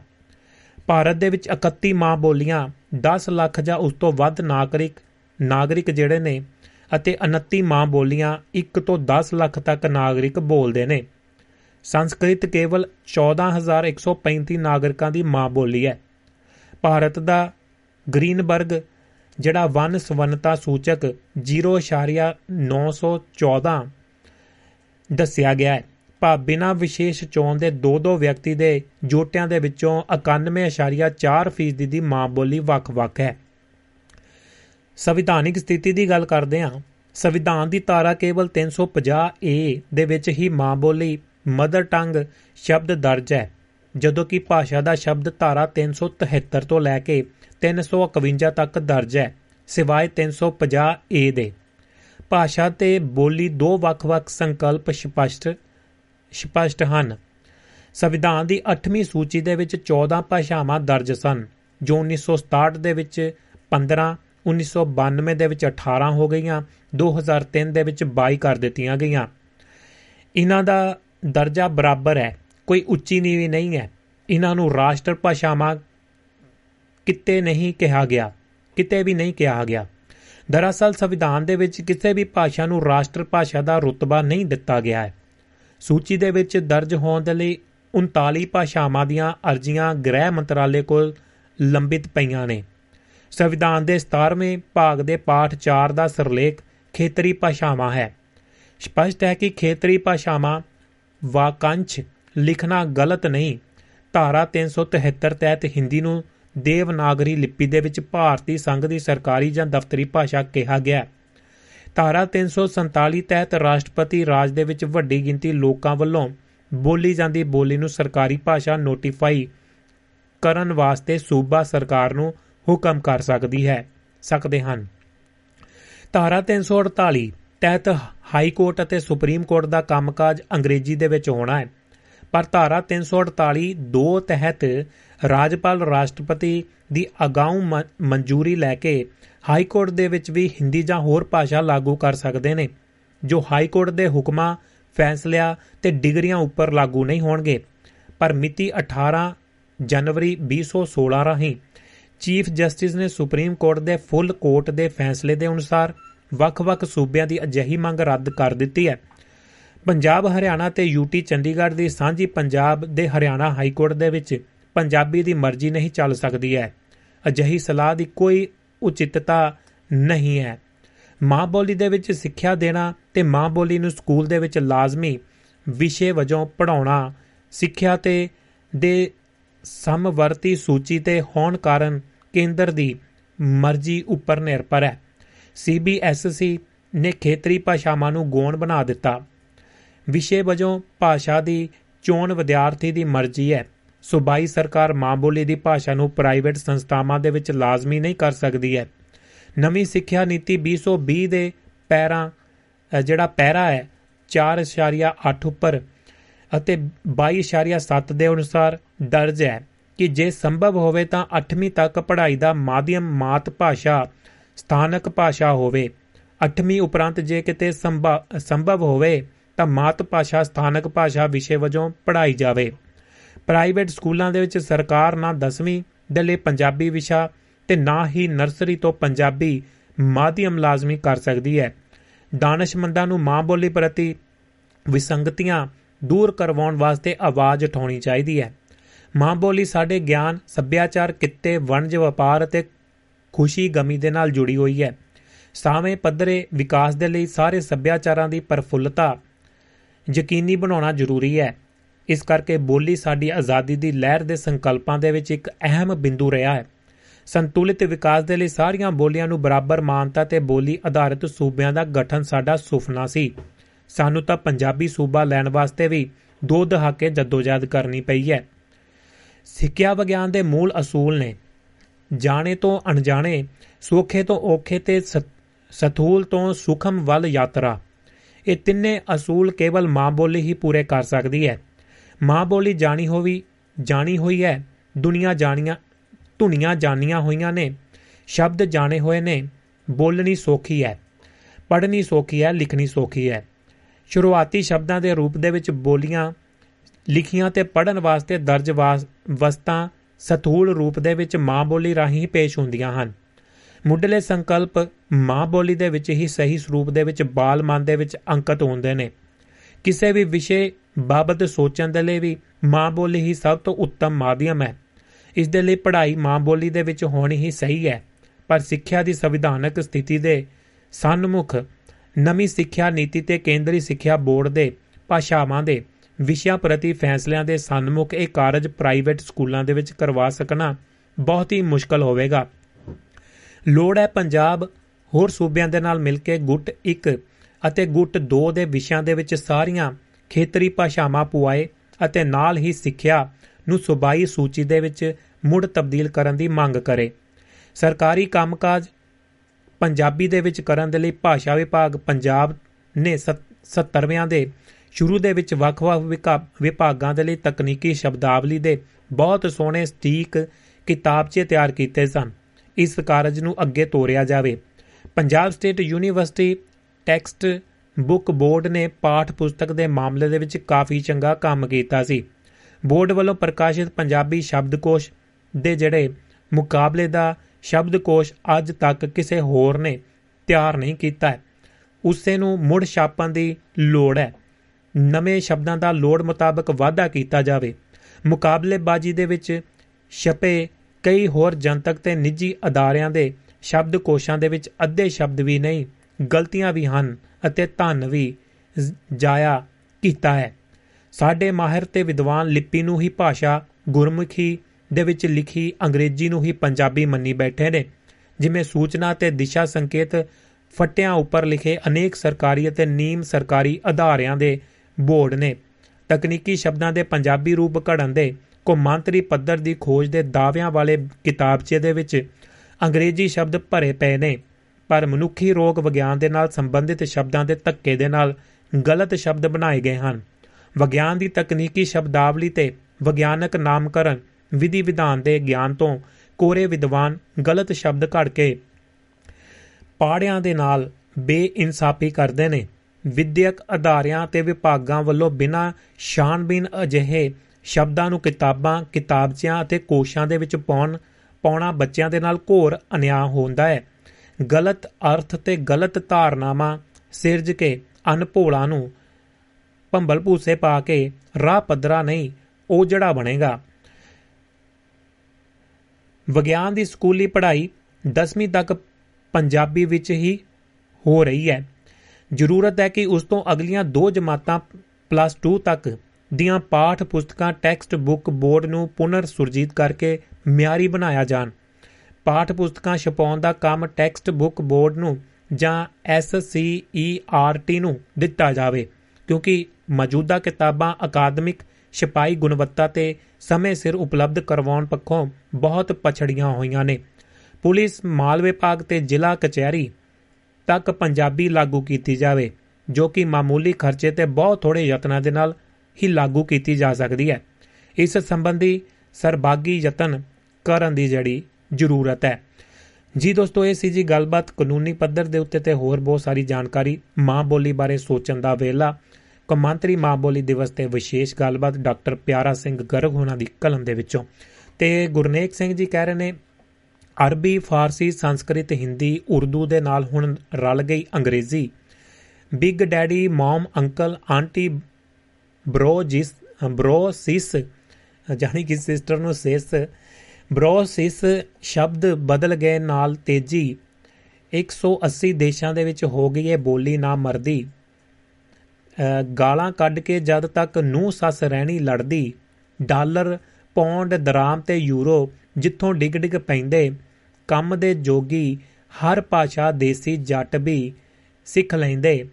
ਪੰਜਾਬੀ ਦੇ ਵਿੱਚ ਭੰਗੜੇ ਪੈਂਦੇ ਵੱਜਦੀ ਗਿੱਧਿਆਂ ਵਿੱਚ ਤਾਲੀ ਪਰ 25 30 ਲੱਖ ਨੂੰ ਲੱਭਦੇ ਬੀਬੀ ਸਾਡੇ 6 ਬੈਂਡ ਵਾਲੀ। ਕੀ ਬਾਤ ਹੈ ਜੀ ਕੀ ਬਾਤ ਹੈ ਬੈਂਡਾਂ ਦੀ ਕੀ ਗੱਲ ਹੈ ਜੀ? ਬਹੁਤ ਬਹੁਤ ਧੰਨਵਾਦ। ਗੁਰਨੇਕ ਜੀ, ਤੁਸੀਂ ਤਾਂ ਸਿਰੇ ਲਾਤੀ ਜੀ ਗੱਲ ਤੇ ਬਿਲਕੁਲ ਜੀ ਉਹੋ ਜਿਹਾ ਮਾਹੌਲ ਜਿਹੜਾ ਸਾਹਮਣੇ ਨਜ਼ਰ ਆਉਂਦਾ ਹੈ। ਸਭ ਜੀ ਜਿਹੜਾ ਮਸਲੇ ਉਲਝੇ ਨਹੀਂ, ਆਪ ਹੀ ਉਲਝਾਏ ਹੋਏ ਨਜ਼ਰ ਆਉਂਦੇ ਨੇ। ਜੀ ਦੋਸਤੋ, ਅਗਲੀ ਗੱਲ ਕਰਨੀ ਹੈ, ਤੁਹਾਡੇ ਨਾਲ ਸਮਾਂ ਆਪਣਾ ਬੜੀ ਤੇਜ਼ੀ ਦੇ ਨਾਲ ਭੱਜਦਾ ਜਾ ਰਿਹਾ। ਹੋਰ ਆਪਣੇ ਕੋ 40-50 ਮਿੰਟ ਦਾ ਸਮਾਂ ਹੈ। ਇਸ ਦੇ ਵਿੱਚ ਤੁਹਾਡੇ ਨਾਲ ਗੱਲ ਕਰਾਂਗੇ। ਬਦੀ ਦੀ ਜੜ ਦੇ ਵਿੱਚੋਂ ਡਾਕਟਰ ਦਲਜੀਤ ਉਹਨਾਂ ਦੀ ਕਲਮ ਦੇ ਵਿੱਚੋਂ ਗੱਲ ਤੋੜਦੇ ਹਾਂ। ਰੂਹਾਂ ਫੁੱਲ ਲੈ ਉੜੀਆਂ। ਗੱਲ ਕਰਦੇ ਹਾਂ ਇਸ ਦੇ ਵਿੱਚੋਂ ਅਗਲੀ ਜੀ। ਜਿਸ ਦੇ ਵਿੱਚ ਪਿਛਲੇ ਸਮੇਂ ਤੋਂ ਜਨਮ ਤੋਂ ਵਿਕਾਸ, ਧਰਮ, ਸਿਆਸਤ, ਵਿਰਾਸਤ ਧਨ ਦੌਲਤ ਤੇ ਵਨ ਵਰਲਡ ਦੀ ਗੱਲ ਹੁੰਦੀ ਹੈ। ਰੂਹਾਂ ਫੁੱਲ ਲੈ ਉਡੀਆਂ। ਡਾਕਟਰ ਦਲਜੀਤ ਹੁਣੀ ਕੀ ਕਹਿੰਦੇ ਨੇ? ਇਤਿਹਾਸ ਦੇ ਵਿੱਚ ਮਨੁੱਖਤਾ ਦੇ ਅਜਿਹੇ ਮਹਾ ਵਿਨਾਸ਼ ਦਰਜ ਹਨ, ਜਿਨ੍ਹਾਂ ਨੂੰ ਸਰਸਰੀ ਨਜ਼ਰ ਦੇ ਨਾਲ ਪੜ੍ਹਨਾ, ਇਤਿਹਾਸ ਅਤੇ ਮਨੁੱਖਤਾ ਦੋਵਾਂ ਦੇ ਨਾਲ ਅਨਿਆਂ ਜਾਣਨਾ ਚਾਹੀਦਾ ਹੈ। ਅਜਿਹੇ ਮਹਾ ਵਿਨਾਸ਼ਾ ਦੇ ਵਿੱਚ ਆਉਂਦੀ ਹੈ ਦੂਜੀ ਵਿਸ਼ਵ ਜੰਗ, ਦੌਰਾਨ 6 ਮਿਲੀਅਨ, ਯਾਨੀ ਕਿ 60 ਲੱਖ ਯਹੂਦੀਆਂ ਦੀ ਦੁਖਦਾਈ ਮੌਤ। ਜਿਸ ਨੂੰ ਸਾਂਝੇ ਤੌਰ ਦੇ ਉੱਤੇ ਕੇਵਲ ਯਹੂਦੀਆਂ ਉੱਤੇ ਲਾਗੂ ਹੁੰਦਾ ਸ਼ਬਦ ਹੋਲੋਕਾਸਟ ਵਰਤਿਆ ਜਾਂਦਾ ਹੈ। ਲਿਟਰੇਚਰ ਇਤਿਹਾਸ ਅੰਦਰ ਦਰਜ ਹੈ ਕਿ ਪੋਲੈਂਡ ਦੇਸ਼ ਅੰਦਰ, ਜਿਸ ਉੱਤੇ ਦੂਜੀ ਜੰਗ ਸਮੇਂ ਨਾਜ਼ੀ ਜਰਮਨੀ ਦਾ ਕਬਜ਼ਾ ਸੀ, ਛੇ ਥਾਵਾਂ ਉੱਤੇ ਯਹੂਦੀਆਂ ਨੂੰ ਮਾਰ ਮਿਟਾਉਣ ਐਕਸਟਰਮੀਨੇਸ਼ਨ ਦੇ ਟਿਕਾਣੇ ਕੈਂਪਸ ਹਨ। ਇਹਨਾਂ ਦੇ ਵਿੱਚੋਂ ਚਾਰ ਕੈਂਪਾਂ, ਟ੍ਰੇਬਲਿੰਕਾ, ਬੈਲਜ਼ੈਕ, ਸੋਬੀਬੋਰ ਅਤੇ ਚੈਲਮ, ਚੈਲਮਨੋ, ਅੰਦਰ 19 ਲੱਖ ਯਹੂਦੀਆਂ ਦਾ ਸਫਾਇਆ ਕੀਤਾ ਗਿਆ। ਕਿਹਾ ਜਾ ਰਿਹਾ ਹੈ ਕਿ ਸਭ ਤੋਂ ਮਾਰੂ ਅਤੇ ਭਿਆਨਕ ਥਾਂ ਸੀ ਟ੍ਰੇਬਲਿੰਕਾ। ਇੰਟਰਨੈਟ ਵਿਕੀਪੀਡੀਆ ਅੰਦਰ ਟ੍ਰੇਬਲਿੰਕਾ ਬਾਰੇ ਅੰਦਰ, ਅੰਦਰਾਜ ਇਹ ਦੱਸਿਆ ਜਾਂਦਾ ਹੈ ਕਿ 22 ਜੁਲਾਈ 1942 ਤੇ 19 ਅਕਤੂਬਰ 1943 ਦੇ ਵਿਚਕਾਰ ਇੱਥੇ 8.5 ਲੱਖ ਲੋਕ ਮਾਰੇ ਗਏ, ਜਿਨ੍ਹਾਂ ਦੇ ਵਿੱਚੋਂ 8 ਲੱਖ ਯਹੂਦੀ ਸਨ। ਅਖੀਰ ਉੱਤੇ ਕੈਦੀਆਂ ਨੇ ਬਗਾਵਤ ਕੀਤੀ ਤਾਂ ਕੈਂਪ ਬੰਦ ਕਰ ਦਿੱਤਾ ਗਿਆ। ਕੁਝ ਕੁ ਯਹੂਦੀ ਬਚ ਨਿਕਲੇ ਤੇ ਟ੍ਰਿਬਲਿੰਕਾ ਕੈਂਪ ਕਾਹਦਾ ਸੀ ਉਹ? ਇੱਕ ਮੌਤ ਦਾ ਕਾਰਖਾਨਾ ਸੀ। ਇੱਥੇ ਆਉਣ ਵਾਲਿਆਂ ਦੇ ਵਿੱਚੋਂ 99% ਸਿੱਧਾ ਗੈਸ ਚੈਂਬਰ ਅੰਦਰ ਭੇਜੇ ਜਾਂਦੇ ਸਨ। ਜਦ ਕਿ ਬਾਕੀ 1% ਜਿਹੜੇ ਲੋਕ ਸਨ, ਉਹਨਾਂ ਨੂੰ ਵਰਤਿਆ ਜਾਂਦਾ ਸੀ। ਸਮੂਹਿਕ ਕਬਰਾਂ ਪੁੱਟਣ ਤੇ ਲਾਸ਼ਾਂ ਨੂੰ ਦੱਬਣ ਦੇ ਲਈ। 19 ਅਕਤੂਬਰ 1943 ਦੇ ਪਿੱਛੋਂ ਨਾਜ਼ੀਆਂ ਨੇ ਇਸ ਮੌਤ ਕੈਂਪ ਦਾ ਖੁਰਾ ਖੋਜ ਮਿਟਾਉਣ ਦੇ ਲਈ ਨਵੇਂ ਕੈਦੀਆਂ ਕੋਲੋਂ ਕਬਰਾਂ ਪਟਵਾ ਕੇ ਲਾਸ਼ਾਂ ਨੂੰ ਖੁੱਲੀਆਂ ਚਿਤਾਵਾਂ ਉੱਤੇ ਫੂਕ ਦਿੱਤਾ। ਇਸ ਜ਼ਾਲਮ ਅਮਲ ਦਾ ਹੁਣ ਸਬੂਤ ਲੱਭਣਾ ਵੀ ਔਖਾ ਵਿਕੀਪੀਡੀਆ ਨੇ ਇਹ ਨਹੀਂ ਦੱਸਿਆ ਕਿ 19 ਅਕਤੂਬਰ 1943 ਤੋਂ ਪਿੱਛੋਂ 8.5 ਲੱਖ ਮੁਰਦਿਆਂ ਨੂੰ ਕਬਰਾਂ ਦੇ ਵਿੱਚੋਂ ਕੱਢਣ ਤੇ ਅੰਗੀਠੀਆਂ ਚਿਤਾਵਾਂ ਉੱਤੇ ਸਾੜਨ ਦੇ ਵਿੱਚ ਕਿੰਨੀ ਕੁ ਦੇਰ ਲੱਗੀ ਹੈ? ਇੱਕ ਸਰੀਰ ਦੇ ਸਰਕਾਰ ਸਾੜਨ ਦੇ ਲਈ, ਸੰਸਕਾਰ ਕਰਨ ਦੇ ਲਈ ਸਾੜਨ ਦੇ ਲਈ ਇੱਕ ਸਰੀਰ ਨੂੰ ਕੋਈ 7 ਮਣ ਲੱਕੜ ਕੰਮ ਆਉਂਦੀ ਹੈ, ਕੋਈ 3 ਘੰਟੇ ਲੱਗਦੇ ਨੇ। ਤੇਜ਼ ਅੱਗ ਨੂੰ ਆਪਣਾ ਕੰਮ ਪੂਰਾ ਕਰਨ ਦੇ ਲਈ ਕੇਵਲ ਮਾਸ ਮਾਸ ਹੀ ਸੜਦਾ ਹੈ। ਹੱਡੀਆਂ ਤੇ ਦੰਦ ਨਹੀਂ। ਤਦੇ ਹੀ ਚਿੰਤਾ ਜਿਹੜੀ ਤਦੇ ਹੀ ਚਿਤਾ ਠੰਡੀ ਕਰਕੇ 24 ਘੰਟਿਆਂ ਤੋਂ ਪਿੱਛੋਂ ਮ੍ਰਿਤਕ ਦੇ ਹੱਡੀ ਨੂਮਾ ਅੰਗ ਜਾਂ ਫੁੱਲ ਚੁਣੇ ਜਾਂ ਝੁਗੇ ਜਾਂਦੇ ਨਾ ਝੁਗੇ ਜਾਂਦੇ ਹਨ। ਜਿਨ੍ਹਾਂ ਨੂੰ ਜਲ ਪ੍ਰਵਾਹ ਕੀਤਾ ਜਾਂਦਾ ਹੈ। ਇੱਕ ਸਰੀਰ ਪਿੱਛੇ ਕਰੀਬ 2 ਕਿਲੋ ਫੁੱਲ ਬਚਦੇ ਨੇ। ਯਾਨੀ ਕਿ ਉਹਦੀਆਂ ਹੱਡੀਆਂ ਦੇ ਪੀਸ ਜਿਹੜੇ ਬਚਦੇ ਨੇ, ਬਾਲਣ ਤੋਂ ਉਪਜੀ ਸਵਾ ਇਸ ਤੋਂ ਇਲਾਵਾ ਹੁੰਦੀ ਹੈ। ਟ੍ਰੇਬਲਿੰਕਾ ਦਾ ਮੌਤ ਕੈਂਪ ਕਰੀਬ ਇੱਕ ਫੁੱਟਬਾਲ ਦੇ ਮੈਦਾਨ ਮੈਦਾਨ ਜਿੰਨਾ ਸੀ। ਮੀਡੀਆ ਅੰਦਰ ਇਹ ਪੜਾਇਆ ਜਾਂਦਾ ਹੈ ਕਿ ਇੱਥੇ 6 ਬਹੁਤ ਵੱਡੀਆਂ ਸਮੂਹਿਕ ਕਬਰਾਂ ਪੁੱਟੀਆਂ ਗਈਆਂ ਸਨ, ਜਿਨ੍ਹਾਂ ਅੰਦਰ 8 ਲੱਖ 50 ਹਜ਼ਾਰ ਲੋਕ ਦੱਬੇ ਗਏ ਸਨ। ਇਸੇ ਹੀ 100 ਗਜ਼ ਬਾਈ 50 ਗਜ਼ ਮੈਦਾਨ ਦੇ ਵਿੱਚ 1 ਏਕੜ ਤੋਂ ਵੱਧ ਅੰਦਰ ਪ੍ਰਸ਼ਾਸਨਕ ਅਤੇ ਗੈਸ ਦੇ ਨਾਲ ਮਾਰਨ ਵਾਲੀਆਂ ਇਮਾਰਤਾਂ ਵੀ ਸਨ। ਫਿਰ ਹਰ ਇੱਕ ਸਮੂਹਿਕ ਕਬਰ ਕਿੰਨੀ ਕੁ ਵਿਸ਼ਾਲ ਅਤੇ ਡੂੰਗੀ ਹੋਵੇਗੀ, ਜਿਸ ਅੰਦਰ 1.5 ਲੱਖ ਲਾਸ਼ਾਂ ਸਮਾ ਗਈਆਂ ਸਨ? ਸਵਾਲ ਤਾਂ ਬਣਦਾ ਹੈ। ਇੰਨੀਆਂ ਲਾਸ਼ਾਂ ਦੇ ਲਈ ਘੱਟੋ-ਘੱਟ 6 ਲੱਖ ਕਿਊਬਿਕ ਫੁੱਟ ਥਾਂ ਚਾਹੀਦੀ ਹੈ। ਪੜਾਏ ਜਾਂਦੇ ਅਨੁਸਾਰ ਕਰੀਬ 450 ਦਿਨ ਹਰ ਰੋਜ਼ 2000 ਲੋਕ ਮਰ ਕੇ, ਦੱਬੇ, ਮਾਰ ਕੇ ਜਿਹੜਾ ਦੱਬੇ ਗਏ। ਸਮੂਹਿਕ ਕਬਰ ਰੋਜ਼ਾਨਾ ਲਾਸ਼ਾਂ ਦੀ ਆਮਦ ਦੇ ਨਾਲ-ਨਾਲ ਕਿਵੇਂ ਡੂੰਗੀ ਕੀਤੀ ਜਾ ਸਕਦੀ ਸੀ? ਡੂੰਗੀ ਤਾਂ ਹੀ ਹੋ ਸਕਦੀ ਸੀ ਜੇ ਪਹਿਲਾਂ ਸਾਰੀਆਂ ਲਾਸ਼ਾਂ ਕੱਢੀਆਂ ਜਾਂਦੀਆਂ ਤੇ ਮਿੱਟੀ ਹੋਰ ਡੂੰਗੀ ਪੁੱਟੀ ਜਾਂਦੀ। ਇੰਜ ਹੋ ਸਕਣਾ ਅਸੰਭਵ ਗੱਲ ਹੈ। ਇੱਕ ਇਨਸਾਨੀ ਲਾਸ਼ ਘੱਟੋ-ਘੱਟ 4 ਕਿਊਬਿਕ ਫੁੱਟ ਜਗ੍ਹਾ ਘੇਰਦੀ ਹੈ। ਜੇਕਰ 6 ਮੌਤ ਦੇ ਟੋਏ ਪਹਿਲਾਂ ਹੀ ਤਿਆਰ ਕੀਤੇ ਗਏ ਸਨ, ਤਾਂ ਹਰ ਇੱਕ ਮਿੰਟੀ ਦੀ ਮਿੰਟੀ ਸੀ 100 ਫੁੱਟ ਲੰਮਾ 100 ਫੁੱਟ ਚੌੜਾ ਅਤੇ 60 ਫੁੱਟ ਡੂੰਘਾ ਖੂਹ ਨੁਮਾ ਟੋਇਆ। ਟ੍ਰੇਬਲਿੰਕਾ ਮੌਤ ਕੈਂਪ ਅੰਦਰ ਇੰਨੀ ਥਾਂ ਹੀ ਨਹੀਂ ਸੀ, ਜੋ 8.5 ਲੱਖ ਲੋਕਾਂ ਦੇ ਲਈ ਸਮੂਹਿਕ ਕਬਰਾਂ ਪੁੱਟੀਆਂ ਜਾ ਸਕਦੀਆਂ।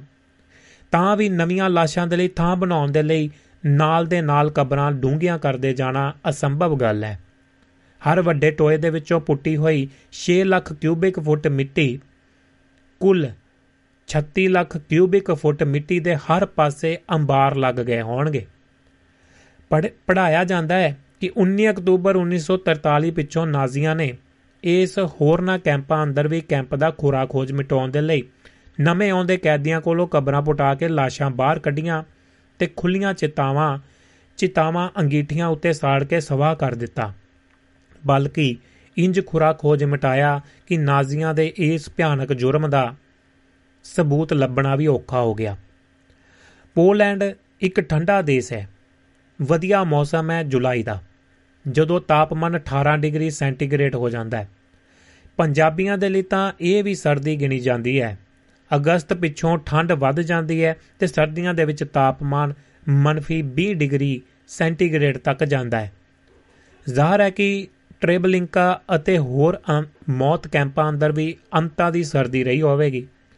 ਰੂਸੀ ਫੌਜਾਂ ਨੇ ਟ੍ਰੇਬਲਿੰਕਾ ਨੂੰ ਜੁਲਾਈ 1944 ਦੇ ਵਿੱਚ ਆਜ਼ਾਦ ਕਰਵਾਇਆ।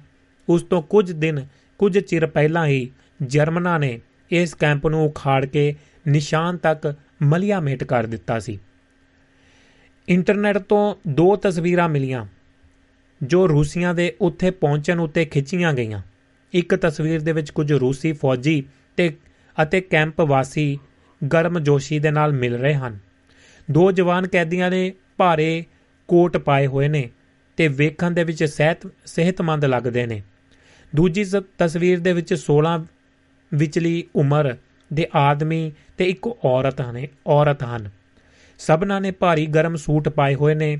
ਹਰ ਇੱਕ ਦੇ ਸਿਰ ਉੱਤੇ ਗਰਮ ਟੋਪੀ ਹੈ। ਚੰਗੇ ਸਿਹਤਮੰਦਾਂ ਅਤੇ ਖੁਸ਼ ਨਜ਼ਰ ਆਉਂਦੇ ਨੇ। ਆਜ਼ਾਦ ਹੋਣ ਉੱਤੇ ਕੌਣ ਨਹੀਂ ਖੁਸ਼ ਹੁੰਦਾ ਹੈ? ਇੱਕ ਆਦਮੀ ਨੇ ਐਨਕ ਲਗਾਈ ਹੋਈ ਹੈ।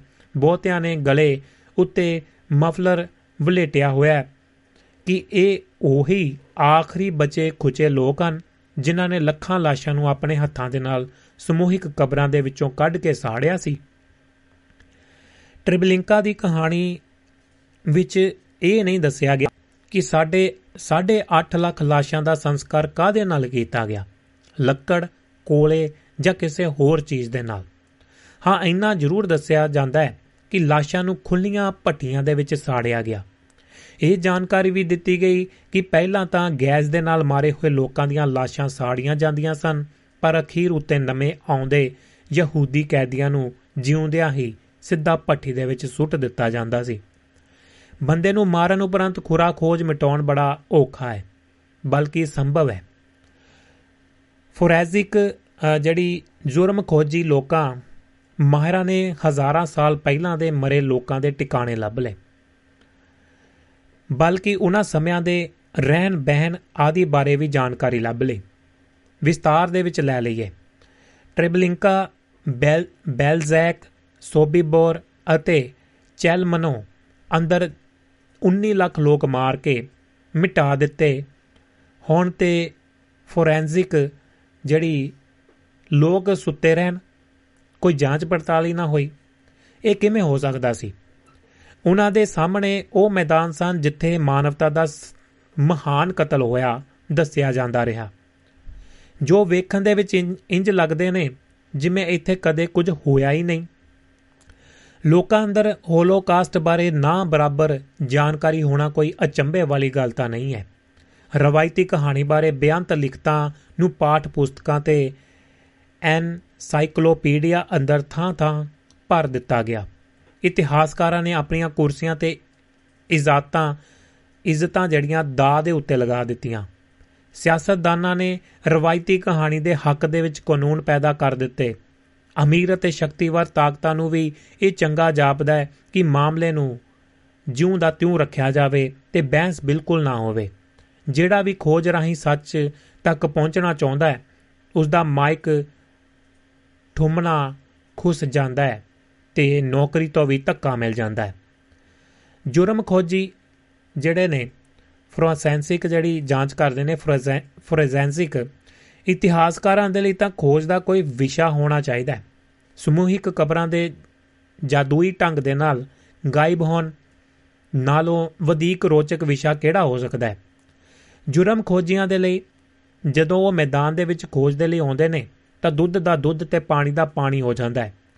ਨੈਸ਼ਨਲ ਐਸੋਸੀਏਸ਼ਨ ਆਫ ਫਰੋਜ਼ ਫੋਰੈਂਸਿਕ ਹਿਸਟੋਰੀਅਨਸ ਕਹਿੰਦੇ ਨੇ ਪੋਲੈਂਡ ਅੰਦਰ ਸਭ ਤੋਂ ਵੱਡੀ ਦੱਬਣਗਾ ਮੜੀ ਇੰਨੇ ਵੱਡੇ ਟੋਏ ਬਿਲਕੁਲ ਸਾਫ਼ ਕਰ ਦਿੱਤੇ ਗਏ। ਨਾ ਮਾਤਰ ਵੀ ਕੁਝ ਨਹੀਂ ਬਚਿਆ। ਇਹ ਕਿਵੇਂ ਹੋ ਸਕਦਾ ਹੈ ਕਿ ਐਡਾ ਵੱਡਾ ਜੁਰਮ ਹੋ ਜਾਵੇ ਤੇ ਕੋਈ ਨਿਸ਼ਾਨੀ ਵੀ ਨਾ ਛੱਡੀ ਜਾਵੇ? ਇੱਕ ਫੁੱਟਬਾਲ ਦੇ ਮੈਦਾਨ ਜਿੱਡੀ ਥਾਂ ਦੇ ਵਿੱਚ ਲੱਖਾਂ ਹੀ ਲੋਕ ਮਾਰ ਕੇ ਸਾੜ ਦਿੱਤੇ ਜਾਣ ਤੇ ਕੇਵਲ ਮਿੱਟੀ ਦੀ ਇੱਕ ਤੀ ਤੈ ਦੇ ਹੇਠ ਵੀ ਸਾਰਾ ਜੁਰਮ ਛੁਪ ਜਾਵੇ, ਬਲਕਿ ਜਾਦੂਈ ਮਈ ਢੰਗ ਦੇ ਨਾਲ ਗਾਇਬ ਹੀ ਹੋ ਜਾਵੇ। ਇਹ ਤਾਂ ਸਰਾਸਰ ਬੱਚਿਆਂ ਵਾਲੀ ਗੱਲ ਹੋ ਜਾਂਦੀ ਹੈ। ਹਰ ਸੰਸਕਾਰੀ লাশ ਨੇ 2 ਕਿਲੋ ਹੱਡੀਆਂ ਤੇ ਦੰਦਾਂ ਦੇ ਫੁੱਲ ਅਤੇ ਉਸ ਉੱਤੇ ਖਰਚੇ ਗਏ 7 ਮਣ ਬਾਲਣ ਨੇ ਆਪਣੀ ਸਵਾਹ ਛੱਡਣੀ ਹੈ। ਉਹਨਾਂ ਦੀ ਕੁੱਲ ਮਾਤਰਾ 8 ਤੋਂ 5 ਲੱਖ ਗੁਣਾ ਕਰਕੇ ਸੋਚ ਲਵੋ। ਪੋਲੈਂਡ ਦੇ ਚਾਰਾਂ ਮੌਤ ਕੈਂਪਾਂ ਦੇ ਵਿੱਚ ਕੁੱਲ 54 ਸਮੂਹਿਕ ਕਬਰਾਂ ਦੱਸੀਆਂ ਜਾਂਦੀਆਂ ਸਨ, ਜੋ ਜੋਦਾਈ ਜਾਦੂਈ ਢੰਗ ਦੇ ਨਾਲ ਅਧਿਕ ਹੋ ਗਈਆਂ। ਸਾਨੂੰ ਪੜਿਆ ਜਾਂਦਾ ਪੜਾਇਆ ਜਾਂਦਾ ਹੈ ਕਿ ਉੱਥੇ 19 ਲੱਖ ਲੋਕਾਂ ਦਾ ਸਫਾਇਆ ਹੋਇਆ। National association of forensic historian ਮੁਤਾਬਕ ਉਹਨਾਂ 54 ਕਬਰਾਂ ਦੇ ਵਿੱਚ 1 ਕਰੋੜ 30 ਲੱਖ ਪੌਂਡ ਇਨਸਾਨੀ ਹੱਡੀਆਂ, ਫੁੱਲ ਅਤੇ ਕਰੀਬ 6 ਕਰੋੜ ਦੰਦ ਹੋਣੇ ਚਾਹੀਦੇ ਨੇ। ਸੰਸਥਾ ਨੇ 54000 ਅਮਰੀਕਨ ਡਾਲਰਾਂ ਦਾ ਇਨਾਮ ਰੱਖਿਆ। ਜੇ ਕੋਈ ਦੱਬੀ ਹੋਈ ਇਨਸਾਨੀ ਸਮੱਗਰੀ ਦੇ ਵਿੱਚੋਂ 1% ਦਾ 1000ਵਾਂ ਹਿੱਸਾ ਵੀ ਲੱਭ ਕੇ ਵਿਖਾ ਦੇਵੇ ਤਾਂ।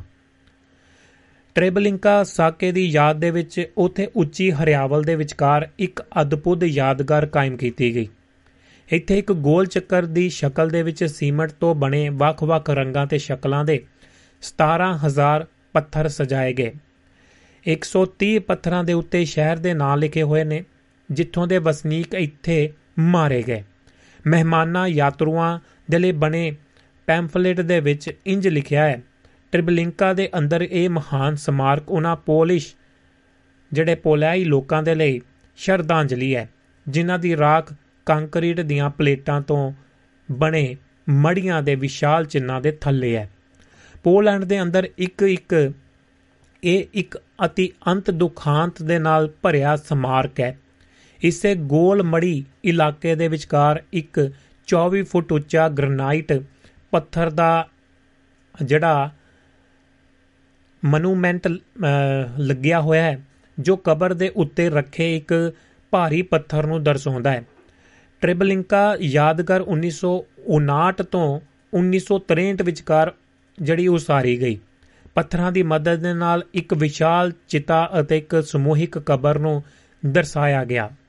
ਤਸਵੀਰਾਂ ਵੇਖ ਕੇ ਬੰਦਾ ਭਾਵੁਕ ਹੋ ਆਪ ਮੁਹਾਰੇ ਅਥਰੂ ਵਹਾਉਣ ਦੇ ਲਈ ਤਿਆਰ ਹੋ ਜਾਂਦਾ ਹੈ।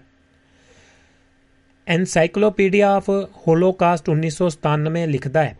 ਜੁਲਾਈ 1942 ਤੇ ਅਪ੍ਰੈਲ 1943 ਵਿਚਕਾਰ ਟ੍ਰਿਬਲਿੰਕਾ ਦੇ ਵਿੱਚ 8,70,000 ਲੋਕ ਮਾਰ ਕੇ ਦੱਬ ਦਿੱਤੇ ਗਏ। ਇਸ ਉਪਰੰਤ ਅਪ੍ਰੈਲ ਅਤੇ ਜੁਲਾਈ 1943 ਵਿਚਕਾਰ ਲੱਖਾਂ ਹੀ ਲਾਸ਼ਾਂ ਕੱਢ ਲਈਆਂ ਗਈਆਂ ਤੇ 2-2.5 ਹਜ਼ਾਰ ਦੇ ਜਥਿਆਂ ਦੇ ਵਿੱਚ ਰੇਲਵੇ ਟਾਈ ਦੇ ਜਾਲ ਉੱਤੇ ਸਾੜ ਦਿੱਤੀਆਂ ਗਈਆਂ। ਅਕਤੂਬਰ 1999 ਦੇ ਵਿੱਚ ਇੱਕ ਆਸਟ੍ਰੇਲੀਆਈ ਵਿਗਿਆਨਕ ਰਿਚਰਡ ਕ੍ਰੇਂਗ ਇੱਕ ਸਨਦ ਯਾਫਤਾ ਇਲੈਕਟ੍ਰੋਨਿਕ ਇੰਜੀਨੀਅਰ ਟ੍ਰਿਬਲਿੰਕਾ ਦਾ ਅਧਿਐਨ ਕਰਨ ਆਇਆ। ਉਹ ਆਪਣੇ ਨਾਲ ਅਤੀ ਸੂਖਮ ਧਰਤੀ ਜਾਂਚ ਵਾਲਾ ਰਡਾਰ ਲੈ ਕੇ ਆਇਆ ਸੀ। ਉਸ ਯੰਤਰ ਨੂੰ ਕਹਿੰਦੇ ਨੇ ਗਰਾਊਂਡ ਪੈਨੀਟ੍ਰੇਸ਼ਨ ਰਡਾਰ, ਜਾਂ ਕੇਵਲ ਜੀਪੀਆਰ ਜੀਪੀਆਰ ਧਰਤੀ ਵੱਲ ਸਿੱਧੇ ਸੰਕੇਤ ਭੇਜਦਾ ਹੈ, ਜਿਨ੍ਹਾਂ ਨੂੰ ਕੰਪਿਊਟਰ ਸਕਰੀਨ ਉੱਤੇ ਵੇਖਿਆ ਜਾਂਦਾ ਹੈ। ਜੀਪੀਆਰ ਦੇ ਨਾਲ 4 5 ਜਾਂ ਕਈ ਵਾਰ 10 ਮੀਟਰ ਤੱਕ ਵਿਸ਼ਲੇਸ਼ਣ ਕੀਤਾ ਜਾ ਸਕਦਾ ਹੈ।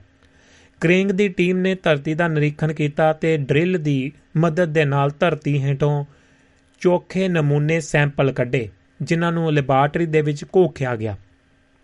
ਕ੍ਰੇਂਗ ਦੀ ਟੀਮ ਨੇ ਕੁੱਲ ਟ੍ਰਿਬਲਿੰਕਾ ਕੈਂਪ ਅਤੇ ਉਸ ਦੇ ਆਲੇ-ਦੁਆਲੇ ਦਾ ਮੁਆਇਨਾ ਨਿਰੀਖਣ ਕੀਤਾ।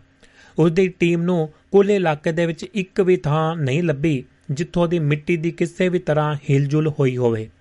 ਕਬਰਾਂ ਦੀ ਤਾਂ ਗੱਲ ਹੀ ਛੱਡ ਦੇਵੋ, ਨਾ ਹੀ ਉਹਨਾਂ ਨੂੰ ਕੋਈ ਨਿੱਜੀ ਕਬਰ ਕੋਈ ਹੱਡੀ ਦਾ ਟੁਕੜਾ, ਕੋਈ ਇਨਸਾਨੀ ਰਾਖ, ਫੁੱਲ ਜਾਂ ਕੋਈ ਲੱਕੜ ਦੀ ਸਵਾਹ ਲੱਭੀ ਹੋਵੇ।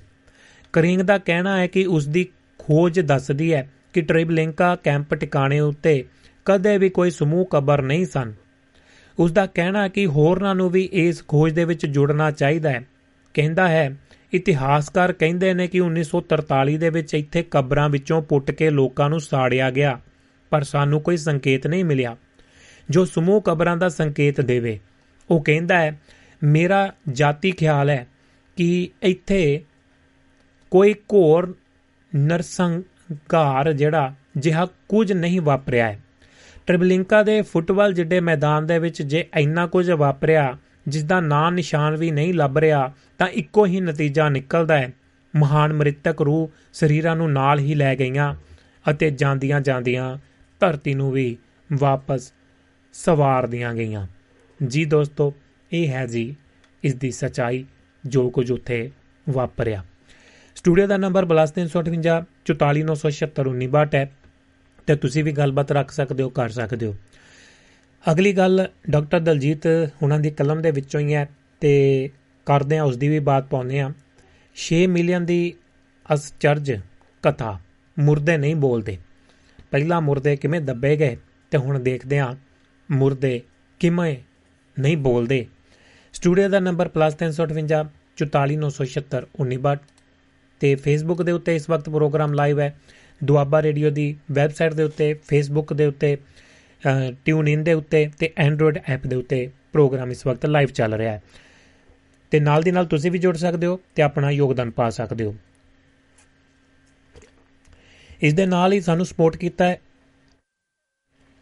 ਹਰਵਿੰਦਰ ਜੋਲ ਭੈਣ ਜੀ, ਸੁਮਿਤ ਜੋਹਲ ਜੀ, ਸਕੰਦਰ ਸਿੰਘ ਔਜਲਾ, ਸੁਰਿੰਦਰ ਕੌਰ ਮਾਹਲ ਜੀ, ਨਾਰ ਸਿੰਘ ਸੋਈ ਸਾਹਿਬ ਯਾਦਵੰਦਰ ਵਿਦੇਸ਼ਾ ਜੀ। ਜਗਦੇਵ ਸੰਧੂ ਜੀ ਦਾ ਬਹੁਤ-ਬਹੁਤ ਸ਼ੁਕਰੀਆ ਤੇ ਧੰਨਵਾਦ ਹੈ। ਤੁਸੀਂ ਵੀ ਇਸ ਦੇ ਵਿੱਚ ਯੋਗਦਾਨ ਪਾ ਸਕਦੇ ਹੋ, ਦੁਆਬਾ ਰੇਡੀਓ ਦੇ ਨਾਲ ਜੁੜ ਸਕਦੇ ਹੋ ਤੇ ਆਪਣਾ ਕਾਰੋਬਾਰ ਦੁਨੀਆ ਦੇ ਕੋਨੇ-ਕੋਨੇ ਤੱਕ ਪਹੁੰਚਾ ਸਕਦੇ ਹੋ। ਜਿਹੜੇ ਦੋਸਤ ਆਪਣਾ ਕਾਰੋਬਾਰ ਕਰਦੇ ਨੇ, ਕਿਸੇ ਵੀ ਤਰ੍ਹਾਂ ਦੀ ਐਡਵਰਟਾਈਜ਼ਮੈਂਟ ਮਸ਼ਹੂਰੀ ਪ੍ਰੋਮੋਸ਼ਨ ਕਰਾਉਣਾ ਚਾਹੁੰਦੇ ਨੇ, ਉਹ ਵੀ ਸੰਪਰਕ ਕਰ ਸਕਦੇ ਨੇ। ਤੇ PayPal ਦੇ ਜ਼ਰੀਏ dwabaradio.com ਦੇ ਉੱਤੇ ਜਾ ਕੇ ਸਬਸਕ੍ਰਿਪਸ਼ਨ ਲੈ ਸਕਦੇ ਹੋ ਸਬਸਕ੍ਰਾਈਬ ਕਰ ਸਕਦੇ ਹੋ। ਜੀ ਦੋਸਤੋ 6 ਮਿਲੀਅਨ ਦੀ ਅਸਚਰਜ ਕਥਾ ਮੁਰਦੇ ਨਹੀਂ ਬੋਲਦੇ। ਡਾਕਟਰ ਦਲਜੀਤ ਹੁਣੀ ਲਿਖਦੇ ਨੇ, ਲੇਖ ਦੇ ਆਰੰਭ ਦੇ ਵਿੱਚ ਤਿੰਨ ਲਫ਼ਜ਼ਾਂ ਨੂੰ ਸਹੀ ਢੰਗ ਦੇ ਨਾਲ ਸਮਝ ਲੈਣਾ ਜ਼ਰੂਰੀ ਹੈ। ਉਹ ਲਫ਼ਜ਼ ਹਨ ਹੋਲੋਕਾਸਟ ਜੈਨੋਸਾਈਡ ਅਤੇ ਐਟਸੀ ਮਿਟਿਜ਼ਮ ਹੋਲੋਕਾਸਟ ਇੱਕ ਪੁਰਾਤਨ ਯੂਨਾਨੀ ਗ੍ਰੀਕ ਸ਼ਬਦ ਹੈ ਜਿਸ ਦੇ ਵਿਚਲੇ ਹੋਲੋ ਦਾ ਅਰਥ ਹੈ ਕੁਝ ਪੂਰਨ ਪੂਰਨ ਜਾਂ ਸੰਪੂਰਨ। ਕਾਸਟ ਦਾ ਅਰਥ ਹੈ ਅੱਗ ਦੇ ਨਾਲ ਸਾੜ ਦੇਣਾ।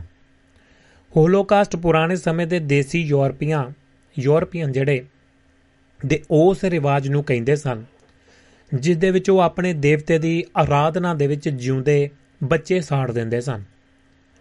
ਅੱਜ ਇਹ ਜਾਣਨਾ ਤਾਂ ਸੌਖਾ ਨਹੀਂ ਕਿ ਸਾੜੇ ਜਾਣ ਵਾਲੇ ਬੱਚੇ ਚੰਗੇ ਸਧਾਰਨ ਹੁੰਦੇ ਸਨ ਜਾਂ ਜਮਾਂਦਰੂ ਹੀ ਅਸਧਾਰਨ ਰੋਗੀ ਹੁੰਦੇ ਸਨ। ਇਸ ਰਿਵਾਜ ਦਾ ਅੱਜ ਤੋਂ 60 ਸਾਲ ਪਹਿਲਾਂ ਲਾਮੀਆਂ ਤੇ, ਲਾਮੀਆਂ ਦੇ ਜਿਹੜਾ ਤਿੱਬਤ ਦੇ ਨਾਲ ਟਾਕਰਾ ਕੀਤਾ ਜਾ ਸਕਦਾ ਹੈ। ਤਿੱਬਤ ਦੇ ਵਿੱਚ ਜੁੜਵੇ ਬੱਚਿਆਂ ਦੇ ਜਨਮ ਨੂੰ ਅਪਸ਼ਗਨ ਸਮਝਿਆ, ਆਖਿਆ ਜਾਂਦਾ ਸੀ ਤੇ ਜਨਨੀ ਨੂੰ ਬੱਚਿਆਂ ਸਮੇਤ ਜਿੰਦਾ ਸਾੜ ਕੇ ਮਾਰ ਦਿੱਤਾ ਜਾਂਦਾ ਸੀ। ਭਾਰਤ ਅੰਦਰੇ, ਅੰਦਰਲੇ ਕਈ ਤਾਂਤਰਿਕ ਅਜਿਹੇ ਕੰਮ ਅੱਜ ਵੀ ਕਰੀ ਜਾਂਦੇ ਨੇ। ਲਫ਼ਜ਼ ਹੋਲੋਕਾਸਟ ਪਹਿਲੀ ਵਾਰ 1919 ਦੇ ਵਿੱਚ ਪਹਿਲੀ ਵਿਸ਼ਵ ਜੰਗ ਦੇ ਖਾਤਮੇ ਪਿੱਛੋਂ ਵਰਤਿਆ ਗਿਆ। ਫਿਰ ਅਖਬਾਰਾਂ ਅੰਦਰ ਬਾਰ-ਬਾਰ ਉਛਾਲਿਆ ਗਿਆ। ਅਖੇ 6 ਮਿਲੀਅਨ ਯਹੂਦੀ ਇਸ ਵੇਲੇ ਯੂਰਪ ਅੰਦਰ ਹੋਲੋਕਾਸਟ ਦੇ ਵਿੱਚ ਮਾਰੇ ਜਾ ਰਹੇ ਹਨ। ਥੋੜੇ ਹੀ ਚਿਰ ਪਿੱਛੋਂ ਰਹਿ ਚੁੱਕੇ ਨਿਊਯਾਰਕ ਦੇ ਯਹੂਦੀ ਗਵਰਨਰ ਨੇ ਵੀ ਇਹੀ ਕਿਹਾ। ਕੁਦਰਤੀ ਤੌਰ ਉੱਤੇ 6 ਮਿਲੀਅਨ ਯਹੂਦੀਆਂ ਦਾ ਹੋਲੋਕਾਸਟ ਲੋਕਾਂ ਦੇ ਜ਼ਿਹਨਾਂ ਉੱਤੇ ਛਪਣਾ ਸ਼ੁਰੂ ਹੋ ਗਿਆ। 30 ਸਾਲਾਂ ਦੇ ਪਿੱਛੋਂ ਸੋਵੀਅਤ ਯਹੂਦੀ ਨਾਵਲਕਾਰ ਇਲੀਆ ਐਹਰਨਬਰਗ ਨੇ 1942 ਦੇ ਵਿੱਚ ਲਿਖਿਆ ਕਿ ਜਰਮਨੀ ਦੇ ਵਿੱਚ 6 ਮਿਲੀਅਨ ਯਹੂਦੀ ਮਾਰੇ ਜਾ ਚੁੱਕੇ ਹਨ। ਜਦੋਂ ਇਹ ਇਲਜ਼ਾਮ ਲਗਾਇਆ ਗਿਆ, ਉਸੇ ਵੇਲੇ ਤੱਕ ਤਾਂ ਇੱਕ ਵੀ ਯਹੂਦੀ ਬੰਦੀ ਖਾਨੇ ਦੇ ਵਿੱਚ ਨਹੀਂ ਭੇਜਿਆ ਗਿਆ ਸੀ। ਜੰਗ ਦੇ ਖਾਤਮੇ ਤੋਂ ਪਹਿਲਾਂ 4 ਜਨਵਰੀ 1945 ਨੂੰ ਐਹਨਬਰਗ ਨੇ ਸੋਵੀਅਤ ਨਿਊਜ਼ ਵਕੀਲੀ ਦੇ ਵਿੱਚ ਲਿਖਿਆ, ਵੀਕਲੀ ਦੇ ਵਿੱਚ ਲਿਖਿਆ, ਦੁਨੀਆ ਹੁਣ ਜਾਣਦੀ ਹੈ ਕਿ ਜਰਮਨੀ ਨੇ 6 ਮਿਲੀਅਨ ਯਹੂਦੀ ਮਾਰੇ ਨੇ। ਉਸ ਸਮੇਂ ਜੰਗ ਦੇ ਨਾਲ ਹਰ ਪਾਸੇ ਉਥਲ-ਪੁਥਲ ਹੋਈ ਪਈ ਸੀ। ਤਾਂ ਇਹ ਅੰਕੜੇ ਉਸ ਦੇ ਉਸ ਨੂੰ ਕਿੱਥੋਂ ਮਿਲ ਗਏ? ਪਰ ਐਹਰਨਬਰਗ ਦੇ 6 ਮਿਲੀਅਨ ਪੱਥਰ ਉੱਤੇ ਲਕੀਰ ਬਣ ਗਏ। ਜੰਗੀ ਵਕਤਾਂ ਦੀ ਵੈਰ ਦੀ ਹਵਾ ਅੰਦਰ ਹਰ ਕੋਈ 6 ਮਿਲੀਅਨ 6 ਮਿਲੀਅਨ ਰਟੀ ਗਿਆ। 60 ਸਾਲਾਂ ਤੋਂ ਉੱਪਰ ਸਮਾਂ ਬੀਤਣ ਉੱਤੇ ਵੀ ਮਰੇ ਹੋਏ ਲੋਕਾਂ ਦੀ ਕੋਈ ਲਿਸਟ ਨਹੀਂ ਬਣੀ।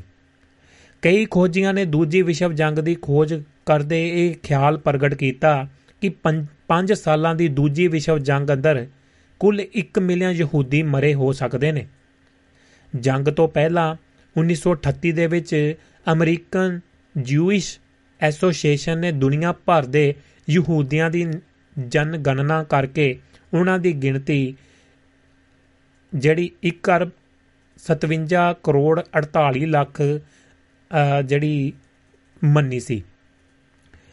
ਜੰਗ ਖਤਮ ਹੋਣ ਤੋਂ 3 ਸਾਲ ਪਿੱਛੋਂ 1948 ਦੇ ਵਿੱਚ ਸੌਰੀ ਜੀ 1 ਕਰੋੜ 57 ਲੱਖ 48 ਹਜ਼ਾਰ 91 ਮੰਨੀ ਸੀ। ਜੰਗ ਖਤਮ ਹੋਣ ਤੋਂ 3 ਸਾਲ ਪਿੱਛੋਂ 1948 ਦੇ ਵਿੱਚ ਇਹ ਜਨਗਣਨਾ ਫਿਰ ਕੀਤੀ ਗਈ। ਤਾਂ ਦੁਨੀਆ ਅੰਦਰ ਜਿਹੜੀ ਇਸ ਦੀ ਗਿਣਤੀ 1 ਕਰੋੜ 57 ਲੱਖ 53 ਹਜ਼ਾਰ 638 ਯਹੂਦੀ ਪਾਏ ਗਏ। ਇਤੋਂ ਪਤਾ ਚੱਲਿਆ ਕਿ ਗਿਣਤੀ ਘਟੀ ਨਹੀਂ, ਰਤਾ ਕੋ ਵੱਧ ਹੀ ਸੀ। ਜਨਗਣਨਾ ਦੇ ਅੰਦਰ ਅੰਕੜੇ ਭਰੋਸੇਯੋਗ ਹਨ, ਕਿਉਂਕਿ ਅਮਰੀਕਨ ਜੂਇਸ਼ ਐਸੋਸੀਏਸ਼ਨ ਦੇ ਆਪਣੇ ਹਨ। ਜੇ ਕਥਿਤ 6 ਮਿਲੀਅਨ ਮਾਰ ਦਿੱਤੇ ਗਏ ਹੁੰਦੇ ਤਾਂ ਐਡਾ ਵੱਡਾ ਖੱਪਾ ਜੰਗ ਪਿੱਛੋਂ 3 ਸਾਲਾਂ ਦੇ ਵਿੱਚ ਕਿਵੇਂ ਭਰਿਆ ਜਾ ਸਕਦਾ ਸੀ? ਕਿੱਥੋਂ ਪੈਦਾ ਹੋ ਗਏ? ਜੰਗ ਦੇ ਵਿੱਚ ਜਦੋਂ ਮਾਸੂਮ ਲੋਕ ਮਾਰੇ ਜਾਂਦੇ ਹਨ, ਤਾਂ ਉਸ ਨੂੰ ਇਨੋਸੈਂਟੀਸਾਈਡ ਜਾਂ ਮਾਸੂਮਾਂ ਦਾ ਕਤਲ ਕਿਹਾ ਜਾ ਸਕਦਾ ਹੈ। ਉਹਨਾਂ ਮਾਸੂਮਾਂ ਦੇ ਵਿੱਚ ਯਹੂਦੀਆਂ ਸਮੇਤ ਕੁੱਲ ਦੇਸ਼ਾਂ ਦੇ ਦੇਸ਼ਾਂ ਦੇ ਜਿਹੜੇ ਧਰਮਾਂ ਦੇ ਲੋਕ ਆ ਜਾਂਦੇ ਨੇ। 13 ਅਪ੍ਰੈਲ 1945 ਦੀ ਰਾਤ ਨੂੰ ਅਮਰੀਕਾ ਅਤੇ ਇੰਗਲੈਂਡ ਵੱਲੋਂ ਜਰਮਨੀ ਦੇ ਡ੍ਰੈਸਡਨ ਸ਼ਹਿਰ ਉੱਤੇ 10000 ਟਨ ਅਗਨੀ ਬੰਬ ਸੁੱਟ ਕੇ ਘੱਟੋ ਘੱਟ 40000 ਜਾਂ ਉਸ ਤੋਂ ਕਿਤੇ ਵੱਧ ਲੋਕ ਅੱਗ ਦੇ ਵਿੱਚ ਜਿੰਦਾ ਸਾੜ ਦਿੱਤੇ ਗਏ। ਇਹ ਵੀ ਇੱਕ ਮਹਾਨ ਮਾਸੂਮਾਂ ਦਾ ਕਤਲ ਸੀ, ਜਿਸ ਬਾਰੇ ਬਹੁਤ ਘੱਟ ਲੋਕਾਂ ਨੂੰ ਪਤਾ ਹੈ। ਜਿਉਨਿਸਟਾਂ ਯਹੂਦੀਆਂ ਨੇ ਆਪਣੇ ਮਰਿਆਂ ਦੇ ਲਈ ਇੱਕ ਵੱਖਰਾ ਹੀ ਲਫ਼ਜ਼ ਘੜਿਆ। ਜੈਨੋਸਾਈਡ। ਜੈਨੋਸਾਈਡ ਦੇ ਘੇਰੇ ਦੇ ਵਿੱਚ ਕੇਵਲ ਯਹੂਦੀ ਹੀ ਰੱਖੇ ਗਏ। ਹੋਰ ਬੇਗੁਨਾਹ ਮਰੇ ਲੋਕ ਨਹੀਂ। ਕਿ ਹੀਰੋਸ਼ੀਮਾ, ਨਾਗਾਸਾਕੀ ਦੇ ਵਸਨੀਕਾਂ ਤੇ ਜੰਗ ਦੇ ਹੋਰ ਖੇਤਰਾਂ ਦੇ ਵਿੱਚ ਬੇਅੰਤ, ਬੇਗੁਨਾਹ ਦੇ ਕਤਲ ਕਿਸੇ ਮੁਆਵਜ਼ੇ ਦੇ ਲਾਇਕ ਨਹੀਂ ਸਨ। ਮੁਆਵਜ਼ਾ ਮਿਲਿਆ ਤਾਂ ਕੇਵਲ ਜੈਨੋਸਾਈਡ ਦੇ ਨਾਂ ਉੱਤੇ ਇਜ਼ਰਾਈਲ ਦੇਸ਼, ਜਿਹੜਾ ਜੰਗ ਸਮੇਂ ਹੈ ਹੀ ਨਹੀਂ ਸੀ। ਅਤੇ ਯਹੂਦੀਆਂ ਨੂੰ, ਕਿ ਡ੍ਰੈਸਡਨ ਦੇ ਲੋਕਾਂ ਨੂੰ ਅੱਗ ਦੇ ਨਾਲ ਭੁੰਨ ਦੇਣਾ ਜੈਨੋਸਾਈਡ ਨਹੀਂ ਸੀ? ਜੀ ਨਹੀਂ। ਜੈਨੋਸਾਈਡ ਪੜ ਕਹਾਣੀ ਤੋਂ ਲਾਭ ਲੈਣ ਦਾ ਹੱਕ ਕੇਵਲ ਇੱਕੋ ਇੱਕ ਚੁਣੇ ਦੇਸ਼ ਇਜ਼ਰਾਈਲ ਅਤੇ ਯਹੂਦੀ ਲੋਕਾਂ ਦਾ ਹੀ ਹੈ। ਇਜ਼ਰਾਈਲ ਤੋਂ ਚੇਤੇ ਆਇਆ ਇਜ਼ਰਾਈਲ ਦੇ ਵਿੱਚ ਵੀ ਜਿਹੜੇ ਫਾਰਸੀ ਦੇ ਲਫ਼ਜ਼ ਬਹੁਤ ਜਿਹੜੇ ਵਰਤੇ ਜਾਂਦੇ ਨੇ ਜਿਹੜੇ ਪੰਜਾਬੀ ਦੇ ਵਿੱਚ ਵੀ ਆਉਂਦੇ ਨੇ। ਜੋ ਕਥਿਤ ਈਸਾਈਆਂ ਵੱਲੋਂ ਜਰਮਨ ਯਹੂਦੀਆਂ ਇਜ਼ਰਾਈਲ ਦੀ ਗੱਲ ਹੋਈ ਹੈ, ਕੇਵਲ ਇੱਕੋ ਇੱਕ ਚੁਣੇ ਦੇਸ਼ ਇਜ਼ਰਾਈਲ ਅਤੇ ਯਹੂਦੀ ਲੋਕਾਂ ਦੇ ਹੀ ਹੈ। ਅਮਰੀਕਾ ਦੇ ਈਸਾਈ ਲੋਕ ਹਰ ਸਾਲ 2-3 ਬਿਲੀਅਨ ਡਾਲਰ ਇਜ਼ਰਾਈਲ ਨੂੰ ਦੇ ਰਹੇ ਹਨ, ਜੋ ਕਥਿਤ ਈਸਾਈਆਂ ਵੱਲੋਂ ਜਰਮਨ ਯਹੂਦੀਆਂ ਦੇ ਘਾਣ ਕਤਲੇਆਮ ਦੀ ਸਜ਼ਾ ਹੈ। ਈਸਾਈਆਂ ਨੂੰ ਬਾਰ-ਬਾਰ ਯਾਦ ਕਰਵਾਇਆ ਜਾਂਦਾ ਹੈ ਕਿ ਉਹ ਦੋਸ਼ੀ ਹਨ। ਜੈਨੋਸਾਈਡ ਅਤੇ ਹੋਲੋਕਾਸਟ ਦੇ ਲਈ। ਤੁਹਾਡਾ ਉਹੀ ਧਰਮ ਹੈ, ਉਹੀ ਕੌਮ ਹੈ ਜੋ ਜਰਮਨਾ ਦੀ ਸੀ। ਤੁਸੀਂ ਸਭ ਹੋਲੋਕਾਸਟ ਦੇ ਦੋਸ਼ੀ ਹੋ। ਜੇ ਕੋਈ ਵਿਅਕਤੀ ਜਾਂ ਗਰੁੱਪ ਇਸ ਜਬਰੀ ਜੁਰਮਾਨੇ ਦੇ ਖਿਲਾਫ ਬੋਲਦਾ ਹੈ, ਤਾਂ ਉਸ ਉੱਤੇ ਉਸੇ ਵੇਲੇ ਐਂਟੀ ਸੈਮੈਟਿਕ ਯਹੂਦ ਵਿਰੋਧੀ ਦਾ ਜਿਹੜਾ ਲੇਬਲ ਜੜ ਦਿੱਤਾ ਜਾਂਦਾ ਹੈ। 6 ਮਿਲੀਅਨ ਦੀ ਜਿਹੜੀ ਅਸਚਰਜ ਕਥਾ ਸਾਂਝੀ ਕਰ ਰਹੇ ਹਾਂ, ਜਰਮਨ ਦੇਸ਼ ਪਿਛਲੇ 50 ਸਾਲਾਂ ਤੋਂ ਹਰ ਸਾਲ 1 ਬਿਲੀਅਨ ਜੁਰਮਾਨਾ ਭਰਦਾ ਆ ਰਿਹਾ ਹੈ। 6 ਮਿਲੀਅਨ ਤਾਂ ਇੱਕ ਤਕੀਆ ਕਲਾਮ ਜਾਪਦਾ ਹੈ। 19ਵੀਂ ਸਦੀ ਦੇ ਅਖੀਰਲੇ ਸਾਲਾਂ ਤੋਂ ਇਸ ਮਨੌਤ ਮਨੌਤ ਦਾ ਪ੍ਰਚਾਰ ਚੱਲਦਾ ਰਿਹਾ ਕਿ ਯੂਰਪ ਅਤੇ ਰੂਸ ਅੰਦਰ 6 ਮਿਲੀਅਨ ਯਹੂਦੀ ਮਰ ਚੁੱਕੇ ਨੇ। ਮਰ ਰਹੇ ਹਨ ਜਾਂ ਉਹਨਾਂ ਦੇ ਮਰਨ ਦਾ ਖਤਰਾ ਹੈ। ਯਹੂਦੀ ਤੋਰੇਤ ਦੀਆਂ ਭਵਿੱਖ ਬਾਣੀਆਂ ਜਿਹੜੀਆਂ ਤੋਰੇਤ ਦੀਆਂ ਭਵਿੱਖ ਬਾਣੀਆਂ ਅਨੁਸਾਰ ਇਜ਼ਰਾਈਲ ਰਾਜ ਬਣਨ ਤੋਂ ਪਹਿਲਾਂ 6 ਮਿਲੀਅਨ ਯਹੂਦੀਆਂ ਦਾ ਗਾਇਬ ਹੋ ਜਾਣਾ ਲਾਜ਼ਮੀ ਹੈ। ਭਵਿੱਖਬਾਣੀ ਨੇ ਇਹ ਵੀ ਕਿਹਾ ਕਿ 6 ਮਿਲੀਅਨ ਨੂੰ ਅੱਗ ਦੀਆਂ ਭੱਠੀਆਂ ਦੇ ਵਿੱਚ ਗਾਇਬ ਹੋਣਾ ਪਵੇਗਾ। ਵੇਖੋ ਨਾ 6 ਮਿਲੀਅਨ ਗੈਸ ਦੇ ਨਾਲ ਮਾਰ ਕੇ ਅੱਗ ਦੀਆਂ ਭੱਠੀਆਂ ਦੇ ਵਿੱਚ ਸਾੜ ਜੂ ਦਿੱਤੇ ਗਏ। ਇੰਜ ਇਜ਼ਰਾਈਲ ਰਾਜ ਸਥਾਪਿਤ ਕਰਨਾ ਜਾਇਜ਼ ਹੋਇਆ ਨਾ? ਧਰਮ ਪੁਸਤਕ ਦੀਆਂ ਭਵਿੱਖਬਾਣੀ ਸੱਚ ਕਰਕੇ ਵਿਖਾਈ ਗਈ ਨਾ।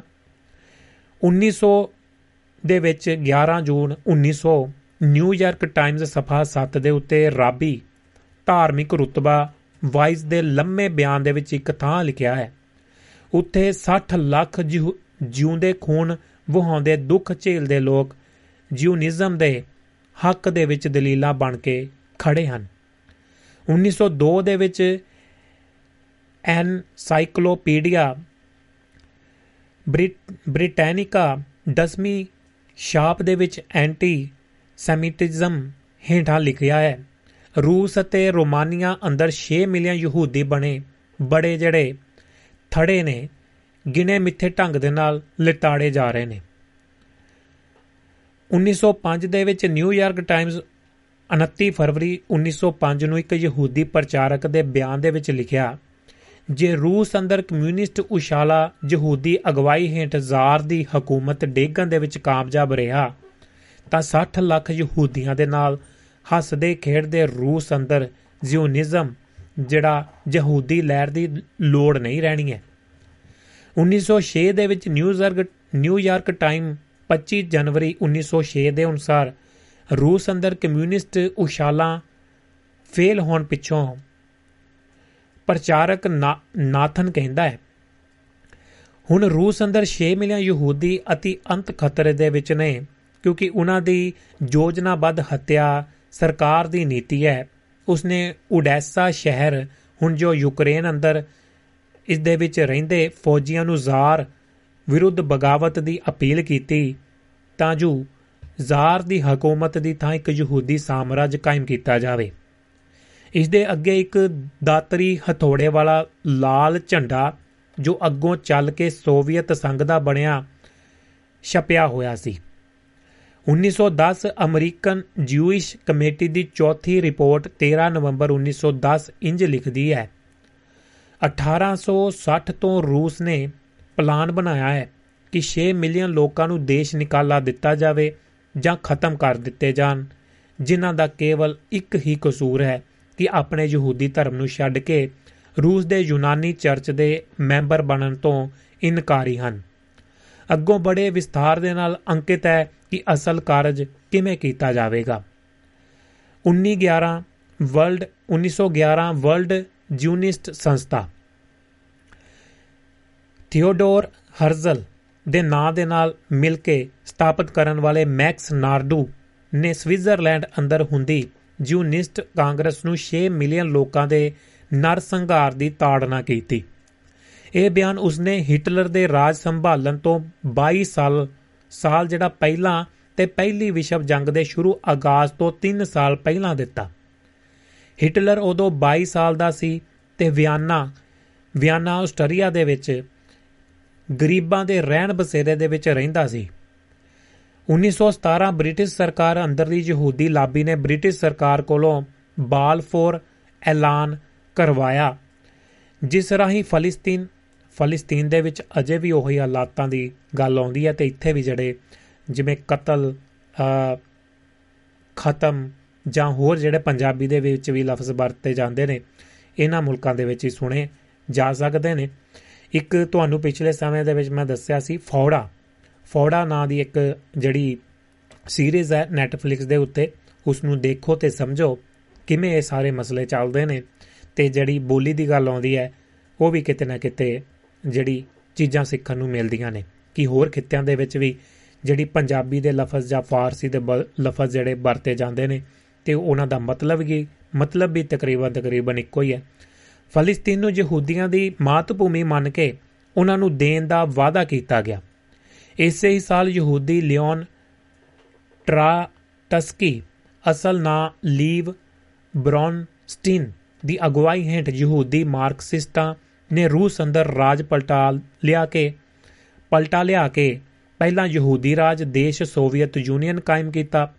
ਜ਼ਾਰ ਨਿਕੋਲਸ ਉਸ ਦੀ ਪਤਨੀ ਅਤੇ ਦੋ ਲੜਕੀਆਂ ਨੂੰ ਕਤਲ ਕਰ ਦਿੱਤਾ ਗਿਆ। ਕਮਿਊਨਿਸਟ ਯਹੂਦੀਆਂ ਨੇ ਅਗਲੇ 60 ਸਾਲਾਂ ਦੇ ਭਿਆਨਕ ਦਹਿਸ਼ਤੀ ਰਾਜ ਦੇ ਵਿੱਚ ਕਰੀਬ 4 ਤੋਂ 6 ਕਰੋੜ ਰੂਸੀ ਤੇ ਪੂਰਬੀ ਯੂਰਪੀ ਦੇਸ਼ਾਂ ਦੇ ਈਸਾਈ ਵਸਨੀਕਾਂ ਨੂੰ ਗੁਲਾਗ ਪ੍ਰਣਾਲੀ ਮੌਤ ਦੇ ਕੈਂਪਾਂ ਤੇ ਭੁੱਖਮਰੀ ਢੰਗਾਂ ਦੇ ਨਾਲ ਜਾਨੋਂ ਮਾਰ ਦਿੱਤਾ। ਇਨਕਲਾਬ ਲਿਆਉਣ ਸਮੇਂ ਅਤੇ ਉਸ ਤੋਂ ਪਿੱਛੋਂ ਵੀ ਯਹੂਦੀ ਅੰਤਰਰਾਸ਼ਟਰੀ ਬੈਂਕਰਾਂ, ਸ਼ਿਫ, ਵਾਰਬਰਗ ਅਤੇ ਰੋਥਚਾਈਲਡ ਨੇ ਖੁੱਲ੍ਹ ਕੇ ਮਦਦ ਕੀਤੀ। ਇੰਜ ਸੋਵੀਅਤ ਰੂਸ ਦਾ ਤੇਜ਼ੀ ਦੇ ਨਾਲ ਸਨਅਤੀਕਰਨ ਹੋਇਆ। 1918 ਬ੍ਰਿਟਿਸ਼ ਫੌਜਾਂ ਨੇ ਫਲਸਤੀਨ ਉੱਤੇ ਕਬਜ਼ਾ ਕਰ ਲਿਆ।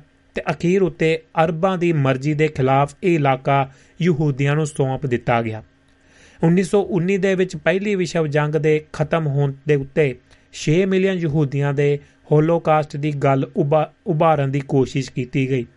ਪਰ ਕਿਸੇ ਨੇ ਧਿਆਨ ਨਹੀਂ ਦਿੱਤਾ ਤੇ 31 ਅਕਤੂਬਰ 1919 ਦੇ ਅਮਰੀਕਨ ਹਿਬਰੀਊ ਪਰਚੇ ਦੇ ਵਿੱਚ 6 ਮਿਲੀਅਨ ਦਾ ਮਸਲਾ ਬਾਰ-ਬਾਰ ਉਠਾਇਆ ਗਿਆ। ਨਾਥਨ ਸਟਰਾਸ ਨੇ ਸਾਨ ਫਰਾਂਸਿਸਕੋ ਕ੍ਰਾਨੀਕਲਜ਼ 19 ਅਕਤੂਬਰ 1919 ਅੰਦਰ ਲਿਖਿਆ 6 ਮਿਲੀਅਨ ਯਹੂਦੀ ਰੋਟੀ ਮੰਗਣ ਦੇ ਲਈ ਲਾਈਨਾਂ ਦੇ ਵਿੱਚ ਖੜੇ ਹਨ। ਸੋਚੋ ਜ਼ਰਾ ਦੁਨੀਆ ਦੇ 16 ਮਿਲੀਅਨ ਯਹੂਦੀਆਂ ਦੇ ਵਿੱਚੋਂ 6 ਮਿਲੀਅਨ ਯਹੂਦੀ ਅੱਜ ਯੂਰਪ ਦੇ ਵਿੱਚ ਭੀਖ ਮੰਗ- ਮੰਗੇ ਹਨ। 18 ਸਤੰਬਰ 1919 ਦੇ ਨਿਊਯਾਰਕ ਟਾਈਮਜ਼ ਦੇ ਵਿੱਚ ਲਿਖਿਆ ਹੈ, ਯੂਕਰੇਨ ਅਤੇ ਪੋਲੈਂਡ ਦੇ 6 ਮਿਲੀਅਨ ਯਹੂਦੀਆਂ ਨੂੰ ਸੁਨੇਹਾ ਮਿਲ ਗਿਆ। ਹੈ ਕਿ ਉਹਨਾਂ ਨੂੰ ਪੂਰਨ ਰੂਪ ਦੇ ਵਿੱਚ ਮਿਟਾ ਦਿੱਤਾ ਜਾਵੇਗਾ। 127000 ਤਾਂ ਮਾਰ ਵੀ ਦਿੱਤੇ ਗਏ ਨੇ। ਯਹੂਦੀ ਬੋਲਸ਼ਵਿਕਾ, ਬੋਲਸ਼ਵਿਕ ਇਨਕਲਾਬ ਦੇ ਵਿਰੋਧੀ ਸਫੇਦ ਰੂਸੀ ਪਹਿਲੇ ਰਾਜ ਦੇ ਸਮਰਥਕਾਂ ਦਾ 1921 ਦੇ ਵਿੱਚ ਪਲੜਾ ਭਾਰੀ ਹੋਣ ਲੱਗਾ। ਤਾਂ 20 ਜੁਲਾਈ 1921 ਨੂੰ ਨਿਊਯਾਰਕ ਟਾਈਮ ਇੰਜ ਲਿਖਦਾ ਹੈ, ਸੋਵੀਅਤ ਸ਼ਕਤੀ ਘਟਨ ਕਾਰਨ ਰੂਸ ਅੰਦਰ ਕੁੱਲ 6 ਮਿਲੀਅਨ ਯਹੂਦੀਆਂ ਦੇ ਮੌਤ ਦੇ ਘਾਟ ਉਤਾਰੇ ਜਾਣ ਦਾ ਖਤਰਾ ਹੈ। ਮਦਦ ਮੰਗ ਰਹੇ ਹਨ। ਵੇਖੋ 6 ਮਿਲੀਅਨ ਕਿਵੇਂ ਚਿੱਚੜ ਵਾਂਗ ਚੰਬੜਿਆ ਰਿਹਾ। ਲੱਗਦਾ ਹੈ ਕਿ ਜਿਊਨਿਸਟਾਂ ਨੂੰ ਇਸ ਤੋਂ ਛੁੱਟ ਕੋਈ ਗਿਣਤੀ ਹੀ ਨਹੀਂ ਆਉਂਦੀ ਸੀ। ਅੱਗੇ ਵੇਖੀਏ, ਇਹ ਚੱਕਰ ਕਿਵੇਂ ਚੱਲਦਾ ਹੈ। 1931 ਤੇ 29 ਦਸੰਬਰ 1931 ਦੀ ਅਖਬਾਰ ਲਿਖਦੀ ਹੈ, ਯੂਰਪ ਦੇ ਹਾਲਾਤ ਬਹੁਤ ਖਰਾਬ ਨੇ, ਖਾਸ ਤੌਰ ਦੇ ਉੱਤੇ ਦੱਖਣੀ ਪੂਰ- ਪੂਰਬੀ ਯੂਰਪ ਦੇ ਵਿੱਚ। ਜਿੱਥੇ 6 ਮਿਲੀਅਨ ਯਹੂਦੀ ਆਉਂਦੀਆਂ ਸਰਦੀਆਂ ਦੇ ਵਿੱਚ ਭੁੱਖ ਦਾ ਸਾਹਮਣਾ, ਬਲਕਿ ਇਸ ਤੋਂ ਵੀ ਵੱਧ ਮੁਸੀਬਤਾਂ ਝੱਲਣ ਦੇ ਲਈ ਮਜਬੂਰ ਹੋਣਗੇ। ਵਿਸ਼ਵ ਦੀ ਯਹੂਦੀਅਤ ਨੂੰ ਮਦਦ ਦੇ ਲਈ ਅਪੀਲ ਹੈ। ਹੋਰ ਬਹੁਤ ਕੁਝ ਆਦਿ ਆਦਿ। 1932 ਯਹੂਦੀਆਂ ਦੇ ਹੱਥੋਂ ਨਰਸੰਹਾਰ ਕਿਵੇਂ ਹੋਇਆ? ਸੋਵੀਅਤ ਖੂਫੀਆ ਪੁਲਿਸ ਨੂੰ ਚਲਾਉਣ ਵਾਲੇ ਸਨ ਬਲੋਸ਼ਵਿਕ ਯਹੂਦੀ। ਕੰਗ, ਕੰਗਾਨੋ ਵਿੱਚ ਯੋਗੋਦਾ ਬੇਰੀਆ ਆਦਿ। ਯੂਕਰੇਨ ਅੰਦਰਲੇ ਬੋਲਸ਼ਵਿਕਾਂ ਨੇ ਵਿਰੋਧੀ ਲਹਿਰ ਨੂੰ ਕੁਚਲਣ ਦੇ ਲਈ ਸਟਾਲਿਨ ਤੋਂ ਹੁਕਮ ਲੈ ਕੇ ਯੂਕਰੇਨ ਦੀ ਖੁਰਾਕ ਹੀ ਬੰਦ ਕਰ ਦਿੱਤੀ। ਨਤੀਜਾ ਯੂਕਰੇਨ ਦੇ 70 ਲੱਖ ਮਰਦ, ਔਰਤਾਂ ਤੇ ਬੱਚੇ ਭੁੱਖ ਦੇ ਨਾਲ ਵਿਲਕ-ਵਿਲਕ ਕੇ ਮਾਰੇ ਗਏ। ਇਸੇ ਸਾਕੇ ਦਾ ਨਾਂ ਹੈ ਹੋਲੋ ਡੋਮੋਰ 1919 ਤੇ 1991 ਦੇ ਵਿਚਕਾਰ ਸੋਵੀਅਤ ਸੰਘ ਅੰਦਰ ਕਮਿਊਨਿਸਟ ਯਹੂਦੀਆਂ ਨੇ ਕਰੋੜਾਂ ਮਾਸੂਮ ਲੋਕਾਂ ਦਾ ਕਤਲ ਕੀਤਾ। ਮਾਰਨ ਦੇ ਲਈ ਬਿਆੰਤ ਘਿਨੌਣੇ ਢੰਗ ਅਪਣਾਏ ਗਏ, ਜਿਨ੍ਹਾਂ ਦੇ ਵਿਸਥਾਰ ਦੇ ਵਿੱਚ ਜਾਣ ਦੀ ਜ਼ਰੂਰਤ ਨਹੀਂ ਸਮਝੀ ਜਾ ਸਕਦੀ। ਇੱਥੇ ਇਹ ਦੱਸਣਾ ਉਚਿਤ ਰਹੇਗਾ ਕਿ ਰੂਸੀ ਇਨਕਲਾਬ ਆਪਣੇ ਆਪ ਨਿਰੇ ਲੋਕਾਂ ਦੇ ਜੋਸ਼ ਦੇ ਨਾਲ ਨਹੀਂ ਸੀ ਆ ਗਿਆ। ਇਸ ਯਹੂਦੀ ਕਮਿਊਨਿਸਟ ਰਾਜ ਪਲਟੇ ਦੇ ਪਿੱਛੇ ਸਨ। ਯਹੂਦੀਆਂ ਦੇ ਵਸ ਦੇ ਵਿੱਚ ਜਰਮਨ ਬੈਂਕ ਵਾਰਬਰਗ ਬੈਂਕ ਦੀ ਸਰਦਾਰੀ ਹੇਠ ਲੈਨਿਨ ਸਟਾਰਟਰ ਅ, ਸਟਾਰਟ ਸਰਾਟ ਟਸਕੀ ਅਤੇ ਹੋਰਾਂ ਨੂੰ ਜ਼ਾਰ ਹਕੂਮਤ ਡੇਗਣ ਦੇ ਲਈ ਕਰੀਬ 20 ਮਿਲੀਅਨ ਡਾਲਰਾਂ ਦੀ ਮਦਦ ਮਿਲੀ ਸੀ। ਉਸੇ ਜ਼ਮਾਨੇ ਦੇ ਵਿੱਚ ਹਰ 1 ਡਾਲਰ ਸੋਨੇ ਦੇ ਭਾਅ ਬਰਾਬਰ ਹੁੰਦਾ ਸੀ। ਅੱਜ ਦੇ ਦਿਨ ਉਹ ਮਦਦ 1500 ਮਿਲੀਅਨ ਡਾਲਰ ਦੇ ਕਰੀਬ ਬਣਦੀ ਹੈ। ਉਸੇ ਸਮੇਂ ਕੁੱਲ ਯੂਰਪ ਦੇ ਵਿੱਚ ਨਿੱਜੀ ਬੈਂਕਰਾਂ ਦਾ ਰਾਜ ਸੀ ਤੇ ਹਕੂਮਤਾਂ ਇਹਨਾਂ ਬੈਂਕਾਂ ਤੋਂ ਕਰਜ਼ੇ ਲੈ ਕੇ ਚੱਲਦੀਆਂ ਸਨ।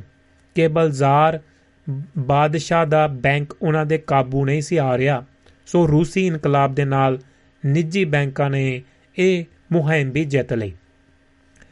1933 ਬੈਂਕਰਾਂ ਦੇ ਬਹਿਸ਼ਤ ਅੰਦਰ ਬਾਗੀ ਖੜਾ ਹੋ ਗਿਆ। 1933 ਦੇ ਵਿੱਚ ਰਿਟਲਰ ਅ, ਜਿਹੜਾ ਹਿਟਲਰ ਨੇ ਗੱਦੀ ਸੰਭਾਲਦਿਆਂ ਹੀ ਆਪਣੀ ਕਰੰਸੀ ਆਪ ਛਾਪਣੀ ਸ਼ੁਰੂ ਕਰ ਦਿੱਤੀ ਜੋ ਕਿ ਯੂਰਪ ਦੇ ਮਾਲਕ ਬੈਂਕਰਾਂ ਦੇ ਵਿਰੁੱਧ ਇੱਕ ਬਗਾਵਤ ਸੀ। ਇਹਨਾਂ ਬੈਂਕਰਾਂ ਦਾ ਮੋਢੀ ਸੀ ਯਹੂਦੀ ਰੋਥਚਾਈਲਡ ਤੁਰੰਤ ਵਿਸ਼ਵ ਯਹੂਦੀਆਂ ਤੋਂ ਜਰਮਨੀ ਦੇ ਖਿਲਾਫ ਜੰਗ ਦਾ ਐਲਾਨ ਕਰਵਾ ਦਿੱਤਾ ਗਿਆ। ਉਹਨਾਂ ਨੇ ਕੁੱਲ ਦੁਨੀਆ ਅੰਦਰ ਖਾਸ ਕਰਕੇ ਅਮਰੀਕਾ ਦੇ ਵਿੱਚ ਸਟੋਰਾਂ ਦੇ ਵਿੱਚੋਂ ਜਰਮਨ ਮਾਲ ਬਾਹਰ ਸੁੱਟਣਾ ਸ਼ੁਰੂ ਕਰਾ ਦਿੱਤਾ। ਤਾਂ ਜੋ ਜਰਮਨ ਅਰਥਚਾਰੇ ਨੂੰ ਗਲੋਂ ਘੁੱਟ ਕੇ ਮਾਰ ਦਿੱਤਾ ਜਾਵੇ। ਇਸ ਦਗੇ ਦੇ ਲਈ ਨਾਜੀ ਸਰਕਾਰ ਨੇ ਯਹੂਦੀਆਂ ਨੂੰ ਦੇਸ਼ ਧਰੋਹੀ ਐਲਾਨ ਦਿੱਤਾ ਤੇ ਦੂਜੀ ਵਿਸ਼ਵ ਜੰਗ ਸਮੇਂ ਉਹਨਾਂ ਨੂੰ ਕੈਂਪਾਂ ਦੇ ਵਿੱਚ ਬੰਦ ਕਰ ਦਿੱਤਾ ਗਿਆ। ਯਹੂਦੀਆਂ ਦਾ ਜੁਰਮ ਸੀ ਆਰਥਿਕ ਵਿਰੋਧ ਦੇ ਹਥਿਆਰ ਦੇ ਨਾਲ ਜੰਗ। ਇਸੇ ਹੀ ਸਮੇਂ ਅਮਰੀਕਾ ਦੇ ਵਿੱਚ ਜਾਪਾਨੀਆਂ ਨੂੰ ਕੈਂਪਾਂ ਦੇ ਵਿੱਚ ਡੱਕ ਦਿੱਤਾ ਗਿਆ ਸੀ। ਉਹਨਾਂ ਨੇ ਕੋਈ ਆਰਥਿਕ ਥਾਵਾਂ, ਜਿਹੜਾ ਆਰਥਿਕ ਧਾਵਾ ਨਹੀਂ ਸੀ ਬੋਲਿਆ ਉਹਨਾਂ ਦਾ ਕਸੂਰ ਕੇਵਲ ਇਹ ਸੀ ਕਿ ਉਹ ਜਾਪਾਨੀ ਸਨ। 7 ਅਗਸਤ 1936 ਨੂੰ ਜੈਨੀਵਾ, ਜੋਨੇਵਾ ਜਿਹੜਾ ਸਵਿਟਜ਼ਰਲੈਂਡ ਦੇ ਵਿੱਚ ਯਹੂਦੀ ਕਾਂਗਰਸ ਦਾ ਇਕੱਠ ਹੁੰਦਾ ਹੈ। ਰਿਪੋਰਟ ਦੇ ਵਿੱਚ ਛਪਦਾ ਹੈ 32 ਦੇਸ਼ਾਂ ਦੇ ਵਿੱਚੋਂ ਨੁਮਾਇੰਦੇ ਆਏ ਨੇ, ਜਿਨ੍ਹਾਂ ਦੀਆਂ ਜਥੇਬੰਦੀਆਂ ਪਿੱਛੇ ਦੁਨੀਆ ਦੇ ਕੁੱਲ 16 ਮਿਲੀਅਨ ਯਹੂਦੀਆਂ ਵਿੱਚੋਂ 6 ਮਿਲੀਅਨ ਯਹੂਦੀ ਜੁੜੇ ਨੇ। ਕਾਨਫਰੰਸਾਂ ਤਾਂ ਹੁਣ ਵੀ ਹੋ ਰਹੀਆਂ ਨੇ ਵੱਖਰੇ ਵੱਖਰੇ ਮੁਲਕ ਤੇ ਇਸ਼ਾਰਾ ਹੀ ਬਹੁਤ ਹੈ ਸਮਝਣ ਵਾਲਿਆਂ ਨੂੰ। ਤੇ ਉਹਨਾਂ ਸਮਿਆਂ ਦੇ ਵਿੱਚ 1936 ਦੇ ਵਿੱਚ 32 ਦੇਸ਼ਾਂ ਦੇ ਵਿੱਚ ਨੁਮਾਇੰਦੇ ਆਏ ਸਨ। 32 ਦੇਸ਼ਾਂ ਦੇ ਵਿੱਚੋਂ ਨਿਊਯਾਰਕ ਟਾਈਮਜ਼ 9 ਜਨਵਰੀ 1938 ਨੂੰ ਕਹਿੰਦਾ ਹੈ ਕਿ ਯੂਰਪ ਦੇ ਵਿੱਚ ਯਹੂਦੀਆਂ ਉੱਤੇ ਜ਼ੁਲਮ ਵੱਧ ਰਹੇ ਨੇ ਤੇ 6 ਮਿਲੀਅਨ ਯਹੂਦੀ ਇਸ ਜ਼ੁਲਮ ਦਾ ਸ਼ਿਕਾਰ ਨੇ। ਇਸ ਸਮੇਂ ਹਾਲਾਂ ਦੂਜੀ ਵਿਸ਼ਵ ਜੰਗ ਸ਼ੁਰੂ ਵੀ ਨਹੀਂ ਸੀ ਹੋਈ। 6 ਅਕਤੂਬਰ 1938 ਨੂੰ Turtle Mountain Star North Dakota America ਦੇ ਅਖਬਾਰ ਦੇ ਵਿੱਚ ਇੰਜ ਲਿਖਿਆ ਗਿਆ, ਯਹੂਦੀ ਆਪਣੇ ਘਰ ਦੇਸ਼ ਦੇ ਲਈ ਲੜ ਰਹੇ ਨੇ।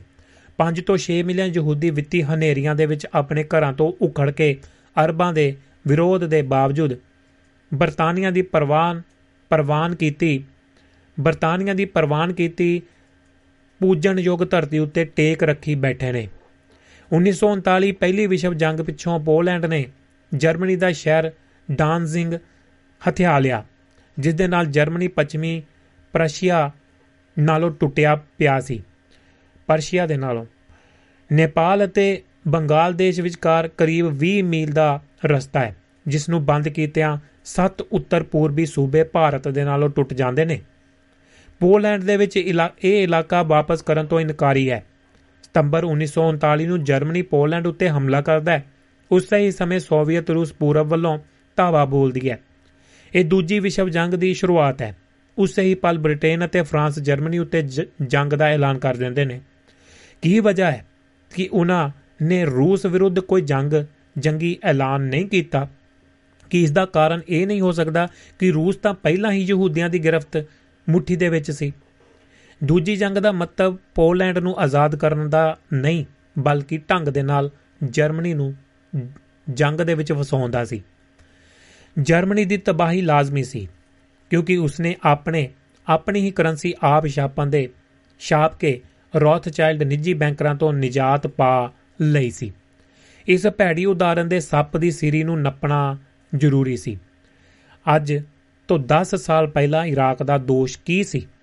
ਉਹ ਸੀ ਨਿੱਜੀ ਬੈਂਕਰਾਂ ਦੀ ਮਰਜ਼ੀ ਤੋਂ ਉਲਟ ਡਾਲਰਾਂ ਦੀ ਥਾਂ ਯੂਰੋ ਨਕਦੀ ਦੇ ਵਿੱਚ ਤੇਲ ਵੇਚਣਾ। ਅੱਜ ਈਰਾਨ ਉੱਤੇ ਲਗਾਤਾਰ ਜੰਗੀ ਦਬਾਅ ਕਿਉਂ ਪਾਇਆ ਜਾ ਰਿਹਾ ਹੈ? ਕਿਉਂਕਿ ਈਰਾਨੀ ਬੈਂਕ ਹੋਰਨਾਂ ਦੇਸ਼ਾਂ ਦੇ ਵਾਂਗ ਰੋਥਚਾਈਲਡ ਦੇ ਗੁਲਾਮ ਨਹੀਂ ਨੇ। ਲੀਬੀਆ ਉੱਤੇ ਅੱਜ ਦੇ ਧਾਵੇ ਪਿੱਛੇ ਵੀ ਉਹੀ ਕਾਰਨ ਹੈ। ਦੂਜੀ ਵਿਸ਼ਵ ਜੰਗ ਸਮੇਂ ਇਤਿਹਾਦੀਆਂ ਅਲਾਈਅੰਸ ਪੱਛਮੀ ਗੁੱਟ ਨੇ ਸਹਿਜੇ ਹੀ ਪੋਲੈਂਡ ਸਮੇਤ ਹੋਰ ਪੂਰਬੀ ਯੂਰਪ ਦੇ ਦੇਸ਼ ਯਹੂਦੀ ਸੰਘ ਦੀ ਝੋਲੀ ਦੇ ਵਿੱਚ ਪੈਣ ਦਿੱਤੇ। ਪੈਣ ਦਿੱਤੇ। ਯਹੂਦੀਆਂ ਦਾ 6 ਮਿਲੀਅਨ ਦਾ ਵਾਵੇਲਾ ਉਸੇ ਹੀ ਤਰ੍ਹਾਂ ਚੱਲਦਾ ਰਿਹਾ। ਜਰਮਨੀ ਦਾ ਪੋਲੈਂਡ ਉੱਤੇ ਹਮਲਾ 1 ਸਤੰਬਰ ਤੋਂ 6 ਅਕਤੂਬਰ ਤੱਕ ਚੱਲਿਆ ਤੇ ਰੂਸ ਦਾ ਧਾਵਾ 17 ਸਤੰਬਰ ਨੂੰ ਚੱਲ ਕੇ 6 ਅਕਤੂਬਰ ਨੂੰ ਮੁੱਕ ਗਿਆ। ਉਧਰ 6 ਮਿਲੀਅਨ ਯਹੂਦੀਆਂ ਦਾ ਰਾਮ ਰੋਲਾ ਜੰਗ ਸ਼ੁਰੂ ਹੋਣ ਤੋਂ ਕਿਤੇ ਪਹਿਲਾਂ 22 ਫਰਵਰੀ 1939 ਨੂੰ the evening independent Florida, America ਤੋਂ ਛਪਦੇ ਅਖਬਾਰ ਦੇ ਵਿੱਚ ਅੰਕਤ ਸੀ। ਯਹੂਦੀਆਂ ਦੀ ਮਦਦ ਦੇ ਲਈ ਅਪੀਲ 6 ਮਿਲੀਅਨ ਯਹੂਦੀ ਵਿਰੋਧੀ ਭਾਵਨਾਵਾਂ ਦੇ ਵਿੱਚ ਮਦਹਾਲੀ ਦਾ ਸ਼ਿਕਾਰ ਨੇ। 1940 25 ਜੂਨ 1940 ਦੀ Palm Beach Post, world Jewish Congress ਦੇ ਡਾਕਟਰ ਗੋਲਡਮੈਨ ਦਾ ਕਹਿਣਾ ਹੈ ਕਿ ਜੇ ਨਾਜ਼ੀਆਂ ਦੀ ਜਿੱਤ ਹੋ ਗਈ ਤਾਂ ਯੂਰਪ ਦੇ ਵਿੱਚ 6 ਮਿਲੀਅਨ ਯਹੂਦੀਆਂ ਦੀ ਤਬਾਹੀ ਲਾਜ਼ਮੀ ਤੈਅ ਹੈ। 1943 ਹਾਲੀਵੁੱਡ ਦੇ ਸਕ੍ਰਿਪਟ ਲੇਖਕ ਸਨ ਜੂਨਿਸਟ ਯਹੂਦੀ ਬੈਨ ਹੈਚਟ ਹੈਚਟ ਦਾ ਲੇਖ ਮੰਨੇ ਪਰਮੰਨੇ ਪਰਚੇ, ਰੀਡਰਜ਼ ਡਾਈਜੈਸਟ ਫਰਵਰੀ 1943 ਦੇ ਅੰਕ ਦੇ ਵਿੱਚ ਇੰਜ ਲਿਖਦਾ ਹੈ, ਦੁਨੀਆ ਦੇ ਵੱਖੋ ਵੱਖ ਇਲਾਕਿਆਂ ਦੇ ਵਿੱਚ ਯਹੂਦੀਆਂ ਦੀ ਗਿਣਤੀ ਦੱਸਣ ਵਿੱਚੋਂ, ਪਿੱਛੋਂ ਇਨ੍ਹਾਂ ਵਿੱਚੋਂ ਕਰੀਬ 1 ਤਿਹਾਈ ਜਾਨੀ 6 ਮਿਲੀਅਨ ਪਹਿਲਾਂ ਹੀ ਮਾਰ ਦਿੱਤੇ ਗਏ ਨੇ। ਨਾਜ਼ੀਆਂ ਦੀ ਪੂਰਬੀ ਮੁਹਿੰਮ ਦੇ ਵਿੱਚ ਉਹਨਾਂ ਨੇ ਉਹ ਸਮੂਹਿਕ ਕਬਰਾਂ ਲੱਭੀਆਂ, ਜਿੱਥੇ 25000 ਪੋਲਿਸ਼ ਅਫਸਰ ਤੇ ਬੁੱਧੀਜੀਵੀ ਸੋਵੀਅਤਾਂ ਵੱਲੋਂ ਕੇਟਿਨ ਜੰਗਲ ਦੇ ਵਿੱਚ ਕਤਲ ਕਰਨ ਪਿੱਛੋਂ ਦੱਬੇ ਪਏ ਸਨ। ਇਤਿਹਾਦੀ ਪੱਛਮੀ ਤਾਕਤਾਂ ਇਸ ਅਮਲ ਤੋਂ ਭਾਲੀ ਭਾਂਤ ਜਾਣੂ ਸਨ, ਪਰ ਉਹ ਆਪਣੇ ਬਹਾਦਰ ਸੋਵੀਅਤ ਸਾਥੀ ਖਿਲਾਫ ਕਿਵੇਂ ਬੋਲਦੇ? ਉਹਨਾਂ ਨੇ ਇਨ੍ਹਾਂ ਕਤਲਾਂ ਦੀ ਜ਼ਿੰਮੇਵਾਰੀ ਜਰਮਨੀ ਉੱਤੇ ਸੁੱਟ ਦਿੱਤੀ ਗਈ। ਕੇਟਿਨ ਜੰਗਲ ਕਤਲੇਆਮ ਦਾ ਪਰਛਾਵਾਂ ਅੱਜ ਵੀ ਪੋਲੈਂਡ ਅਤੇ ਨਵੇਂ ਰੂਸ ਦੇ ਰਿਸ਼ਤਿਆਂ ਉੱਤੇ ਪਿਆ ਰਹਿੰਦਾ ਹੈ, ਕਹਿੰਦੇ ਹਨ ਹਰਜਾਨਾ ਭਰੋ। 8 ਜਨਵਰੀ 1945 ਜਦੋਂ ਜੰਗ ਜਾਰੀ ਸੀ ਅੱਜ ਵਾਂਗ ਖਬਰਾਂ ਨਹੀਂ ਸਨ ਨਿਕਲਦੀਆਂ। ਨਿਊਯਾਰਕ ਟਾਈਮ ਦੇ ਵਿੱਚ ਜੈਕਬ ਲੈਟ ਚਿਸਕੀ ਨੇ ਮਰੇ ਹੋਏ ਯਹੂਦੀਆਂ ਦੀ ਗਿਣਤੀ ਪਹਿਲਾਂ ਹੀ ਤੈਅ ਕਰ ਲਈ ਹੋਈ ਸੀ। ਉਸਨੇ ਪਾਰਕ ਹੋਟਲ ਸੈਂਟਰਲ ਦੇ ਵਿੱਚ ਯਹੂਦੀਆਂ ਦੇ ਇਕੱਠ ਨੂੰ ਦੱਸਿਆ ਕਿ ਯੂਰਪ ਦੇ ਵਿੱਚ 6 ਮਿਲੀਅਨ ਯਹੂਦੀ ਮਰ ਚੁੱਕੇ ਨੇ। 6 ਮਿਲੀਅਨ ਮਰੇ ਦੀ ਰੱਟ ਦੇ ਵਿੱਚ ਉੱਗਾ ਸੋਵੀਅਤ ਯਹੂਦੀ ਲੇਖਕ ਇਲੀਆ ਐਹਰਨਬਰਗ ਵੀ ਸੀ। ਉਸ ਦੀਆਂ ਲਿਖਤਾਂ ਦੇ ਵਿੱਚ ਰੂਸੀ ਲਾਲ ਫੌਜ ਨੂੰ ਉਭਾਰਿਆ ਗਿਆ ਸੀ ਕਿ ਬਿਨਾਂ ਕਿਸੇ ਰਹਿਮ ਦੀ ਕਣੀ ਦੇ ਜਰਮਨ ਸ਼ਹਿਰੀਆਂ ਅਤੇ ਜੰਗੀ ਕੈਦੀਆਂ ਦਾ ਕਤਲ ਕਰਨ ਤੇ ਕੁੱਲ ਔਰਤਾਂ ਦਾ ਬਲਾਤਕਾਰ ਕਰਨ। ਇਸ ਕੰਮ ਦੇ ਵਿੱਚ ਤਾਂ ਪਤਾ ਨਹੀਂ ਸੋਵੀਅਤ ਰੂਸ ਨੂੰ ਕਿੰਨੀ ਕੁ ਕਾਮਯਾਬੀ ਹੋਈ। ਦੂਜੇ ਪਾਸੇ ਅਮਰੀਕੀ ਜਨਰਲ ਆਈਜ਼ ਹਾਵਰ ਇੱਕ ਯਹੂਦੀ ਸੀ, ਕੇਵਲ 17 ਲੱਖ ਜਰਮਨ ਜੰਗੀ ਕੈਦੀਆਂ ਨੂੰ ਭੁੱਖੇ ਰੱਖ ਕੇ ਮਾਰ ਸਕਿਆ ਸੀ। ਅਹੈਨਰਬਰਗ ਲਿਖਦਾ ਹੈ, ਦੁਨੀਆ ਹੁਣ ਜਾਣਦੀ ਹੈ ਕਿ ਜਰਮਨ ਨੇ, ਜਰਮਨੀ ਨੇ 6 ਮਿਲੀਅਨ ਯਹੂਦੀ ਮਾਰੇ ਨੇ। ਅਹੈਨਰਬਰਗ ਦੀਆਂ ਕਈ ਪੁਸਤਕਾਂ 1991 ਤੋਂ ਪਹਿਲਾਂ ਦੇ ਸੋਵੀਅਤ ਸਮਿਆਂ ਦੇ ਵਿੱਚ ਭਾਰਤ ਦੇ ਵਿੱਚ ਚੋਖੀਆਂ ਪ੍ਰਚਲਿਤ ਰਹੀਆਂ। ਉਸ ਦੀਆਂ ਲਿਖਤਾਂ ਲਹੂ ਨੂੰ ਉਬਾਲਾ ਦੇਣ ਵਾਲੀਆਂ ਸਨ। ਵਿਸ਼ਵ ਜੰਗ ਖਤਮ ਹੋਣ ਉੱਤੇ ਰੂਸੀ ਕਮਿਊਨਿਸਟ, ਜਿਓਨਿਸਟ ਰਾਜ ਪੂਰਬੀ ਯੂਰਪੀ ਦੇਸ਼ਾਂ ਉੱਤੇ ਵੀ ਹੋ ਗਿਆ। ਇਨ੍ਹਾਂ ਦੇਸ਼ਾਂ ਦੀ ਸਨਅਤਕਾਰੀ ਅਤੇ ਸਰਮਾਏ ਨੂੰ ਰੱਜ ਕੇ ਲੁੱਟਿਆ ਗਿਆ। ਪੂਰਬੀ ਯੂਰਪ ਅਤੇ ਰੂਸ ਅੰਦਰੋਂ ਔਰਤ ਜਾਤ ਨੂੰ ਵਰਗਲਾ ਕੇ ਇਜ਼ਰਾਈਲ ਅੰਦਰ ਖੁੱਲੇ ਆਮ ਵੇਚਿਆ ਗਿਆ ਤੇ ਪੋਰਨੋਗ੍ਰਾਫੀ ਅਤੇ ਵੇਸਵਾਗਿਰੀ ਦੇ ਲਈ ਵਰਤਿਆ ਗਿਆ। ਇਹ ਕਾਰਜ ਅਜੇ ਵੀ ਜਾਰੀ ਹੈ। ਔਰਤਾਂ ਵੇਚੀਆਂ ਵਰਤੀਆਂ ਜਾ ਸਕਦੀਆਂ ਨੇ। ਖੁੱਲੇ ਆਮ ਕਾਨੂੰਨ, ਸ਼ਰਤ ਇੱਕੋ ਹੈ ਕਿ ਵਪਾਰ ਯਹੂਦੀ ਔਰਤ ਦਾ ਨਹੀਂ ਹੋਣਾ ਚਾਹੀਦਾ। ਦੁਨੀਆ ਦੀ ਕੁੱਲ ਜਿਹੜੀ ਇਹ ਇੰਡਸਟਰੀ ਹੈ, ਉਦਯੋਗ ਦੀ ਮਲਕੀਅਤ ਸੈਕਸ ਜਿਹੜੀ ਜਿਹੜਾ ਉਦਯੋਗ ਹੈ, ਮਲਕੀਅਤ ਸਿਰਫ ਤੇ ਸਿਰਫ ਹੈ ਜਿਊਨਿਸਟ ਯਹੂਦੀਆਂ ਦੀ। ਚਲੋ ਹੁਣ ਵਾਪਸ ਚੱਲਦੇ ਹਾਂ 6 ਮਿਲੀਅਨ ਵੱਲ। 13 ਮਈ 1945 ਦੇ ਪੀਟਰਸਬਰਗ ਅਖਬਾਰ ਦੇ ਵਿੱਚ ਛਪਦਾ ਹੈ। ਜਰਮਨੀ ਅਤੇ ਉਸ ਦੇ ਅਧੀਨ ਇਲਾਕਿਆਂ ਦੇ ਵਿੱਚ ਰਹਿੰਦੇ 8 ਮਿਲੀਅਨ ਯਹੂਦੀਆਂ ਦੇ ਵਿੱਚੋਂ 6.2 ਮਿਲੀਅਨ ਬੁਰੇ ਸਲੂਕ ਭੁੱਖਮਰੀ ਦੇ ਨਾਲ ਜਾਂ ਉਂਝ ਕਤਲ ਕਰ ਦਿੱਤੇ ਗਏ। ਜਰਮਨੀ ਅੰਦਰ ਜਿਹੜੇ 5 ਲੱਖ ਜਿਉਂਦੇ ਹਨ, ਉਹ ਵੀ ਕਹਿਣ ਨੂੰ ਹੀ ਜਿਉਂਦੇ ਹਨ। ਪੀਟਰਸਬਰਗ ਅਖਬਾਰ ਜੰਗ ਤੋਂ ਪਿੱਛੋਂ ਜਰਮਨੀ ਅੰਦਰ ਯਹੂਦੀਆਂ ਦੀ ਗਿਣਤੀ 5 ਲੱਖ ਦੱਸ ਰਿਹਾ ਹੈ, ਅਸਲੀਅਤ ਕੁਝ ਹੋ ਰਹੀ ਹੈ। ਜਨਵਰੀ 1933 ਦੇ ਵਿੱਚ ਜਰਮਨੀ ਦੇ ਵਿੱਚ ਕੁੱਲ ਯਹੂਦੀਆਂ ਦੀ ਗਿਣਤੀ 5 ਲੱਖ 22 ਹਜ਼ਾਰ ਸੀ। ਉਦੋਂ ਤੋਂ ਹੀ ਯਹੂਦੀਆਂ ਨੇ ਜਰਮਨੀ ਨੂੰ ਛੱਡਣਾ ਸ਼ੁਰੂ ਕਰ ਦਿੱਤਾ ਸੀ। ਤੇ ਜੰਗ ਦੀ ਸ਼ੁਰੂਆਤ ਤੋਂ ਪਹਿਲਾਂ ਉਹਨਾਂ ਦੀ ਗਿਣਤੀ ਕੇਵਲ 2 ਲੱਖ 14 ਹਜ਼ਾਰ ਸੀ।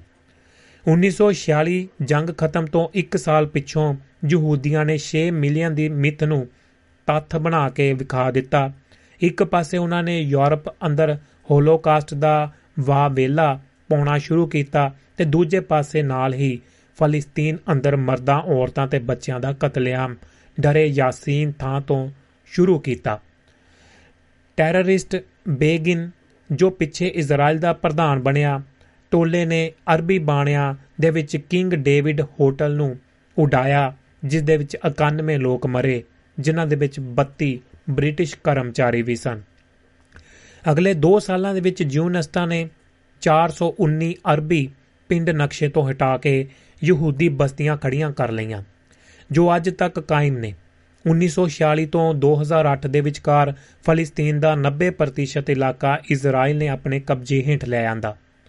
ਅਰਬਾਂ ਦੇ ਕੋਲ ਰਹਿ ਗਈ ਬਾਕੀ, ਅਰਬ ਮੁਲਕਾਂ ਦੇ ਕੋਲ ਰਹਿ ਗਈ ਬਾਕੀ ਰਹਿੰਦ ਖੂੰਦ ਤੇ ਸਮੁੰਦਰ ਦੇ ਨਾਲ ਗਾਜ਼ਾ ਪੱਟੀ, ਜਿੱਥੇ ਅਜੇ ਵੀ ਜਿਹੜਾ ਅੱਤਵਾਦ ਉਸੇ ਤਰ੍ਹਾਂ ਬਰਕਰਾਰ ਹੈ। ਇਸ ਪੱਟੀ ਦੇ ਆਉਣ ਜਾਣ ਦੇ ਰਸਤੇ ਹਨ ਮਿਸਰ ਵੱਲੋਂ ਤੇ ਇਜ਼ਰਾਈਲ ਵੱਲੋਂ। ਦੋਵੇਂ ਪਾਸੇ ਬੰਦ ਹਨ ਸਮੁੰਦਰ ਵੱਲੋਂ ਕੋਈ ਮਦਦ ਮਦਦ ਆਵੇ ਤਾਂ ਇਜ਼ਰਾਈਲੀ ਜਹਾਜ਼ ਰੋਕ ਲੈਂਦੇ ਨੇ ਤੇ ਗਾਜ਼ਾ ਪੱਟੀ ਦੇ ਕੁੱਲ ਲੋਕ ਜੇਲ੍ਹ ਦੇ ਵਿੱਚ ਬੰਦ ਨੇ। ਜੰਗ ਪਿੱਛੋਂ ਚੰਦੇ ਇਕੱਠੇ ਕਰਨ ਦੀ ਮੁਹਿੰਮ। ਪ੍ਰਕਿਰਤੀ ਦੇ ਨਾਂ ਤੇ ਅਮਰੀਕਨ ਯਹੂਦੀਓ, ਜਾਗੋ। ਯਹੂਦੀ ਲੋਕ ਖੁਰਾਕ ਦਵਾਈਆਂ ਤੇ ਸਿਰ ਲੁਕਾਉਣ ਦੇ ਲਈ ਛੱਪਰ ਖੋਣੋਂ ਮਰਦੇ ਪਏ ਨੇ। ਖੂਨੋਂ ਮਰਦੇ ਪਏ ਨੇ। ਨਿਊਯਾਰਕ ਯਹੂਦੀ ਲਹਿਰ ਦਾ ਚੰਦਾ ਇਕੱਠਾ ਕਰਨ ਦਾ ਟੀਚਾ ਹੈ। 60 ਲੱਖ ਇਸੇ ਤਰ੍ਹਾਂ ਬੇਅੰਤ ਹੋਰ ਇਸ਼ਤਿਹਾਰ ਜਿਨ੍ਹਾਂ ਦੇ ਵਿੱਚ 6 ਮਿਲੀਅਨ ਵੱਲੋਂ ਵਾਸਤਾ ਪਾਇਆ ਗਿਆ।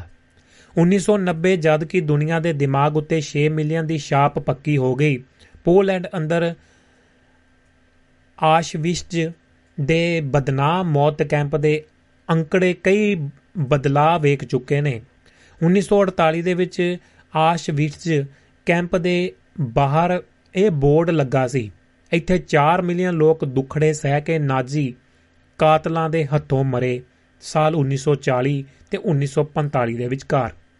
ਜੰਗ ਦੇ ਖਾਤਮੇ ਉੱਤੇ ਸੋਵੀਅਤ ਸੰਘ ਦੇ ਹੱਥ ਨਾਜ਼ੀ ਕੈਂਪਾਂ ਦੇ ਕੁੱਲ ਦਸਤਾਵੇਜ਼ ਆ ਗਏ।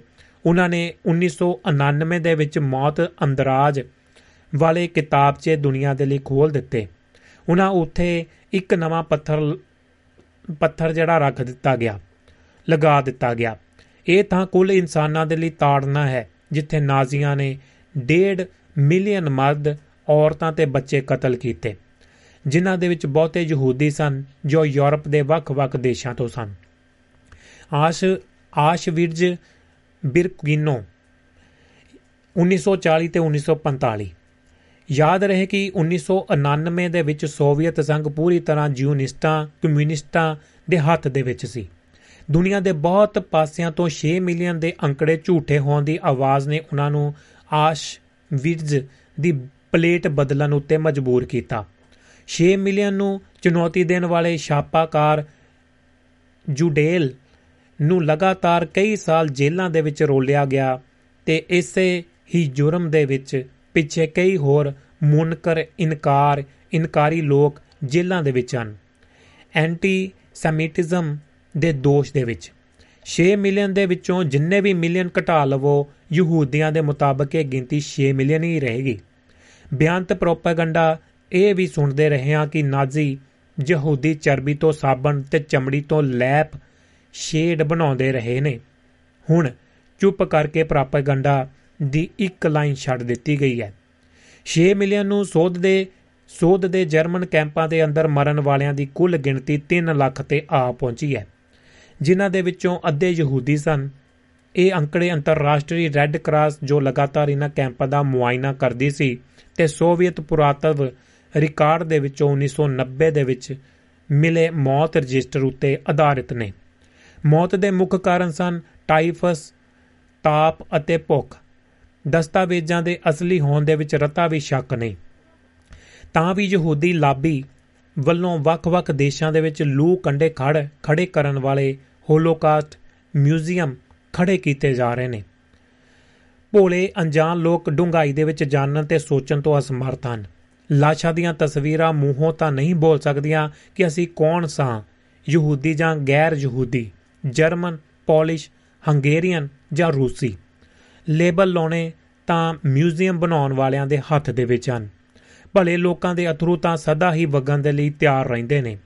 6 ਮਿਲੀਅਨ ਦੇ ਰਾਮ ਰੋਲੇ ਨੂੰ ਦੂਜੀ ਵਿਸ਼ਵ ਜੰਗ ਅੰਦਰਲੀਆਂ ਕੁੱਲ ਮੌਤਾਂ ਨੂੰ ਰਤਾ ਮੁੱਖ ਰੱਖ ਕੇ ਵੇਖੀਏ, ਤਾਂ ਇਹ ਵੀ ਵੇਖੀਏ ਕਿ ਕੁਝ ਮੋਢੀ ਦੇਸ਼ਾਂ ਦਾ ਕੀ ਕੀ ਹਾਲ ਹੋਇਆ ਸੋਵੀਅਤ ਰੂਸ ਦੀਆਂ 133 ਲੱਖ ਫੌਜੀ 75 ਲੱਖ ਸਿਵਲ ਮੌਤਾਂ ਰਲਾ ਕੇ ਦੇਸ਼ ਦੀ ਕੁੱਲ ਵਸੋਂ 1900 ਲੱਖ ਦਾ ਜਿਹੜਾ ਜਾਨੀ ਕਿ 10.94% ਦੀ ਬਣਦੀਆਂ ਨੇ। ਭਾਵ ਹਰ ਨੌ ਸ਼ਹਿਰੀਆਂ ਦੇ ਪਿੱਛੇ ਹਰ ਨੌ ਸ਼ਹਿਰੀਆਂ ਦੇ ਪਿੱਛੇ ਇੱਕ ਮੌਤ। ਇੰਜ ਦੇ ਅੰਕੜਿਆਂ ਦੇ ਅਨੁਸਾਰ 64 ਲੱਖ ਜਰਮਨ ਜਾਨੀ ਕਿ 8.6% 23 ਲੱਖ ਜਾਪਾਨੀ 3.15% 3 ਲੱਖ ਬ੍ਰਿਟਿਸ਼ 0.65% 2 ਲੱਖ ਫ੍ਰੈਂਚ ਲੋਕ 0.49% ਤੇ 4 ਲੱਖ ਅਮਰੀਕਨ 0.30% ਮਰੇ। ਇਲੀਵਿਸ਼ਲ ਹੋਲੋਕਾਸਟ ਤੋਂ ਬਚ ਰਿਹਾ ਦਾ ਮਸ਼ਹੂਰ ਕੀਤਾ ਹੋਇਆ ਬੁਲਾਰਾ ਹੈ। ਉਸ ਨੂੰ ਅਮਰੀਕੀ ਕਾਂਗਰਸ ਦਾ ਸੋਨ ਤਗਮਾ ਅਤੇ ਨੋਬਲ ਸ਼ਾਂਤੀ ਪੁਰਸਕਾਰ ਵੀ ਮਿਲਿਆ। 18 ਮਾਰਚ 1985 ਦੇ ਟਾਈਮਜ਼ ਅਖਬਾਰ ਦੇ ਨਾਲ ਗੱਲਬਾਤ ਦੇ ਵਿੱਚ ਉਸਨੇ ਕਿਹਾ ਆਸ਼ਵਿਟਜ਼ ਅਤੇ ਆਸ਼ਵਿਟਜ਼ ਅਤੇ ਬਚਨਵਾਲਡ ਦੇ ਮੌਤ ਮੈਦਾਨ ਦੇ ਵਿੱਚੋਂ ਬਚ ਗਿਆ ਸੀ। ਮੈਂ ਸਦਾ ਕਮਜ਼ੋਰ ਰਹਿੰਦਾ ਸਾਂ ਤੇ ਖਾਂਦਾ ਕੁਝ ਨਹੀਂ ਸਾਂ। ਮੈਂ ਤਾਂ ਹਵਾ ਦੇ ਝੋਕੇ ਦੇ ਨਾਲ ਡਿੱਗ ਜਾਂਦਾ ਸਾਂ। ਬਚਨ ਵਾਲਡ ਵਿੱਚ ਹਰ ਰੋਜ਼ 10000 ਲੋਕ ਮਰੇ, ਮਾਰੇ, ਸਾੜੇ ਜਾਂਦੇ ਸਨ ਮੈਂ ਮੌਤ ਦੇ ਦਰਵਾਜ਼ੇ ਤੱਕ ਪਹੁੰਚਣ ਵਾਲੇ ਆਖਰੀ ਸੂਆਂ ਦੇ ਵਿੱਚ ਸਾਂ। ਪਰ ਉਹ ਉੱਥੇ ਹੀ ਰੁਕ ਗਏ, ਪਤਾ ਨਹੀਂ ਕਿਉਂ। ਇਸ ਦਾ ਟਾਕਰਾ ਕਰੋ 1993 ਦੇ ਐਨਸਾਈਕਲੋਪੀਡੀਆ ਬ੍ਰਿਟੈਨਿਕਾ ਦੇ ਬਚਨਵਾਲਡ ਦੇ ਸਿਰਲੇਖ ਹੇਠ ਅੰਦਰਾਜ ਦੇ ਨਾਲ। ਦੂਜੀ ਵਿਸ਼ਵ ਜੰਗ ਸਮੇਂ ਵਚਨਵਾਲਡ ਦੇ ਵਿੱਚ 20000 ਕੈਦੀ ਸਨ। ਭਾਵੇਂ ਕਿ ਉੱਥੇ ਕੋਈ ਗੈਸ ਚੈਂਬਰ ਨਹੀਂ ਸਨ, ਪਰ ਹਰ ਮਹੀਨੇ ਸੈਂਕੜੇ ਲੋਕ ਮਰਦੇ ਸਨ। ਬਿਮਾਰੀ, ਖੁਰਾਕ ਦੀ ਕਮੀ, ਥਕੇਵੇਂ, ਮਾਰ ਕੁਟਾਈ ਤੇ ਕਤਲਾਂ ਦੇ ਕਾਰਨ। ਆਈਜ਼ ਆਈਜ਼ਨ ਹਾਵਰ ਦੀ ਕਿਤਾਬ, ਕਰੂਸੇਡ ਇਨ ਯੂਰਪ 559 ਸਫ਼ਿਆਂ ਦੀ ਹੈ।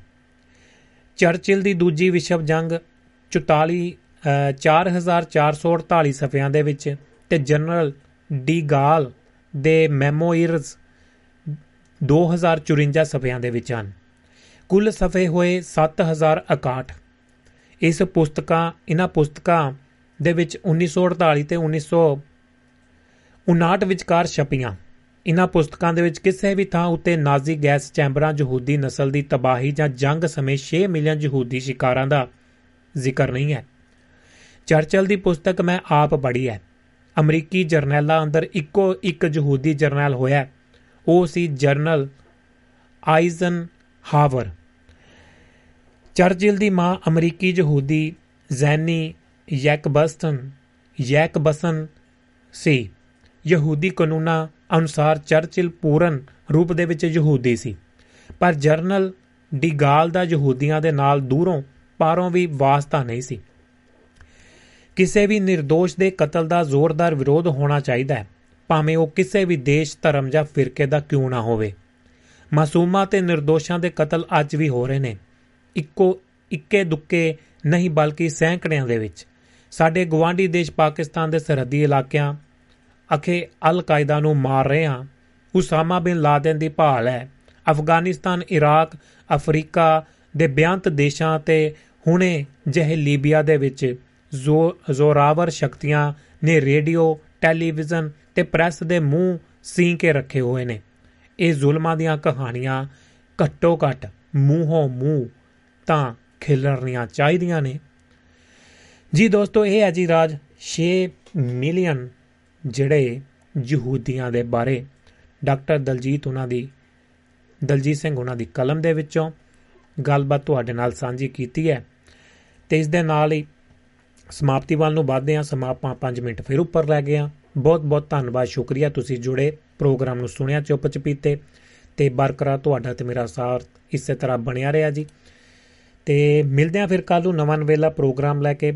ਕੁਝ ਲਿਖਣ ਪੜਨ ਦੇ ਵਿੱਚ ਗਲਤੀ ਹੋਵੇ ਤਾਂ ਮਾਫੀ ਚਾਹੁੰਦੇ ਹਾਂ। ਤੇ ਲਾਈਵ ਪ੍ਰੋਗਰਾਮ ਹੁੰਦੇ ਨੇ ਤੇ ਇਸ ਦੇ ਵਿੱਚ ਥੋੜਾ ਬਹੁਤਾ ਉੱਪਰ ਥੱਲੇ ਹੋ ਜਾਂਦਾ ਹੈ, ਪਰ ਕੋਸ਼ਿਸ਼ ਹੈ ਕਿ ਉਹਨੂੰ ਵੀ ਦਰੁਸਤ ਕਰ ਲਿਆ ਜਾਵੇ। ਤੇ ਲਓ ਜੀ ਦੋਸਤੋ ਕੱਲ ਨੂੰ ਮਿਲਾਂਗੇ ਸੇਮ ਸਮੇਂ ਦੇ ਉੱਤੇ, ਐਨ ਉਸੇ ਸਮੇਂ ਦੇ ਉੱਤੇ 10:30 ਵਜੇ ਭਾਰਤੀ ਸਮਾਂ ਫਿਨਲੈਂਡ ਸਮਾਂ ਸ਼ਾਮ ਦੇ 7 ਵਜੇ ਨਿਊਯਾਰਕ ਤੇ ਟੋਰਾਂਟੋ ਦਾ ਦੁਪਹਿਰ ਦਾ ਸਮਾਂ ਹੁੰਦਾ ਹੈ, ਦੁਪਹਿਰ ਦੇ 12 ਵਜੇ, ਤੇ ਕੈਲੀਫੋਰਨੀਆ ਦੇ ਵਿੱਚ ਤੇ ਵੈਂਕੂਵਰ ਦੇ ਵਿੱਚ ਸਵੇਰ ਦਾ ਪਰੌਂਠਿਆਂ ਦਾ ਸਮਾਂ ਹੋ ਜਾਂਦਾ 9 ਵਜੇ ਦਾ ਯੂਕੇ ਦੇ ਵਿੱਚ ਸ਼ਾਮ ਦੇ ਜਿਹੜਾ ਵੱਜ ਜਾਂਦੇ ਨੇ ਜੀ ਆਪਣੇ 5 ਤੇ ਇਸੇ ਤਰ੍ਹਾਂ ਹੋਰ ਬਾਕੀ ਮੁਲਕਾਂ ਦਾ ਸਮਾਂ ਤੁਸੀਂ ਮਨਾ ਲਿਓ ਮਿਲਾ ਲਿਓ।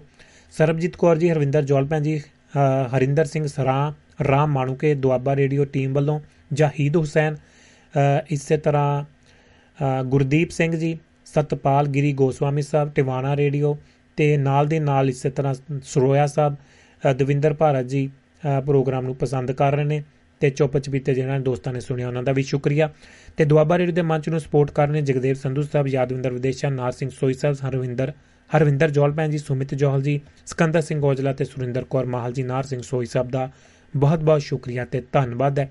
ਲੋ ਜੀ ਦੋਸਤੋ, ਮੈਨੂੰ ਦਿਓ ਆ ਗਿਆ ਤੇ ਤੁਸੀਂ ਇਸ ਗੀਤ ਨੂੰ ਕਰੋ ਇੰਜੋਏ ਤੇ ਕੱਲ ਨੂੰ ਆਪਾਂ ਫਿਰ ਮਿਲਦੇ ਹਾਂ। ਸਾਰਿਆਂ ਨੂੰ ਭੁਪਿੰਦਰ ਭਾਰੇ ਚਲੋ